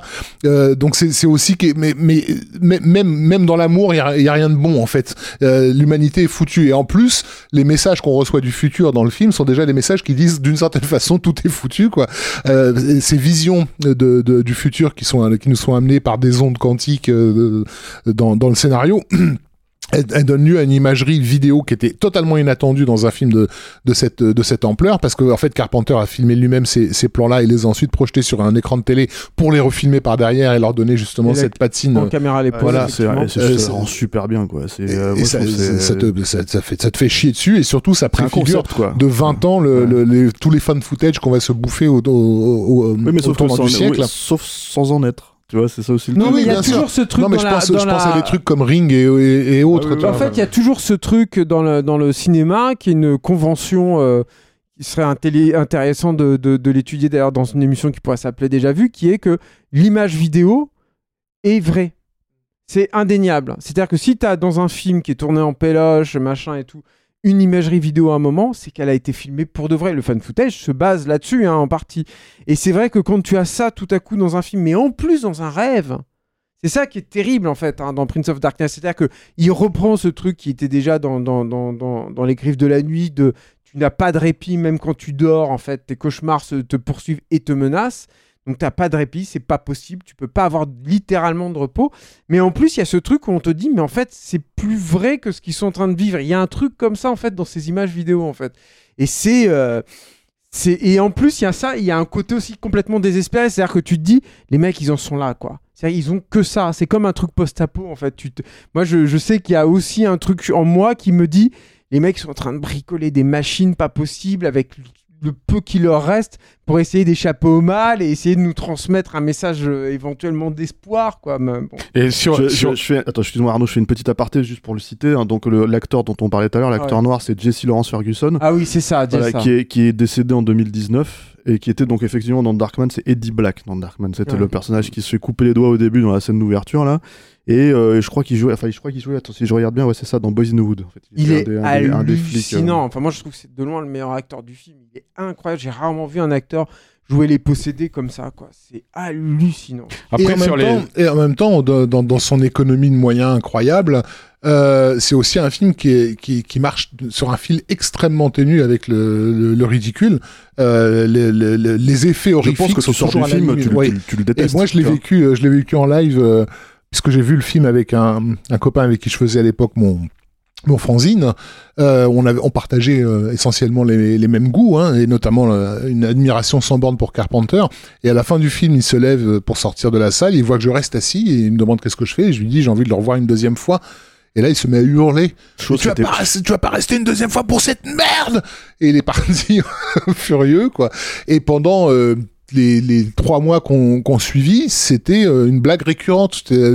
Euh, euh, j'aime ci, j'aime ça. Oui, mais en fait, en même temps, toi, t'aimes Prince des Ténèbres, quoi. Euh, parce que effectivement, si tu rentres pas dans Alors que alors que Ward the Dog par contre, Ah, ça, ça passait, y avait pas ça de passait parfaitement. Non, mais genre, il avait, on avait déliré sur Jack Burton et tout ça. On bon, mais mais mais je pense qu'effectivement, cette- ce, ce fil ténu entre le, le- la, la terreur absolue et, et le ridicule, il est euh, Et d'ailleurs, il est tenu. Oui. on, on, on- on l'a dit tout à l'heure, mais je le répète, en fait, je critique un entrefilé dans Mad Movies à l'époque. hein. Mm, mm, mm. C'est-à-dire vraiment euh, négatif. Euh, alors je sais plus qui avait signé le- le- C'est le- plus. la, la critique, donc Ouais, pas- C'est un film qui s'est pas mal fait déchirer alors qu'il a plutôt bien marché. je me demande si c'était par Achour.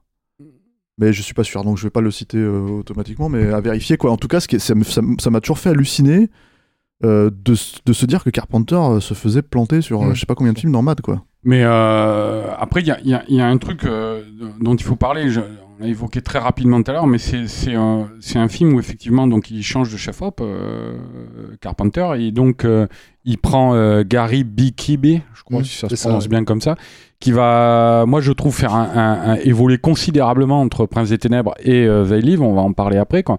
mais euh, euh, il y a déjà il y a déjà un travail quand même aussi qui est euh, narratif sur la sur la euh, la couleur et sur les éclairages. Ensuite, c'est un peu un film en marron et vert.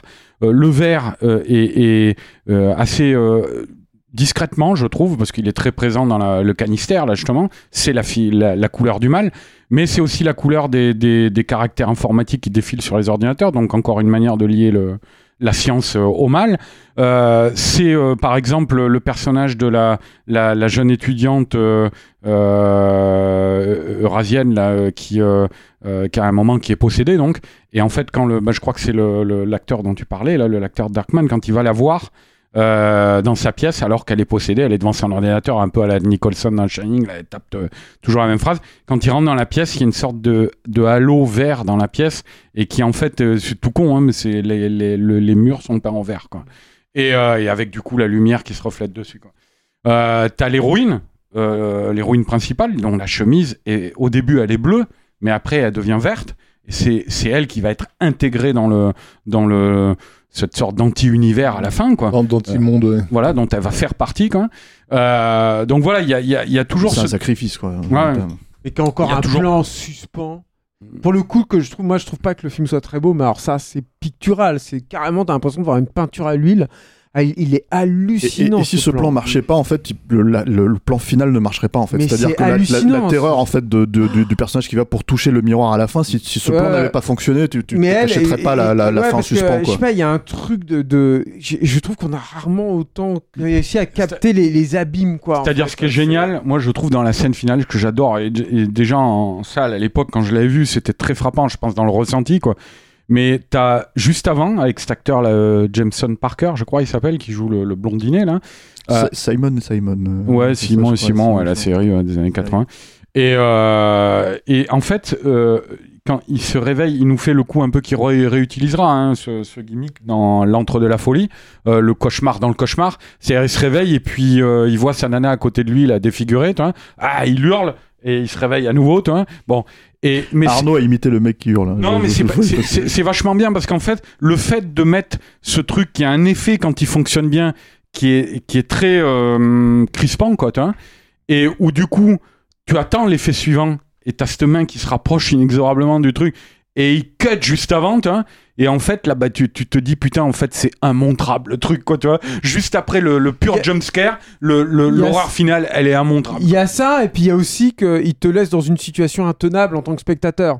C'est-à-dire Mm. que t'as envie qu'il touche au miroir, et en même temps, tu te dis, mais j'ai pas du tout envie qu'il touche au miroir non plus, en fait. C'est-à-dire que toi, en tant que spectateur, t'as envie de voir le truc. Moi, j'ai envie de voir le gloumout, quoi, ou j'en sais rien, je sais pas ce qu'il y a derrière. Et, et en même temps, et, et en même temps, tu te dis, mais si, si ça fonctionne, c'est- le, le Alors, cauchemar et moi, je trouve Et en- personnellement, et en même si je puis me permettre. Et en même temps, tout est, tout est perdu. C'est-à-dire que euh, y a- t'as- eu un sacrifice ultime qui a été, qui a été, perdu, mais dans le micro. t'as eu un, un sacrifice ultime qui a été consenti pour justement contenir ce- une dernière fois ce mal, et on te laisse sur cette note dont il sera jamais contenu. Euh, En fait, tu sais pas trop. C'est-à-dire que tu sais pas si c'est lui qui vit mal ses traumas ou si c'est. C'est-à-dire que ça fait partie aussi, on ne l'a pas dit, ça met de son deuxième opus que lui considère comme sa trilogie de l'apocalypse. Donc, si on l'a dit au tout, tout Si, à si, on l'a dit.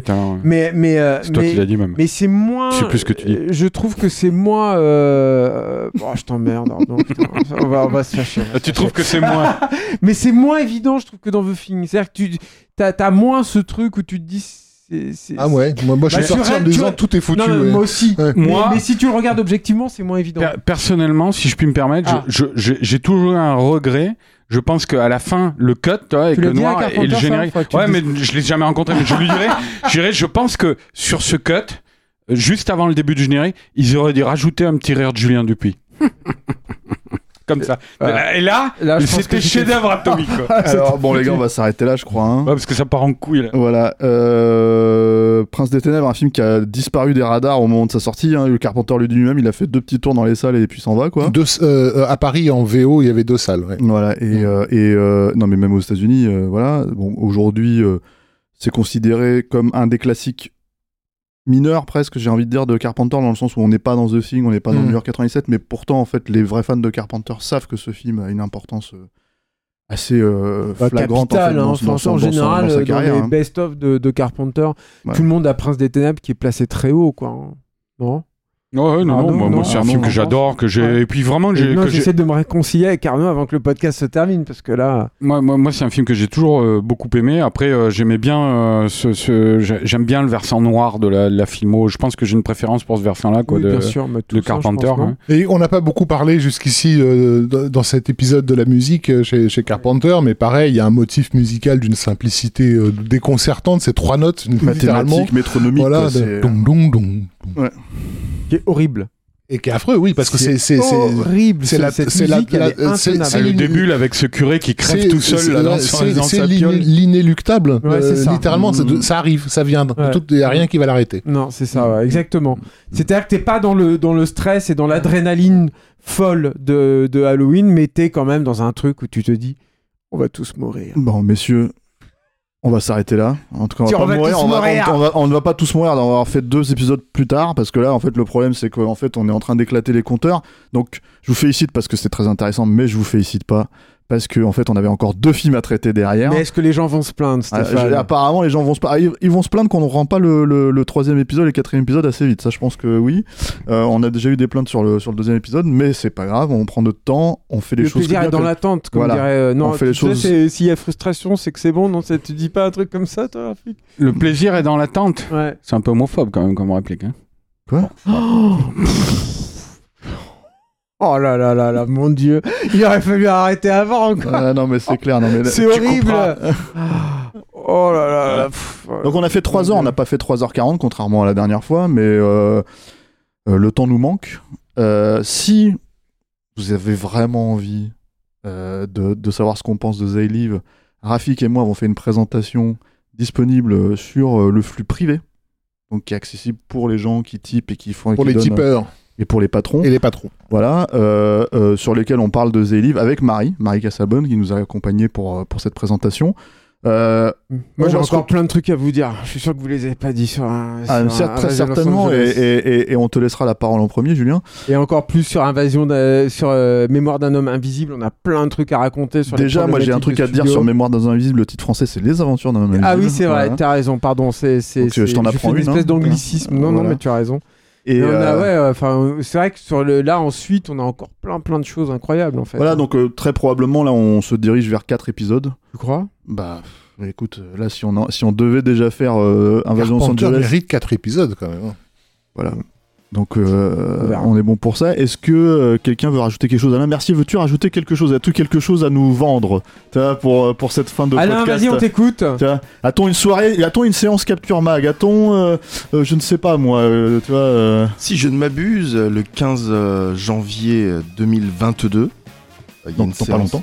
Dans pas longtemps, il y a une séance euh, Capture Mag euh, qui sera encore un euh, testostéroné, comme la précédente. Ah ouais, c'est à- expérimental presque même, j'ai envie de dire. Qui était consacrée à Rocky.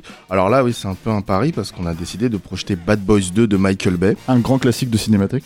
Tout à fait. Non, mais venez, franchement, si on pouvait avoir un peu de monde sur cette projo là, on peut vraiment Non, s'éclater. mais venez les parce qu'en fait il y a un épisode de Story qui sera présenté par Julien parce que c'est lui qui l'a réalisé.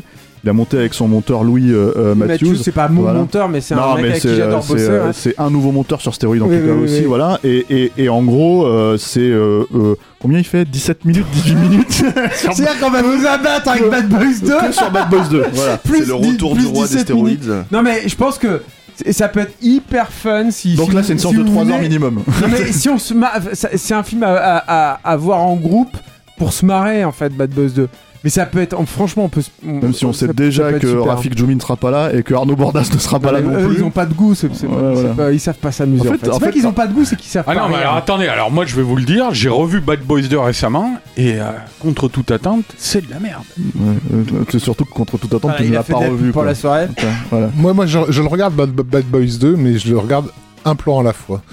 Donc euh, là, ça fait 5 ans que je suis dessus et je suis J'ai arrivé vu à la 10 minutes. à 10 minutes. J'ai vu 10 minutes de film. Et c'est pas les meilleurs en plus. Bon, très bien. Euh, qu'est-ce qu'on pourrait, euh, pour terminer ce, ce podcast qui part en cacahuète euh, complet là, euh, qu'est-ce qu'on pourrait euh, dire? On pourrait dire que vous pouvez- Remercier nos types. On remercie nos tipeurs, on remercie nos patrons. Mais fais-le, tiens, puisque t'as un micro, Voilà, bordel. Tu sais, moi j'en ai marre de faire, de faire ça à chaque fois. Tu vois. Je, je les remercie, hein. Mais toi, t'as une belle voix chaleureuse. Tu vois. Bonsoir. Voilà. Merci à tous les tipeurs, Ah, les euh, les tipeuses, derrière. les patrons, les patronnes euh, et tous ceux qui nous soutiennent euh, régulièrement. euh, voilà, les patronesses, Les patronesses. les dames patronesses. Celles qui payent le, le voyage d'Arnaud, euh, qui, euh, qui nous permettent d'avoir ce beau studio, euh, bureau euh, aujourd'hui. Et voilà, en fait, euh, voilà, Capture Mag compte là-dessus aussi pour avancer, pour continuer à, à- à produire. hein. On- On n'en vit pas encore, mais on, mais on avance, on produit des choses, on, on évolue, on progresse. Et euh, ça, c'est grâce à vous et on vous dit un grand merci. Et puis, un- un- moi, je vais le dire parce que ça fait un petit moment que je l'ai pas redit. Quoi. Un grand merci à Alain Mercier et à Stéphane Moïsakis qui abattent un boulot de dingue pour vous proposer de plus en plus de contenu régulier, euh, intéressant, euh, on espère. Soyez gentils avec Ouais. eux parce qu'ils sont irascibles du coup. Et, et non, non, mais vous, peu. vous- les, les, les gens s'en rendent pas forcément compte, mais ils, ils abattent un, un gros, gros, gros boulot. Voilà. Nous, on pointe nos fraises pour discuter, mais. euh, Non, mais Bravo, les gars. C'est un, Merci. c'est Capture propose, vous propose quand même euh, quoi entre 3 et 4 contenus par semaine à chaque fois. Ouais, quoi. on, on va dire que maintenant il y a la minute Yannick Dahan qui vient de, Ouais. qui vient de débarquer, donc ça c'est un contenu supplémentaire. Enfin, il y en a faut trois. quand il même- Non, mais il y en il a faut trois. quand même, faut quand même arriver à le monter. Non, mais c'est clair. Non, mais en ce moment, c'est entre 3 et 3 et 4 quoi. hein, je pense depuis quelques près, semaines ouais. quoi. Et, euh, et c'est une énorme quantité de, de travail hein, euh, pour tout le monde et en priorité effectivement pour Alain et, et Stéphane. Moi je dis ouais, non, c'est vrai. Euh, Voilà, on je vit dis, pas Qu'est-ce que t'as à dire on- ouais comme ça là Parce que parce que je pourquoi tu dis ouais? Oui. Je suis éto- étonné de voir leur, leur, leur, leur santé capillaire déjà, alors que alors qu'ils bossent comme des tarés, qui dorment pas, et Et ils ont des, des et- cheveux, et ils ont des cheveux magnifiques et ça m'énerve. des cheveux magnifiques. Écoute, on peut- je pense j'imagine en est à parler- Puisqu'on en est à parler des coupes de cheveux, euh, je tiens à dire que Arnaud qui vient chez moi, en fait, en général, quand il vient ici, tu vois, On aurait dû filmer a une cette coupe- séance. on- mais on filmera les prochaines un jour, hein, ça il faut Ouais, le savoir quand, aussi. Quand, quand je suis arrivé, j'ai cru, voir Joël Macré assis sur le canapé. Ah voilà, merci. Alors, moi, j'allais dire John Travolta, De mon enfance. Voilà, euh, John Travolta dans Broken Arrow, moi Ouais, je voilà. plutôt ça, mais bon voilà. Le singe prognate, là. Merci Stéphane. Voilà. La place de Exactement. John Travolta. Et on va s'arrêter là parce que ça fait 10 minutes qu'on dit de la merde alors qu'on aurait pu faire des livres en fait en vrai les gars. Donc, Ouais, euh, ouais. donc voilà quoi. Ouais. Donc merci messieurs, merci à tous et puis à la prochaine. À la prochaine. À la prochaine. Ciao.